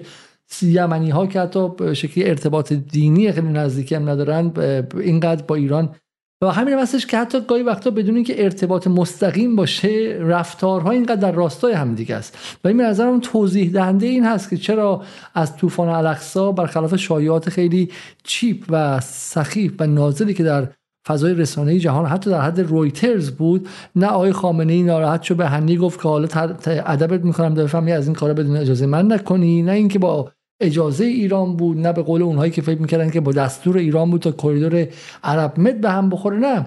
حماس کار خودشو کرد ولی به علت اینکه اینها در طول زمان با هم سیقل خوردن این رفتارها و این رفتارها به شکلی عملا در راستای منافع مشترک هم هستش. درست می‌فهمم آقای مسئول زاره این صورتبندی قبول دارید شما؟ بله بله طبیعتا. اساسا منطق این روابط منطق استعلا نیست. منطق پدر فرزندی یا در واقع پدر سالارانه و نگاه بالا به پایین نیست. میگم من یه وقتی به خودم میگم که از این حوصله و صدر ایرانی ها در قبال این جنبش ها دیگه کلافه میشن. یعنی وقتی میگم با چکشی تر تمتر یه وقتی باید گوش بکشید یه وقتی باید و می‌خوام بگم روابط به, چرا من اصلا بهش گفتم یک کتاب در منطق روابطی رو من جمعش بنویسم اصلا یک تراکمی از تجربه شخصی خود من هست. از ناراحتی های شدید خود من از اینکه چرا ما این همه با حوصله و با حوصله خب آقا تو داری پول میدی داری امکانات میدی داری فلان میدی خب گوشیشو بکش. یه دعوایی بکن یه چه می‌دونم تشری بزن یه چیزی. ببینید نه تنها این نیست که نگاه اینه که اقناع بدیم و در جای پرونده های حساسی به اینها واگذار میشن نه تنها آزادی عمل داده میشه برای اقدام طبیعتا هماهنگی ها وجود داره اما در نهایت تصمیم نهایی به خود جنبش ها و اون لایه ها واگذار میشه. که بعضا ایران پرونده های خودشون هم واگذار می‌کنه. خب شما تقریبا همه می‌دونن که پرونده سوریه عملا تا اندازه زیادی حزب الله تصمیم گیر و عنصر مؤثری است در تصمیمات در سوریه. یعنی یک جنبش کوچک که روزی در واقع زیر دست ایران بوده امروز مشاور ایران است در این پرونده. و صحبت های حزب الله برای ایران مثل در واقع چطور بگم شاید کتاب مقدس تلقی میشه در خیلی از مواقع. خب کدوم کشوری است که در دنیا با نیروهای سابق خودش اینطور تعامل کنه؟ به این میشه گفت پراکسی؟ این هر چیزی از جز پراکسی. مگر اینکه بگیم به تعبیر آقای پاک یا تعبیری که در واقع من از قدیم به دوستان می‌گفتم تهران پراکسی این دوستان بشه یه تکمله از اون بحث قبلی بگم به نظر مهمه. یکی از ارکان فتنه در سوریه بحران در سوریه همین زدن اختلاف بالا آوردن اختلاف میان حماس و دولت بود. شبیه یک چیزی مثل نقض لبنان در تهران همین بالا آوردن اختلاف بین حماس و دولت سوریه بود. آقای علیزاده می‌خوام یه نکته بگم از برداشت اجتماعیم از این مدتی که در سوریه بودم در حین طوفان الاقصا اهل سنت سوریه بسیار دوست دارن که کشورشون وارد طوفان الاقصا بشه به جدیت و انگیزه دارن. حتی تمام سختی هایی که دارن میگن که ما دوست داریم این اتفاق بیفته. این چند دلیل داره. یکی اینکه اهل سنت در سوریه گرایش داره به اخوان المسلمین و به طور سنتی تمایلات داره به اخوان المسلمین. خارج از این پیوند حماس و سوریه خیلی به قبل ها برمیگرده. همین نام عزالدین قسام عزالدین قسام یک شخص سوری بود که نیروهای سوری و فلسطینی رو برای مقابله با فرانسوی ها رهبری می‌کرد. در زمانی که سوری ها و فلسطینی ها با هم متحد شده بودند که اشغالگری فرانسوی ها در سوریه رو پایان بدن و جالب هست که اون موقع فلسطینی ها کمک کردند به سوری ها در به پایان دادن اشغال فرانسوی ها و همین عزالدین قسام بود که این وفاق رو به وجود آورده بود و هنوز هم نامش وفاق داره. درست هست که دولت سوریه ممکنه از اون زمان مقداری سکولارتر شده باشه و از تفکرات آن زمان فاصله گرفته باشه ولی هنوز یک جذر و یک ریشه بسیار قوی یک پیوندی با این طرز تفکر داره. اون هم از ناحیه ناسیونالیزم عربی هست. خیلی خیلی نکته کلیدی بودش. بسیاری من که این بخش از برنامه در واقع به عملا تموم میشه و برای خود منم یه توضیح دهنده بسیار از مسائل. ولی واقعا این که نگاه می‌کنین که چرا محور مقاومت می‌تونه تو اینجا با میگم این این شابلون به شما اجازه حل خیلی مسائل میده. چرا با پول مثلا یک هزارم آمریکا می‌تونه آمریکا رو شکست بده؟ اینه که همین این جنس رابطه است. چون آمریکا هم خب مثلا نگاه می‌کنید که پتروس از اون ور دنیا میاد توی عراق نه زبونشون رو بلده نه فرهنگشون رو بلده نه هیچ چیز. حالا شما چون شب خاطر است اون موقعی که آیه مازیار بهاری که الان رئیس ایران وایر هستن و غیره. قبل از این حرفا برای من تعریف می‌کرد با آبوتاب که از عراق که برگشته بود و خیلی هم جالبه که امبد بود با ارتش آمریکا. و من چون اون موقع درگیر تظاهرات ضد آمریکایی بودم ولی خب ما از تهران هم دیگه رو میشناختیم با هم دیگه چایی می‌خوریم هر از گاهی. اومد گفتش که به عنوان همدلی گفت که شما راست میگین خیلی حمله عجیبیه. عملیات به این سنگینی کرده آمریکا در عراق که 500 هزار تا نیرو جابجا شده 150 هزار سرباز فیکس داره میاد اونجا. یک تریلیون دلار هزینه اولیش و غیره و کتابی که به اینا دادن کتاب عربی به شکلی the guideline for the Iraqi uh, for the American servicemen in Arab countries 1973 کتاب راهنمای سربازان آمریکایی در کشورهای عربی سال 1973 حتی اینو update نکردن. برای حمله به این سنگینی یه سری سرباز ریختن اونجا که نه فرهنگش رو می‌دونن نه زبانش رو می‌دونن نه چیزی. و خودش میگه این واقعا فاجعه است. اینا واقعا چرا خواهن شکست خواهن خورد و غیره. همون اول جنگ بود. و شما می‌بینید پترائوس میاد نفر بعدی میاد. بعد سری از این کسایی میان که از اونور دنیا سالهاست از عراق فاصله دارن. اینو مقایسه کنیم با فضای محور مقاومت که میگه هر بومی متعلق به مردم اون بومه. اگر ما در سوریه هستیم سوریه ها باید در اونجا بجنگن. تصمیم باید سوریه ها بگیرن یا حداقل لبنانی هایی که هم ریشه با سوری ها هستن و هم بوم با اونها هستن و این خیلی خیلی قضیه مهمیه. این احترام به بوم و فرهنگ بومی اونجا این قضیه رو متفاوت می‌کنه دیگه. همون چیزی که حاج قاسم سلیمانی می‌گفت که شما حتی تون نباید برید و گرد و خاک نخواین در محله اینها چون شما غریبه هستین اینجا و نباید این احساس باشه که شما از جای دیگه اومدین و دارین قلدری می‌کنین و این چیزی که ما مرتب در جدال میگیم که محور مقاومت دفاع حد اکثری ازش تا مرزی که تبدیل به یک ناسیونالیسم اقتدار طلب ایرانی نشه. و یه وقت این افراد احساس نکنن که سوریه هم استان ماست لبنان استان ماست حالا فلسطین هم می‌خوایم بگیریم حالا یمن هم مال ماست. تا اون لحظه و با این جنس رابطه رو شما باید درونی کنید و در توقعیت هم از یمن باید باشه. فرا یمنی یه چیزی گفتش که بگی چه به خودی به خودش حق میده؟ حق میده. برای اینکه جنگیزه. 300 هزار تا یمنیش کشته شدن در مقاومت جلای سعودی. و برای خودش حق و استقلال داره. محور مقاومت متشکل از اجزایی است که هر کدومشون استقلال دارن و هیچ قرار نیستش که در در ایران حل بشن و استقلال خودشون رو از دست بدن. و این میگم حالا به رغم سادگیش متاسفانه هر از گاهی ما ایرانی ها فراموش می‌کنیم. آقای علیزاده یه نکته بگم. یکی از معجزات مقاومت و این فرمولی که رهبر انقلاب در بعد از رهبریشون پیش گرفتن رو عینا زمانی می‌تونید بفهمید که بخشهایی از ارتش سوریه مثل امروزی که من ابتدای صحبتم گفتم حزب الله هر تجمعی می‌بینه می‌زنه. بخشهایی از ارتش سوریه یه زمانی بود که هر تجمعی از حزب الله داخل لبنان می‌دیدن خمپاره باران می‌کردن. یعنی مراسم دعای کمل می‌گرفتن خمپاره باران می‌کردن. یکی از دوستان نزدیک من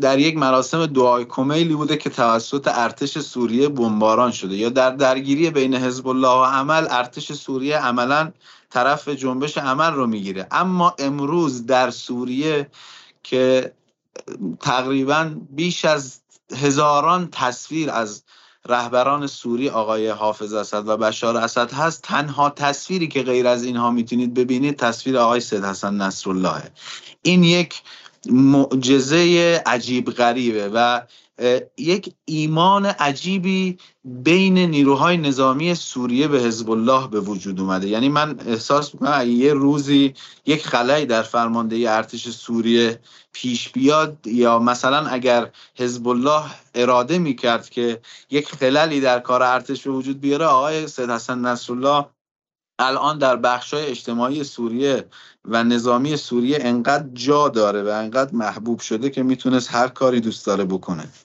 این نکته خیلی نکته دقیق من امروز داشتم سخنرانی های خامنه‌ای در مقابل این رئیس جمهور جدید کوبا رو میخوندم و جمله‌ای که در موردش میگه خیلی جالب میگه که صداقت انقلابی و استمرار این صداقت و غیره و در اینه که خب سید حسن هم دقیقا شامل همینه و خود ایران هم در حالت کلان شامل همینه. همین رابطه ایران و فلسطین رو شما نگاه می‌کنید خب رابطه ای که ممکنه که ایران رسانه نداشته باشه الجزیره هم نیاد بگه جامعه عرب هم فراموش کنه ولی در حال تاریخ فراموش نخواهد کرد که استمرار و ثبات این جنس رابطه از دقیقا 23 بهمن سال 57 تا امروز که 15 آذر سال 1402 حفظ شده.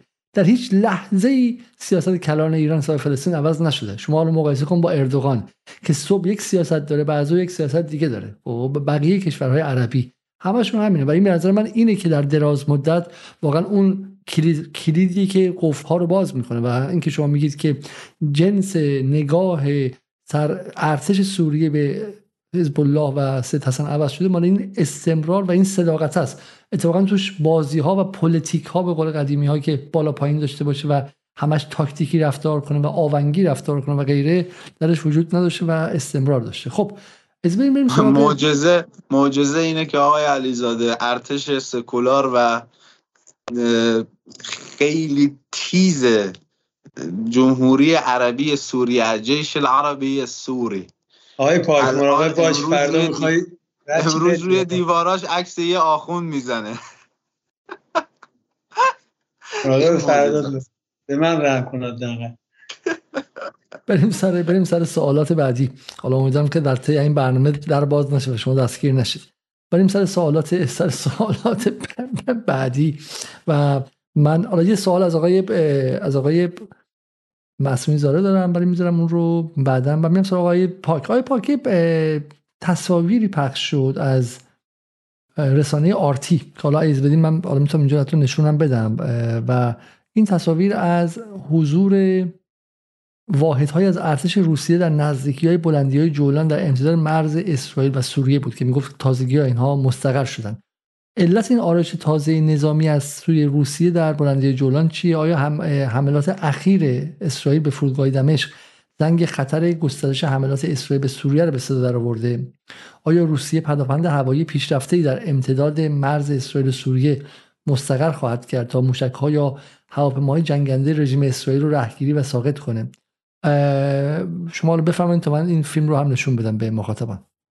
خدمت شما عرض بکنم تقریبا از ابتدای حضور نیروهای روسی در خاک سوریه رژیم سهیونیستی در تمام نواحی با سوریه تقریبا همراه هست با حضور نیروهای روس چه در استان قنیتره چه در استان درعا. نیروهای روس به دلیل توافقات زمینی که با رژیم صهیونیستی دارند در چارچوب های امنیتی مورد توافق دو طرف در این مناطق حضور دارند در کنار نیروهای ارتش سوریه و این اتفاق جدیدی نیست. وجود سامانه های پدافندی روس هم خیلی وقت هست در سوریه سامانه های پیشرفته پدافندی روسی حضور داره اما در پایگاه های روسیه و نه در اختیار ارتش سوریه. البته ارتش سوریه توانایی پدافندی خوبی داره و چیزی که شاید کمتر بهش پرداخته میشه در همین حمله های متداوم مثلا پدافند سوریه گاهن می‌تونه مقابله کنه با این حملات و گاهن دیدم که مثلا از پنج موشک سه موشک رو پدافند سوریه می‌تونه هدف قرار بده اما به صورت کامل نمی‌تونه با حملات مقابله دلایل تاکتیکی و فنی داره. یکیش این هست که آقای علیزاده هواپیماهای رژیم صهیونیستی بمباران حریم هوایی لبنان انجام میدن و گاهن خطر برخورد موشک پدافندی با هواپیماهای مسافربری وجود داره. بسیار خب پس اتفاق جدیدی نیستش این حضور بشه روس ها در مرز جولان؟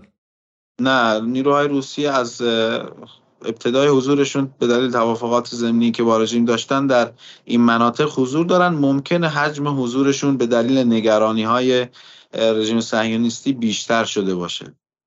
ولی مگه شایع نشد که پس از آغاز جنگ اوکراین بسیاری از پایگاه های روسیه در سوریه تحویل ایرانی ها شد؟ نه اینکه تحویل ایرانیا بشه ولی تقریبا حضور نیروهای زمینی روس در سوریه پایان یافت و نیروهای زمینی روسیه الان دیگه در سوریه حضور ندارن. فقط در نقاط مراقبتی و در پایگاه ها وجود دارن و مانند قبل نیست که در پایگاه ها باشن. بسیار خوب. بریم سر سوال بعدی من از شما و و اینکه یک هفته پیش قطعنامه دیگری در مجمع عمومی سازمان ملل به تصویر رسید که ادامه اشغال بلندی های جولان توسط اسرائیل رو محکوم کرده و اسرائیل رو فرا خونده بود که به اشغالگری خود در خاک سوریه پایان بده. اونم در وسط جنگ. آیا این شکل از دخالتگری های بین المللی می‌تونه به زمین چینی برای گشوده شدن رسمی یک جبهه جدید جنگ از سوی محور مقاومت علیه اسرائیل تعبیر شه که حالا فقط توی طی برنامه به این سوال تا حد زیادی پاسخ دادیم؟ خدمت شما عرض بکنم هم سازمان ملل هم اکثریت کشورها جولان رو هنوز متعلق به سوریه می‌دونن. حتی ایالات متحده هم اینطور بود تا اینکه ترامپ سفارتشون رو به بیت المقدس انتقال داد و جولان رو رسما انضمام کرد به رژیم صهیونیستی. این اتفاق جدیدی نیست. این قطنامه ها ما قطنامه شورای امنیت هم در این خصوص داریم. حتی همونطور که قطنامه 425 شورای امنیت میگه که رژیم صهیونیستی باید الجلیل و مزارع شب خالی بکنه. اما رژیم به اینها عمل نمی‌کنه. مگر اینکه یک توافق بلند مدت چیزی مانند صحرا سینا و اون توافقی که با مصر اتفاق افتاد رو عملی بکنه. تجربه نشون داده که سرزمین های عربی جز با عملیات های رزمی آزاد نشدن. اگر با توافق آزاد بشن چیزی شبیه به رفح رو شاهد هستیم که مصر هیچ کنترل و اختیاری روی اون نداره. بسیار خب حالا حدود دو سال سی دقیقه از برنامه گذاشته من قبل از شما یه یک ساعتی برنامه داشتم. فکر که الان دیگه فرو بیفتم ولی چون به مخاطبان قول دادیم که در انتهای برنامه هامون سوال کنیم منتظر آیه معصومی زارم میشیم. ده سوال رو من همینجا از مخاطبان می‌خوام که بنویسن. سوالاتتون رو با آغاز کلمه سوال بنویسید ولی قبل از اون اول کمک کنید که برنامه ما به هزار لایک برسه چون الان 840 تا بیشتر لایک نداریم. برسیم به هزار لایک و بعد هم سوالاتتون رو با کلمه سوال مطرح کنید که من از آقایون معصومی زاره و آیه پاک بپرسم و برم سراغ دو سوال انتهایی خود من آیه پاک. خب اما این سوال من اینه اینه که اخبار غیر رسمی متعددی از سال 2019 به این طرف.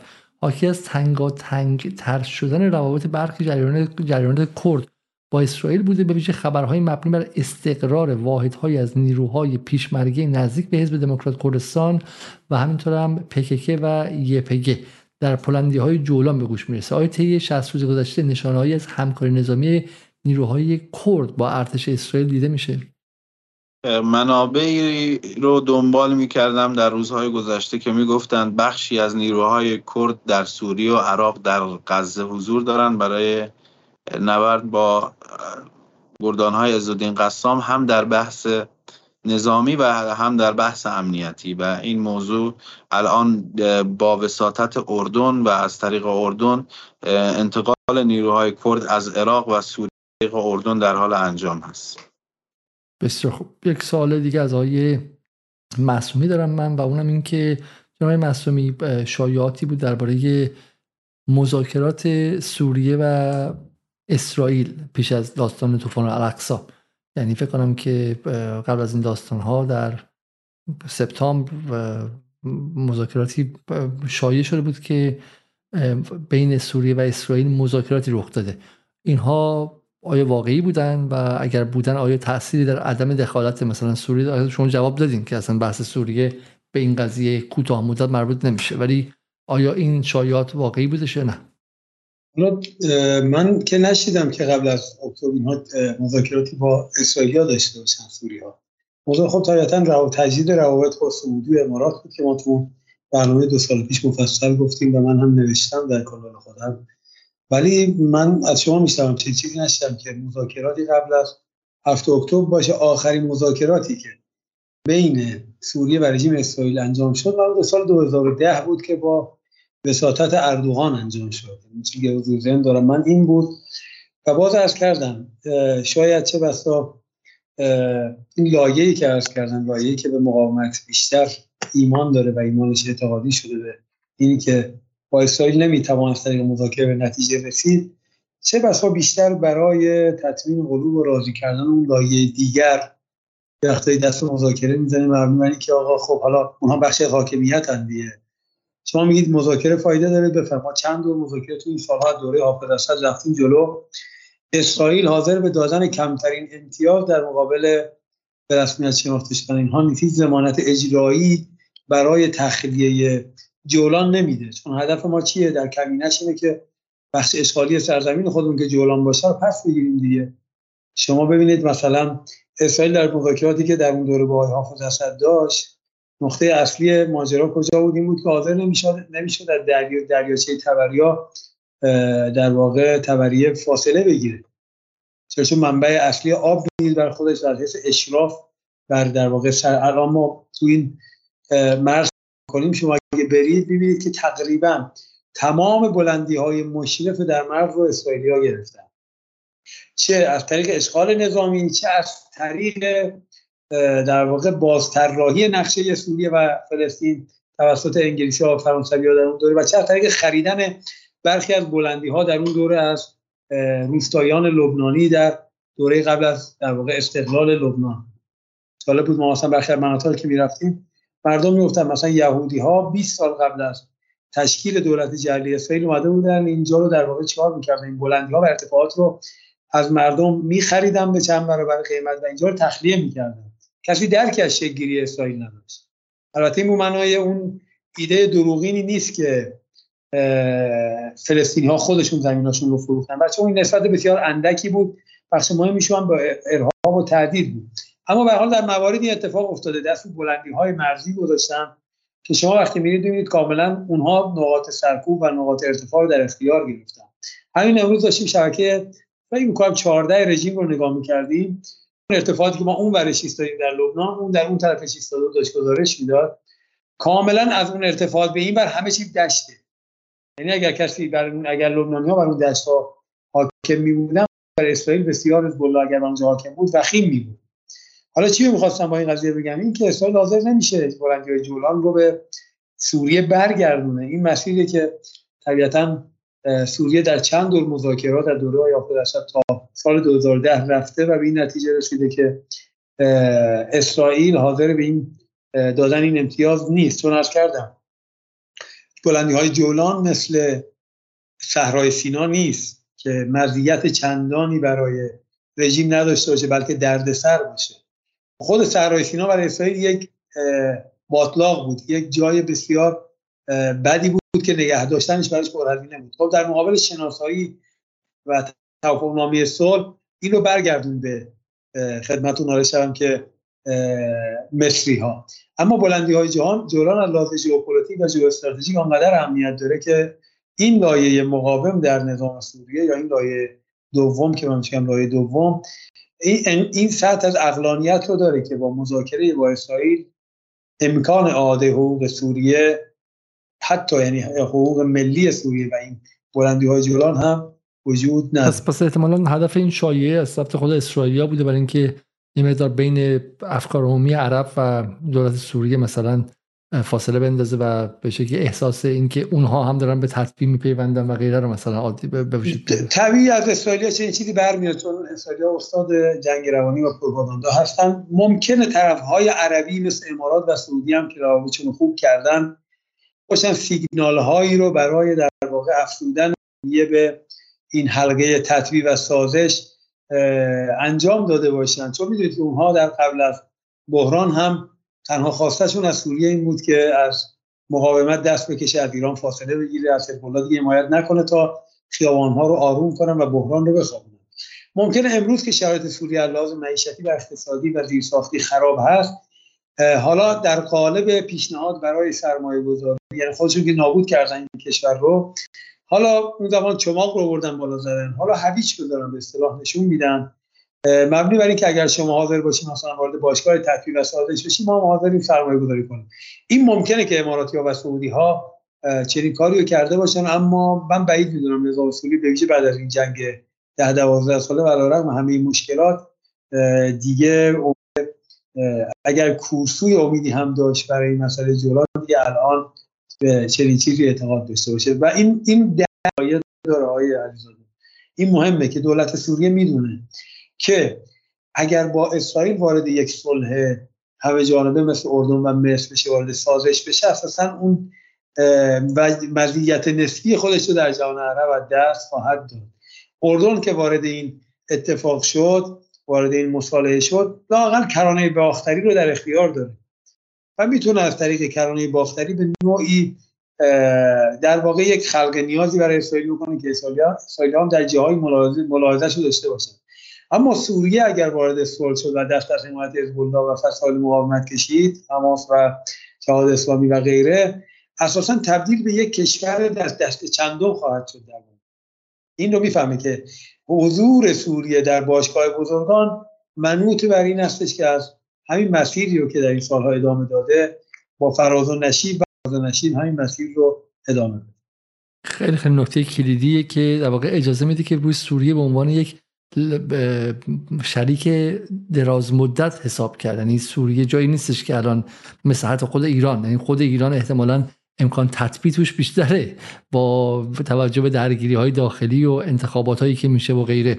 همونطور که واقعا در دوره آقای حسن روحانی این چیز دور از دسترسی نبود که به این مسیر میره اگه ترامپ یه مقدار بلاحت به خرج نرده بود و خود کری و اوباما اینقدر خصاصت به خرج نرده بودن و اینقدر حداقل مواهب برجام اومده بود اون مواهب مثل در داخل ایران خیلی از نیروهای حتی اصولگرا هم به اون سم بچرخونه که یواش یواش بچرخن و سراغ برجام دو هم بیان که معنای جز تطبیع نداشتش.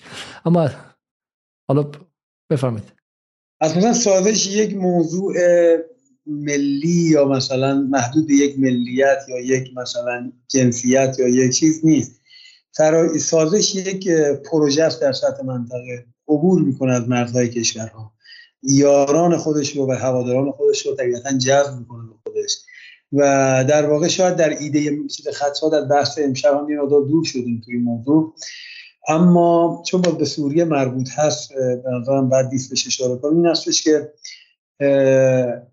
پرچمداران تطبیق و سازش در منطقه با اسب تراوای توسعه امروز و معیشت امروز دارن ترکتازی می‌کنن و اسبدوانی می‌کنن به اصطلاح. یعنی اشاره بینی که اگر شما سازش کردید مشکلات معیشتی و اقتصادیتون حل خواهد شد و این مسائل حل خواهد شد.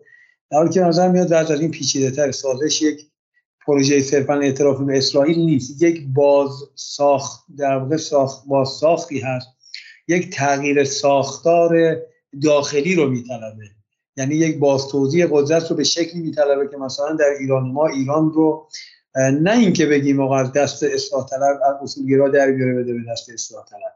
ایران رو قبلا گفتم به تبدیل به یک سهامی عام می‌خواهد کرد که به زوال مفهوم تاریخی ایران منتهی خواهد شد. ولی اسب تراوای این سازش آقای علیزاده که خطرناکه مسئله توسعه و معیشت و اقتصاد است به ویژه در زیر تحریم هایی که در این سالها بر کشورهای حوزه محور مقاومت از جمله سوریه تحمیل شده. عرض کردم حالا بعد از شکستشون در عرصه میدانی هویج توسعه و معیشت رو سر دست گرفتن. و خب چیزی هستش که باش امکان در واقع چطور میگم می‌خوام تعبیر کار برن که تعبیر بدی نباشه.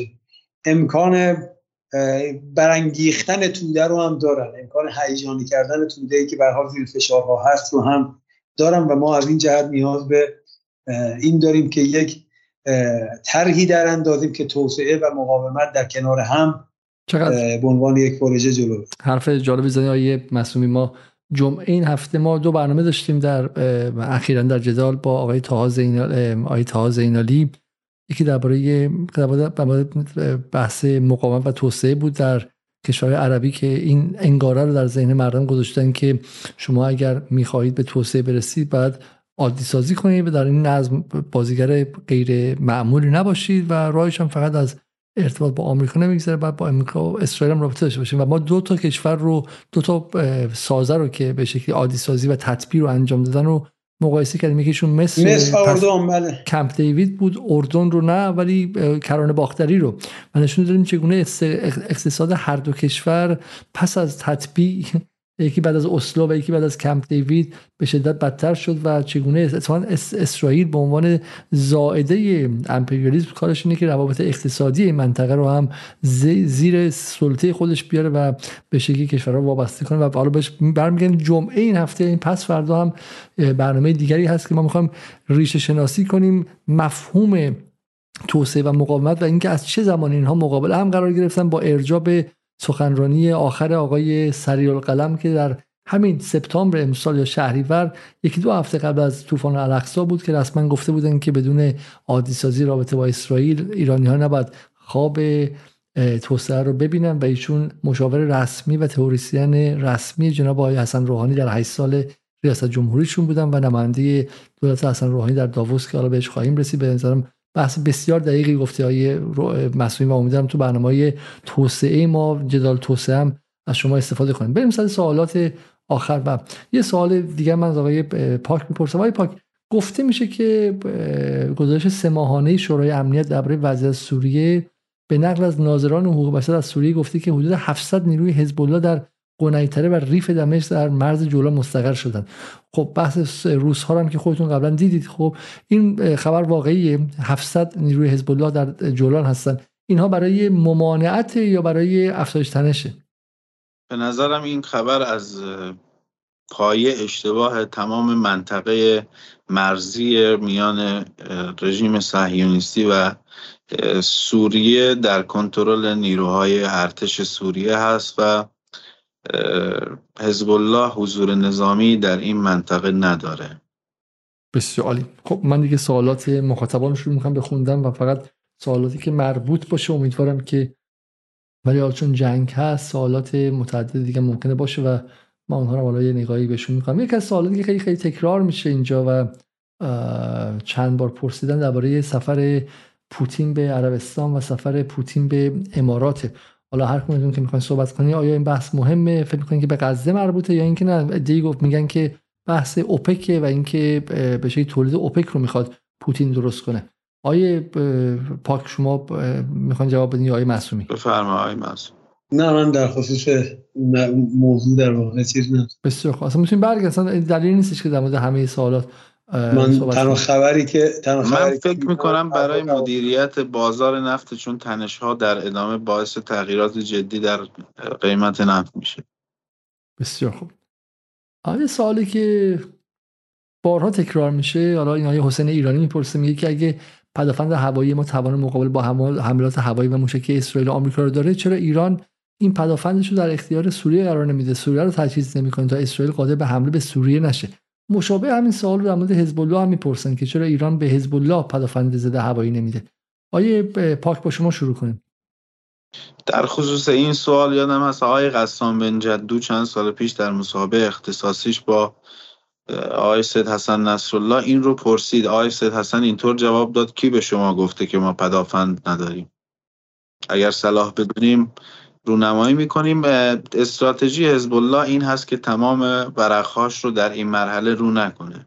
در خصوص سوریه هم سوریه از قدیم سامانه پدافندیش رو از شوروی و روسیه تامین کرده. همون سامانه هایی که در ایران بعضا استفاده می شود که منشأ و مستر روسیه دارن هم اینجا استفاده میشه مثل سامانه تور و سامانه M1 و M2 خب طبعا در این سالها صنایع نظامی سوریه نتونست به اون روند در حال پیشرفت خودش ادامه بده. اما فکر می‌کنم ارتش سوریه در حال برطرف کردن این مشکل هست.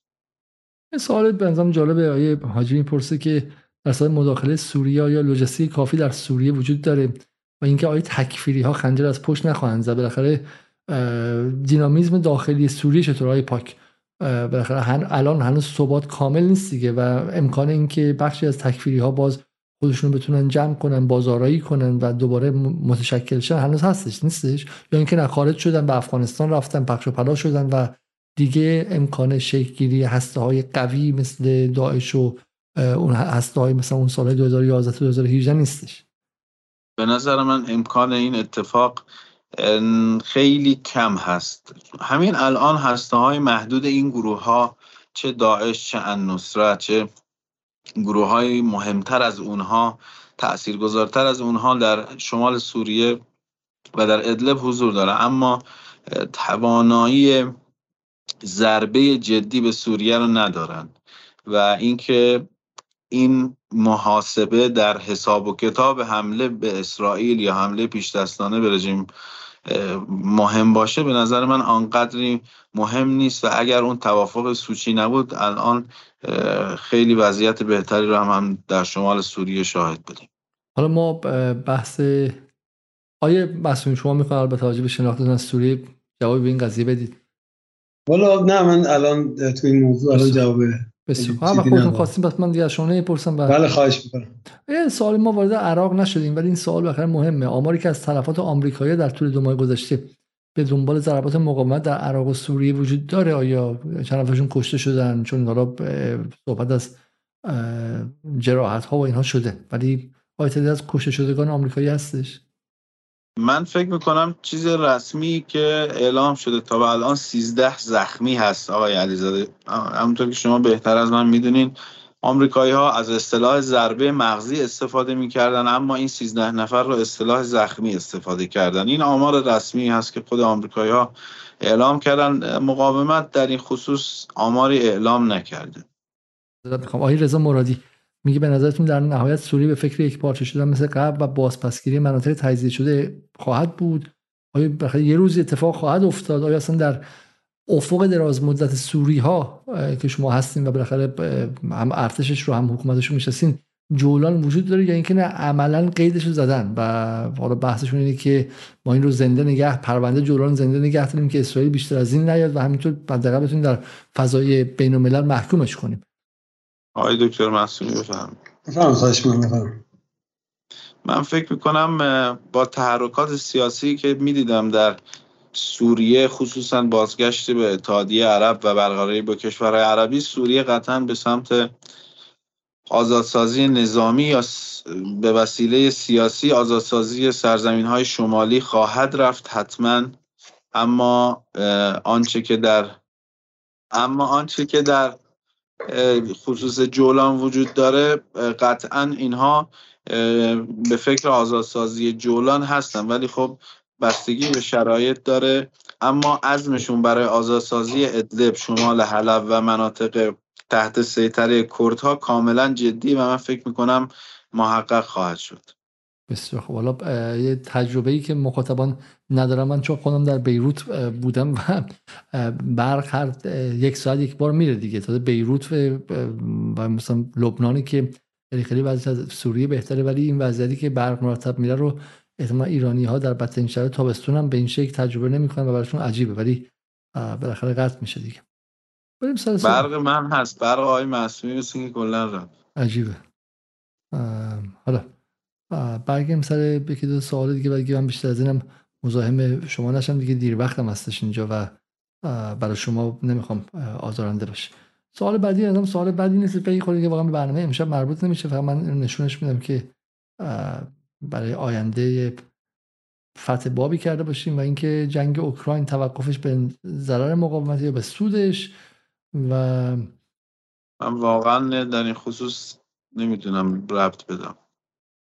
سوال بعدی را وارد نشدیم اینجا اینه که حالا بخاطر سوریه در یک سمت هم مشغول با ترکیه است. درسته؟ و میگه با توجه به حمایت اکثر مردم و ملت سوریه از حکومت بشار اسد که من نمی‌دونم آیا واقعا اکثر مردم سوریه از بشار اسد حمایت می‌کنن یا نه. چرا هنوز سوریه اقدام جدید بازپسگیری یک سوم خاک اشغال شده توسط ترکیه و کردهای مورد حمایت ترکیه و چای نفش از آمریکا نکرده. ولی همین ولی حالا صد نکته رو مطرح می‌کنه که این نکات نکات جالبیه که بالاخره حالا دوستانی که میگن چرا سوریه وارد نمیشه وارد نمیشه سوریه الان با ترکیه درگیره با آمریکا همچنان درگیره درسته؟ با نیروهای تکفیری درگیره یعنی واقعا کشور رو روزی حدود 200 هزار بشکه نفت و 23 هزار تن محصولات کشاورزی رو امریکایی ها از سوریه میدوزدن. البته این بخش اشغالی که گفتن کردها مورد حمایت ترکیه نیستن. کردها با ترکیه دشمن کردهای سوریه و کردها تحت حمایت امریکا هستن. مجموع مناطق اشغالی هم از یک سوم کمتر هست. مونا قلندری می‌پرسه که آیا محور مقاومت در حال مانور نظامی یعنی با این موشک زدن در حال تست و بررسی سامانهای راداری یا ماجرای یمن تنگی باب المندب محور مقاومت نقاط ضعف و قوت ضعف خودش رو دشمن داره بررسی می‌کنه. میگن که احساس جنگ نداریم. ما احساس می‌کنیم که داره به شکلی تست می‌کنه. قطعا محور مقاومت در شمال فلسطین اشغالی و در غزه و در یمن درگیر جنگ هست. در جنوب لبنان و در غزه یک جنگ تمام ایار هست. بخشی از این جنگ که الان داره اتفاق میفته بعد محک زدن توانایی یکدیگر هست که این بخش از جنگ برای رژیم صهیونیستی اتفاقا خیلی جدی هست. بسیار خوب. سوالی که حالا شاید برای بعضی مطرح شه ولی سوالی که بهش فکر کنیم به نقشه نگاه کنیم خب نباید باشه. ولی مونا قلندری می‌پرسه آیا رزمندگان حیدریون فاطمیون زینبیون و غیره توان نفوذ به سرزمین اشغالی دارن که یعنی اونها می‌تونن در مقاومت به جنگن در داخل فلسطین شن که هم جوابش واضحه. درسته؟ بله. بسیار ما جواب نمیدیم. ولی این سوال هم ازم پاسخش واضحه. آیا رسول سالی میگه میگه که از آقای پاک بپرسین چرا حزب مثل جنگ 33 روزه عملیات بزرگ مثل غرق کردن نافچه اسرائیل تحمیل انجام نمیده که آتش بس تحمیل کنه. چرا حزب یک پایگاه هوایی رو هدف قرار نمیده؟ حزب الله کارهایی بسیار بزرگتر از غرق کردن اون ناو در این 60 روز انجام داده. اما به دلیل اینکه آستانه تحمل رژیم صهیونیستی در هفته اکتبر بسیار بالاتر از 33 روز زمان جنگ 33 روز رفته دیگه اینها در مقابل رژیم صهیونیستی این کارها بازدارندگی ایجاد نمی‌کنه. سوال خوبی های روزبه می‌پرسه. به نظر شما و مهمانان کاری است که به صورت ضرب العجب انجام شه تا توسط دولت ها و ملت های منطقه تا مردم غزه از زیر این فشار شدید خلاص شن؟ حالا شاید سوال خیلی تخصصی نباشه به نظرم سوال همه ما هستش و واقعا اگر اتفاقا یه جواب داره آقای علیزاده. به نظرم اگر اتفاقاتی مثل بهار عربی در کشورهای عربی شروع به افتادن بکنه جنگ غزه بعد از یک روز متوقف میشه. چرا نمیشه به نظرتون؟ شما کشور عربی و افکار عمومیشو خیلی خوب می‌شناسید. آره هنوز اون جرأت و هنوز اون حجم فاجعه به افکار عمومی کشورهای مثل مصر منتقل نشده. ببینید شما در سال 2011 استارت رو تونسی ها زدن اما دیگه کار از دست حکام کشورهای عربی در اومد. به نظر من هم اصلا این رو احتمال بعیدی نمی‌بینم که این یک همچین اتفاقی بیفته. به همین دلیل شما می‌بینید همه این حکام با اینکه در پشت پرده و در زیر میز دست در دست رژیم صهیونیستی دارن در اعلام موازه همه انقلابی هن. یک سوال از آقای معصومی است که آقای معصومی برگردن آقای معصومی آقای معصومی شهید شد دیگه. آقای معصومی دیگه رفتن دیگه و ولی آقای سعید دلدادی میگه که نه آقای معصومی بخوام داره برمیگرد من به همین شکل سورال و واقعا ما ماورایی می‌خوام آقای معصومی رو بردارم بیارم. معصومی باز کن آقای معصومی اگر دوربینشون رو باز کنن. اگر نه من عکس دیگه ازشون می‌ذارم و پس صداشون رو پخش می‌کنم. خب بله بله خیلی هم عالی. یه عکسی هستش که بله آدم به کسوف نگاه می‌کنن با این عینک آقای معصومی میگن که آقای دلداده می‌پرسن که جناب معصومی قبلا گفتن که یمن نباید کشتی های اسرائیل رو آزاد کنه بلکه باید اونا رو به سرعت آتیش بزنه. می‌خواستم دلیلشون رو در این باره بدونم. حالا بقول ما جوانی کردیم دوستان ببخشید. گفتیم شما اینو به من گفته بودی خصوصی. اینو کجا گفتی دوباره؟ نه اینو توی کانال منتشر کردم. اونجا هم گفتم شاید متهم بشم به اینکه یه حرف هیجانی داره زده میشه کنم البته دوستان من فرستادم از کانال هایی که منطق این حرف رو هم گفتم. منطق حرف چیه؟ ببینید ما هر کاری که داریم انجام میدیم یک کار نیت ماست. یکی بازخانی نیت ما طرف اساس طرف های مقابله. من می‌فهمم در حال هم محدودیت های سوریه رو گفتم. انصار الله شاید محدودیت هاش از جهاتی شاید بیشتر هم باشه. ولی وقتی که شما وارد چنین حرکت جسورانه ای میشید یک گستاخی نسبت به این نظم موجود دارید به خرج می‌دید. موشک بالستیک شلیک می‌کنید کروز شلیک می‌کنید پهباد شلیک می‌کنید. کشتی می‌گیرید کشتی می‌زنید. ممکنه امروز اسرائیلیا به دلیل درگیریشون در داخل غزه آمریکایی‌ها به خاطر اینکه می‌خوان کنترل کنن این فضا رو ورود نکنن. اما این رو باید مد نظر قرار بدید که فردا خدایی نکرده اگر کار غزه رو بتونن تموم کنن قطعا سر شما خواهند اومد. یعنی و این شما هزینه های رو روی زمین خواهید داد. من از دو جنبه گفتم این کشتی ها رو آتیش بزنید. از دو جنبه یه جنبه اینی که نشون بدید در قضیه جدی هستید. با مجاملین و دنبال تبادلی هم نیستید. نکته دوم اینه که ببینید شما امروز تمام محور مقاومت رو جریان مقابل متهم می‌کنه به بازی و نمایش و پس معظم همین جریانی که سوریه رو با آتیش کشید. چون خودش توانایی و ظرفیت و جرأت و جسارت و شجاعت این رفتار مقاوم رو نداره. برای اینکه در واقع یه جور آبروی خودش رو نگه داره و حفظ کنه چیکار می‌کنه؟ میاد به قول من میگم پنجه به آفتاب کشیدن. میاد شروع می‌کنه به آره هم خدمتتون که ایجاد شبهه و تردید نسبت به رفتار شما. که آقا رفتار حزب نمایشی است یه توافق با اسرائیل کرده پشت پرده. حوسی ها مثلا با آمریکایی ها بستن که فقط یه نمایش مثلا مقاومت مقاومت در عراق همینطور همینطور همینطور. من ارزم اونجا این بود که با توجه به فضای روانی که وجود داره در لایه هایی در جهان عرب و این اتهاماتی که زده میشه به حزب که شما خدمتتون شود که خیلی مثلا دارید تخاذل می‌کنید یه حرکت جدی این شکلی ما نیاز داریم که نشون بدیم که بازی برای ما به مرحله سرنوشتادی رسیده و کار به استخوان مقاومت رسیده. و دیدم در دسترسترین چیز اینه که شما نشون بدی که هدف در توقیف این کشتی مبادله و یا مذاکره برای ارتقای جایگاه داخلی خودت نیست. هدف من خالصانه برای فلسطین هست. یک مذاکره میشه با حماس و دوستان فلسطینی دوست اگر اونا در واقع چراغ سبزی دارن میدن این کشتی رو در جا در روی آبای یمن آتیش بکشید و بگید هدفهای بعدی رو با معامله رو کنید کرد می‌فهمم چقدر تبعاتش سنگینه برای انصار همین حال می‌فهمم اما بازیگری که وارد بازی موشک های بالستیک و کروز و پهپادها و این شکلی این بازی این شکلی شده فکر نمی کنم زیادی برای دست دادن خواهد داشت. یا باید از این جنگ پیروز خارج بشه یا فردای جنگ اگر خدایی نکرده منجهی به در واقع اشغال غزه و بین رفتن حماس در اون لایه سخت افزاری بشه دیگه دیگران چیزی برای دست دادن خیلی نخواهند داشت. منطق این حرف من این بود. و نه یکی در واقع برآمده یک احساسات گذرا و و غیره. بسیار خب حالا من یک دو سوال دیگر خیلی خیلی گذری می‌خونم.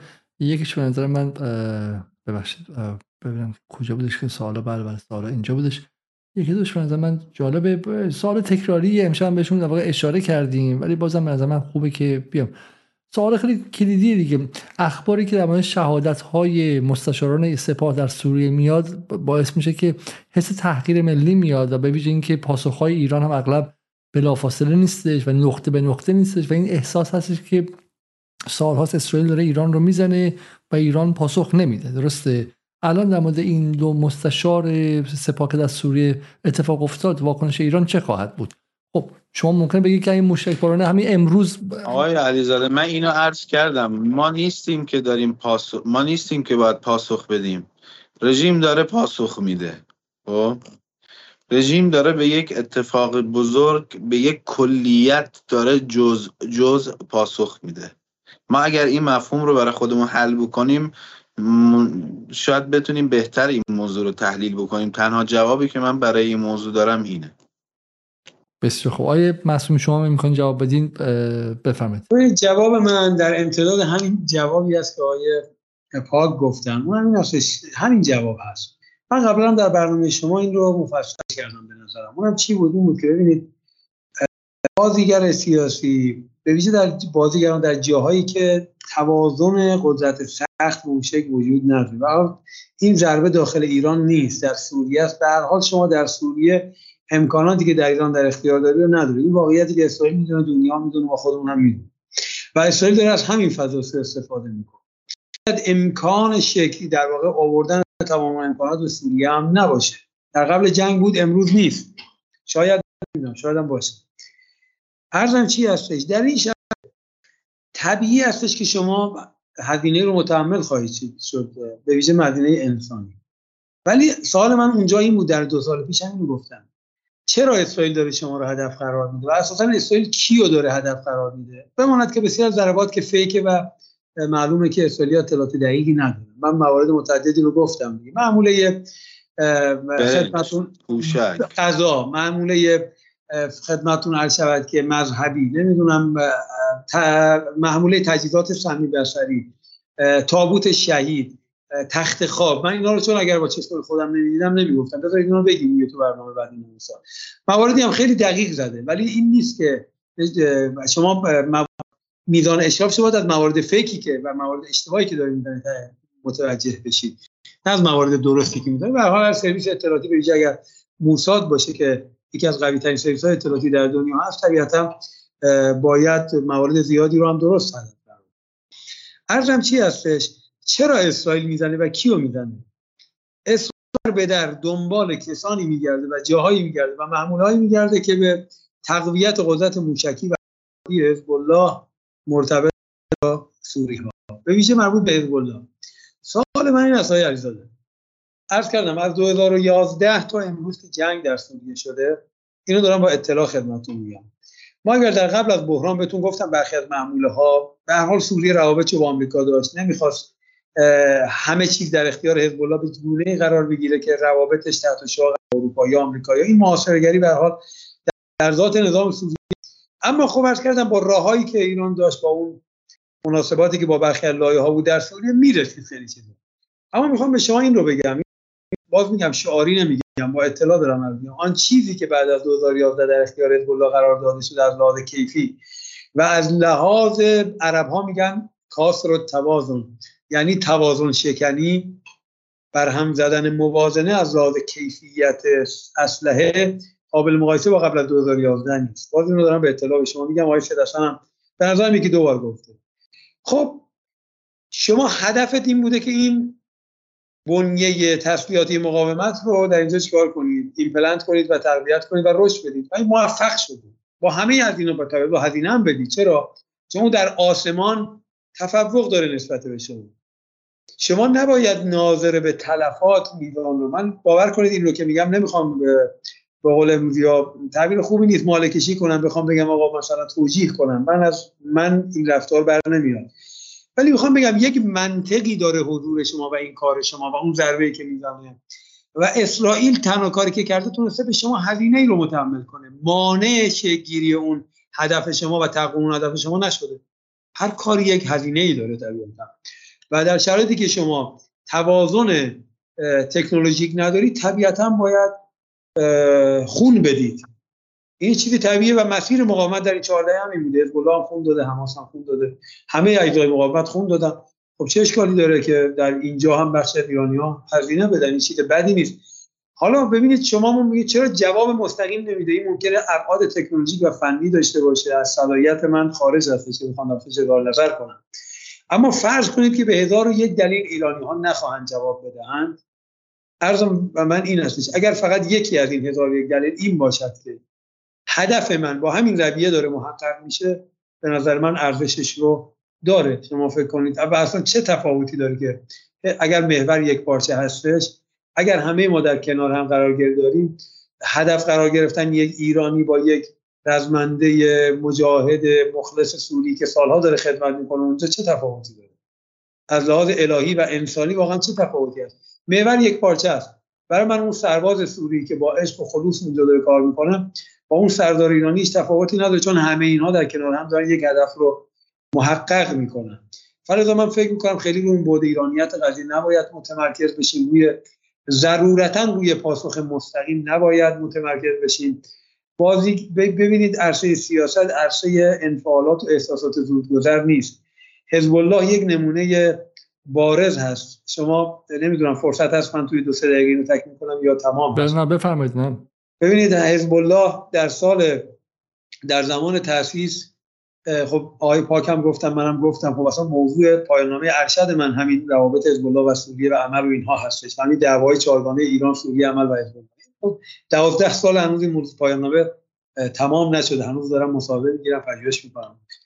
خب ببینید یک جا سوری ها اسلحه مستقیم روی کشیدن. 27 نفر رو در سکنه فتولا در پادگان فتولا بیروت کشتن بچه‌ها در همین سال 2021 در 1993 هواداران حزب الله آمدن در زایه جنوبی علیه قرارداد اسلو تظاهرات کردن. ارتش سوریه که اون زمان مورد حمایت همین دوستان سوریه بود اسلحه کشیدن. رو مردمی که اومدن شعار علیه اسلو می‌دادن. نه نفر به شهادت رسیدن. تیونه رو اگه شما یادتون باشه حادثه تیونه در 2023 احتمالاً های پاک اینجا زندگی می‌کردن یادشون هست. هفت نفر از نیروهای از مردم هواداران عمل و حزب الله شهادت رسیدن. حزب الله در هیچ کدوم از اینها واکنش متناسب نشون نداد. یعنی هجوم نیورد انتقام بگیره به صورت مستقیم. حزب الله اگر می‌خواد بعد از سکنه فتح الله انتقام بگیره امروز در قبرستان تاریخ مدفون بود چرا؟ اصلا توازن قدرتی وجود نداشت که با یک ارتش کلاسیک اون شکلی بخواد رویاروی مستقیم این شکلی بشه. گفتم در قضیه در تجربه‌ای که ما داریم با تجربه در واقع دکترین مقابله نهرتی جواب میده و نه مقابله مستقیم این شکل. خب چرا باید حتما دنبال انتقام مستقیم باشیم من دوستان رو به در جنگ نفکش ها دیدید شرایطش فراهم بود. اقدام انجام شد. یعنی فکر نمی کنم با همه انتقاداتی که خود من این برانور گاهن دارم من فکر می‌کنم آقایونی که تصمیم می‌گیرن حداقل در شجاعت و صداقتشون شکی نیست. پس اگر جایی توانی باشد و مسلحتی باشد به نظرم دریغی از رویاروی مستقیم هم نیست. اگر هدف قرار داده نمیشه شاید یکی از عناصر مفقوده و شاید به این دلیل هستش که نتیجه گراه هستن. برایندگرا هستن. نتیجه داره محقق میشه. خب حالا اون اگر چهار نفر پنج نفر رو بزنه مانع اون هدف من نمیشه. یعنی خط قرمز ممانعت از هدف است و نه هزینه دادن. و طبیعتا اینجا طبیعتا شاید ما باید در دیپلماسی رسانه ایمون یه مقدار در جاهایی من فکر می‌کنم اشکال بیشتر به اینجا برمیگرده که ما باید یه مقدار در دیپلماسی رسانه ایمون در این در تعامل با این موضوع یه مقدار بازنگری کنیم تا منجر به خلق توقعاتی نشود که منتهی به این میشه که ما باید حتما به صورت مستقیم در هر تنشی خودمون ورود پیدا بسیار بسیار. شما ممنون. من که همه خیلی خیلی خستم. ولی یکی دو سوال هستش که صورت تخصصی از شما پرسیدن. یکیش از آقای حسین پاک حامد حاجی می‌پرسه که آیا اطلاع از صحت ادعای رژیم مبنی بر اینکه منزل یحیی سنوار رو محاصره کرده دارید؟ و این جزء خبرهای مهم بی بی سی امروز بود که منزل یحیی سنوار محاصره شده. آیا این خبر واقعی آیا پاک؟ منزلشون که ممکنه محاصره شده باشه ولی توی اون منزل قطعا حضور ندارن. مشابه همین سال. الان شما در زاهیه بیروت هم برین همه می‌دونن منزل آقای سید حسن نصرالله کجاست. همه می‌دونن منزل آقای اماد مغنی کجاست. همه می‌دونن منزل آقای شهید مصطفی بدرالدین کجاست. ولی خب آیا سید حسن واقعا در منزله؟ آیا آقای یحیی سنوار الان در منزله؟ آقای پیام میگه که با کشیدن جنگ به جنوب امکان شهادت فرماندار حماس چقدر جدیه و اگه این اتفاق بیفته مرحله بعد چی می‌تونه باشه؟ من می‌خواستم به طور کلی برای مخاطبانتون بگم شاید دو برنامه قبلی که با هم رفتیم مخاطبان شما و شاید خود شما خیلی احساس بدی داشتید از اینکه شمال غزه سقوط کرد بیمارستان شفا سقوط کرد و کار حماس تمامه. اما امروز دیدیم که تقریبا همون جمعیت چند هزار نفری به بیمارستان شفا برگشتن. همون گنگ بودن استراتژی رژیم صهیونیستی و اون سقف بلند باعث شده اینها هنوز نتونن دستاوردی محقق کنن. من فکر می‌کنم آنچه که در شمال اتفاق افتاد در جنوب هم اتفاق میفته و باز هم دستاورد جدی محقق نمیشه. بسیار خوبی سوال حالا واقعا شبه مانند شاید حالا هر دو جواب بدیم و به عنوان پایان. و دو, دو سواله حالا یکیش آقای ایمان ملاحی می‌پرسه میگه این چه جنگیه که طرف مقابل با آتش سنگین بمباران می‌کنه. در مقابل محور مقاومت هم چهار تا زرهی می‌زنه. داداش اینجوری می‌خواستیم بجنگیم که امثال ظریف درست می‌گفتن. پس که اونا بیان 500 500 بکشن.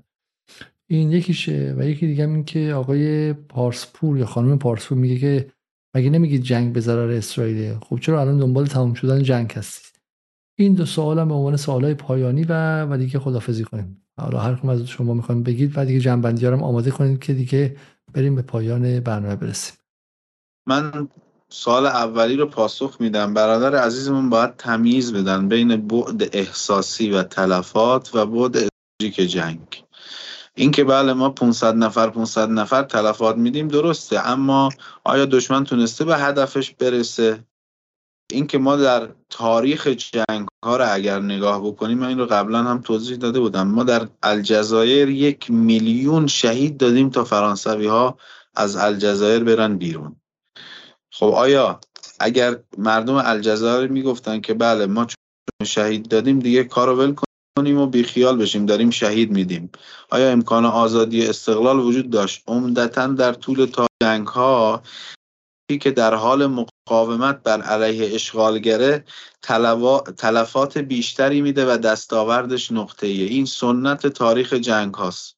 شما نمی‌تونید اینو تغییر بدید. نمی‌تونید انتقاد کنید به حماس بگید که شما باعث شدید 15 هزار نفر کشته بشن و هفته اکتبر رو به وجود آوردید. در صورتی که حماس با به وجود آوردن هفته اکتبر با جلوگیری کرده از کشته شدن 15 نسل فلسطینی ها حالا این آثارش بعدا مشخص میشه. ولی در کل نکته اصلی که مد نظرمون باشه هیچ وقت بعد احساسی جنگ رو نباید قاطی بکنیم با بعد استراتژیک خصوصا اینکه ما ملت ما خودش این رو با پوست و گوشت و استخوان درک کرده. مثالش هم این هست که مثلا پدران ما که اکثرا در جنگ ایران و عراق حضور داشتن الان مثلا ما مثلا اربعین سید الشهدا رو تحریم کنیم به دلیل اینکه در عراق هست. خب به نظرم بعد احساسی و بعد استراتژیک موضوعات رو باید با هم قاطی نکنیم.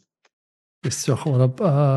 آیه مسئولین شما می‌خواین پاسخ بدیم به این هم مسئله سوال چی بود یادی می‌تونم من بشنم همین اینکه آقا بخاطر داره سنگین بمباران می‌کنه ما 500 500 تا می‌کشه. این برام محور مقاومت دو زرهی می‌زنه و جشن هم می‌گیرن خب؟ و میگه اینجوری می‌خواستیم بجنگیم. خب ظریف راست میگه که ما به شکلی توان مقاومت نداشتیم و اونا به شکلی از نظر نظامی دست بالا رو دارن.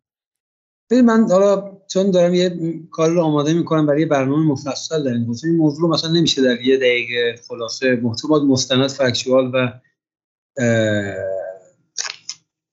قانع کننده پاسخ داد ترجمه اینه که الان در این موضوع صحبت نکنم اما به اختصار در حد یک جمله دو جمله میگم شاید یک شبی با هم به تفصیل در این موضوع صحبت کنیم. اونطور که برادرم آقای حسین آقای پاک گفتن همینه. در شرایطی که بین دو طرف توازن قدرت مادی و تکنولوژیک وجود نداره طرفی که می‌خواد ایستادگی و مقاومت کنه طبیعتا آورده اصلیش دو چیز هست. یک تکیه و روش های نبرد ناهمتراز و چریکی و اینها هست. یعنی از قالب های کلاسیک باید بزنه بیرون. دوم خون هست.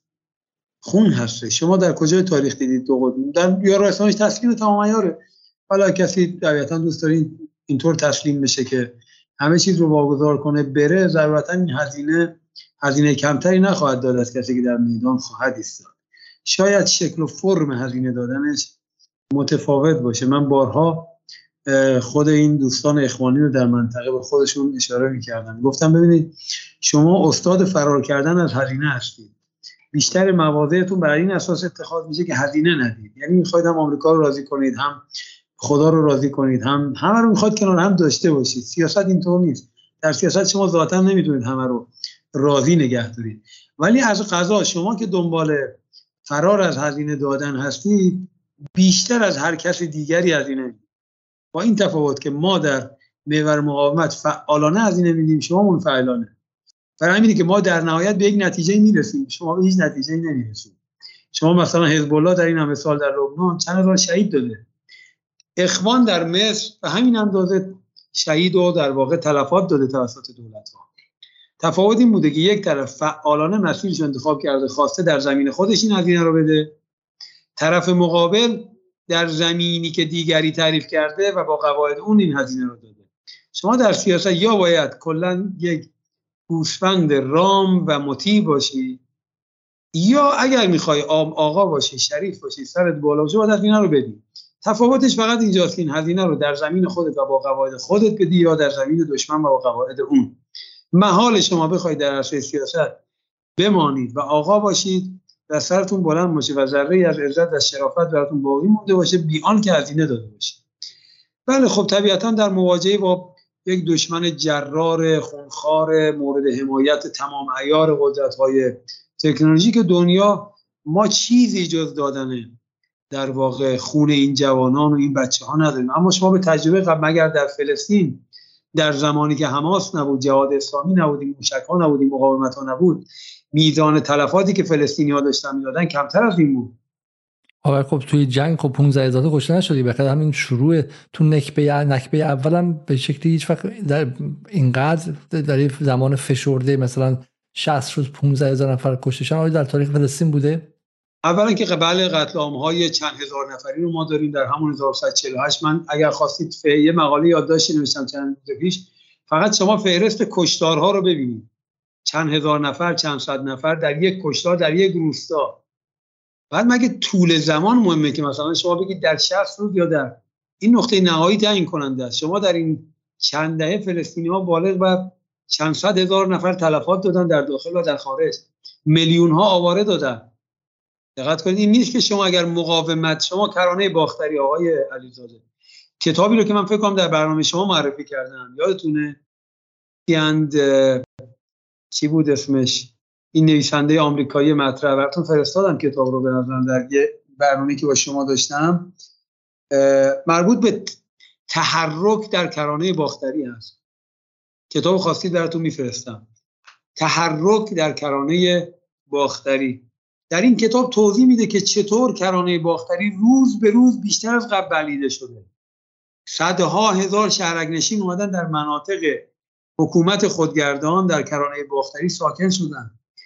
ده ها زن در پشت ایست بازرسی ها وضع هم کردن و ارتش رژیم اسرائیل اجازه عبور رو بینا نداده. بچه های اینها در و 60 درصد این بچه ها در پشت ایست بازرسی از دنیا رفتن کشته شدن مردن.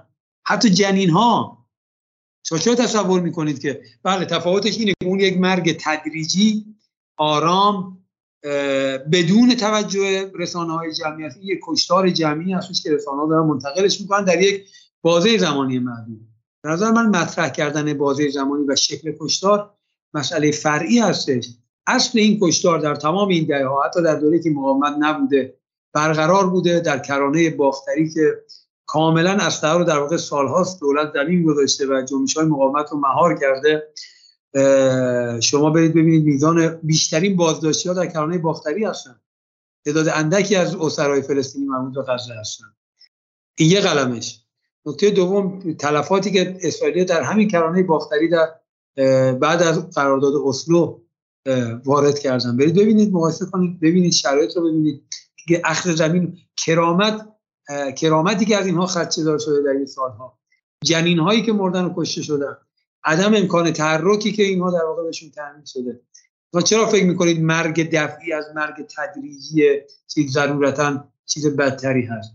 باید با عقلیه با عقلیه فلسطینی نگاه کنید. من یه چیزی خیلی تو این روزها من در دوستان ایرانی در چون ایران هم نیستم. من خب از ایران خارج شدم. این دو, دو ماه هم که عملا اینجا هستم. کمتر دو ماه. می‌بینم احیانا در رسانه های ایرانی خیلی اعتراض دارم در حالی که من در تمام این دو ماه با این حجم از کشتار در غزه فکر می‌کنم دو یا سه فیلم دیدم در اعتراض مردم علیه حماس و علیه مقاومت. شما فیلم ها رو همه حاکی شکر و حمد خداوند و دفاع از مقاومت و خب بگو بذارید تو عقلیه فلسطینی حرف بزنید چه اصرار داریم که ما از خود اونها کاسه آش باشیم اون مردم عقلیه فلسطینی می‌فهمه که مقاومت بکند یا نکند کشته خواهد شد. چه تدریجی چه دفعی. یک جمله‌ای که فلسطینی ها این دفعه می‌گفتن این بود که تا دیروز اینها ما نمیکشتیم و کشته می‌شدیم امروز کشتیم و کشته می‌شدیم. یک کسی مثل آقای منیر شفیق یک اندیشمند کمونیست چپ چپگرایی که بعدا میاد به سمت جریان مقاومت. بعد از 87 سال عمر بعد از دیدن بسیاری از روزهای خوب و تلخ به من میگه در بیروت که شیرین ترین روز زندگی من هفتم اکتبر بعد از 87 سال عمر. خب بذارید عقلیه فلسطینی داره خودش این کشتارها رو می‌بینه اینها رو می‌بینه اما اون شیرینی هفت اکتبر برش ارزشمندتر از این حجم تلفات و در واقع اینها هستش. این رو به عنوان بخشی از هزینه خودش می‌دونه که وارد مقاومت بشود یا نشود در شکلی از اشکال به صورت تدریجی یا دفعی خواهد داد. اجازه بده من در زمین خودم و با قواعد خودم این هزینه رو پرداخت بسیار خب بسیار خب من خودم یک نکته اضافه کنم اینجا که مقاومت در ویتنام چهار میلیون کشته داد بنا به گفته چامسکی. یعنی حالا آماری که خود آمریکا میگن اینقدر نیست ولی محاسباتی که بعد از جنگ شد محاسبات غیر حکومتی چهار میلیون نفر از مردم ویتنام رو آمریکایی ها قتل عام کردن با اون به 52 ها با اون بمب هایی که برای اولین بار در تاریخ انجام می‌شد. چهار میلیون نفر و از سمت آمریکایی ها فقط 50 و 5000 و 58220 سرباز کشته شدن. بین 4 میلیون نفر با 58000 نفر نگاه می‌کنید از نظر رابطه و تناسب بین کشته شدگان هفته اکتبر الان باز به بیشتر به نفع فلسطینی هست ولی آیا ویت ها گفتن که ما جمعیت زیادمون شده و دیگه دست از مقاومت برمیداریم؟ و نه اینطور نبود. در عراق همینطور مقاومت باعث نه مقاومت باعث مرگ یک میلیون ولی مقاومت شد یک میلیون عراقی هم کشته شدن. حالا بخشی حال جنگ داخلی هم بود ولی بالاخره مقاومت تونست که اشغال نظامی عراق رو به پایان برسونه و آیه پاک هم که به بحث الجزایر و کشتن یک میلیون نفر بر الجزایر اشاره کردم دقیقا از این نظر از در نهایت نه من نه شما نه کسی دیگه نمی‌تونه انتخاب کنه و اون عقلیه و اون به شکلی قوه عاقله و مردمه و دقیقا من هر روز که نگاه می‌کنم همینه. اینکه برادری که به پسری که از اتاق تشخیص جنازه بیرون میومد و می‌گفت شوک می‌کرد شوک می‌کرد. می‌گفت کی کی کی دیدی اونجا؟ می‌گفت هیچ کی برادرم بود برادر جوونم برادر جوونم. جز شوکی چیزی دارم خیلی خیلی خوشحال این خیلی از اون صحنه ها صحنه های عجیب یعنی من میگم حالا امشب توی این بحث ها سوال میشه آیا آب دریا به تونل های حماس میریزن؟ مقاومت سلاح از کجا می‌گیره؟ مقاومت چیکار می‌کنه؟ و من جوابم به شما اینه که مقاومت ضعیف از ضعیف نیست مقاومت سنوار نیست. که حالا اینی که دوستان هم خیلی درست گفتم مثلا من وقتی گفتم که منزل سیف رو منزل سنوار رو محاصره کردن این خبر اول بی بی سیه. منم می‌دونم که سنوار اونجا نیست. ولی به چراییش بپردازید. چراییش هم واضحه. چون فردا میان میگن که سنوار در منزلش نبود. و حرفی که می‌خوام بذارن این که این رهبران حماس مردم به کشتن میدن ولی خودشون توی تونل ها قایم شدن. حرف خیلی واضح ولی ولی ولی مقاومت همه این اجزا با هم دیگه است مقاومت اون زن نیست که پشت گاری لبخند می‌زنه موقع برگشتن به جبالیه. مقاومت اون بچههایی بودن که به سمت تانک ها رفتن در شمال غزه و نترسیدن. و مقاومت مردمی هستن که به حماس فوش خواهر مادر نمیدن. به همین سادگی. حالی که شما میدین تو همین ایران یه تصادف رانندگی بشه بعد دارن فرد خوشش داره دفن می‌کنن. یه دو شعار سیاسی هم میدن. یه دونه مثلا که با خامنه ای میگن یکی به مقاومت میگن یکی به حکومت میگن هیچ ربطی هم نداره. طرف مس بوده رانندگی کرده. ولی 17 هزار تا بچه مردم کشته شدن و و و شعار ضد مقاومت داده نمیشه با اینکه تو حماس هم شایعه است که فساد هست. حماس هم به شکلی نیروی ترکیبی توش آدم سالم هست آدم فاسد هست. خود شما این ده تا جناه مختلف هست. ممکنه شما با اجزای حماس هم مخالف باشی اما با مقاومت مخالف نیستی. برای اینکه این ریشه در هفتاد سال تجربه تاریخی و جمعی و اجتماعی و ملی شما به عنوان ملت فلسطین داره. و برای همین به نظر من ای خوشا سرنوشت کسایی که خودشون رو پراکسی مردم فلسطین کنن در این موقع. اگر حرفی از های پاک آیه مسئولی در یکی دو جمله. من تشکر می‌کنم از شما. برنامه خوبی بود به کیس خاصی پرداخته شد. امیدوارم که ببینن و چون راجع به سوریه پرسش ها زیاد بود امیدوارم تونسته باشیم به بعضی از پرسش ها پاسخ بدیم و مفید بوده باشیم. شب شما بخیر. خیلی خیلی ممنون. آقای معصومی؟ زنده باشید ممنونم. سلامت باشید.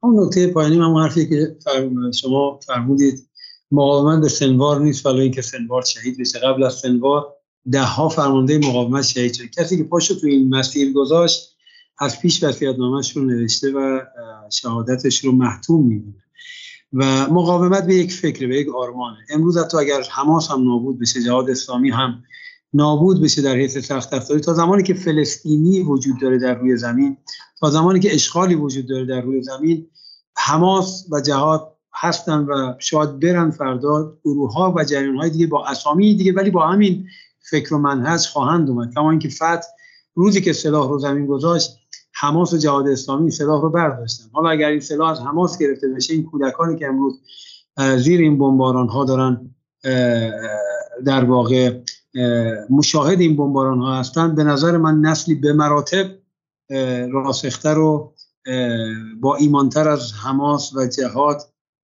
خواهد آمد و این سلاح رو برخواهد داشت. ولی مقاومت افراد نیست به سخت افزار هم نیست به فکر و اندیشه و ایمانی هستش که برای مبارزه با اشغالگری وجود داره. من با همین جمله تموم کنیم. اگر چون به فکر نمیشه شلیک کرد به فکر نمیشه فکر رو نمیشه بمباران کرد و فکر با بمب فسفوری و با اورانیوم رقیق شده و قلیز شده هم از بین نمیره و فکر از نسلی به نسل دیگه منتقل میشه و اون بچه های دو سال سه ساله ای که این روزها در اون گرد خاک به دنبال پدر مادرشون میگردن اینها این فکر رو درون جسمیت و درون بدن خودشون دارن حک می‌کنن و این اتفاق این اتفاق اگر فلسطین واقعا آینده هم نداشت این اتفاقی که در این هفتاد روز افتاد هر لحظهش سازنده فلسطین و زمانت کننده فلسطین بود. شب بخیر و تا برنامه بعد. خدا نگهدار.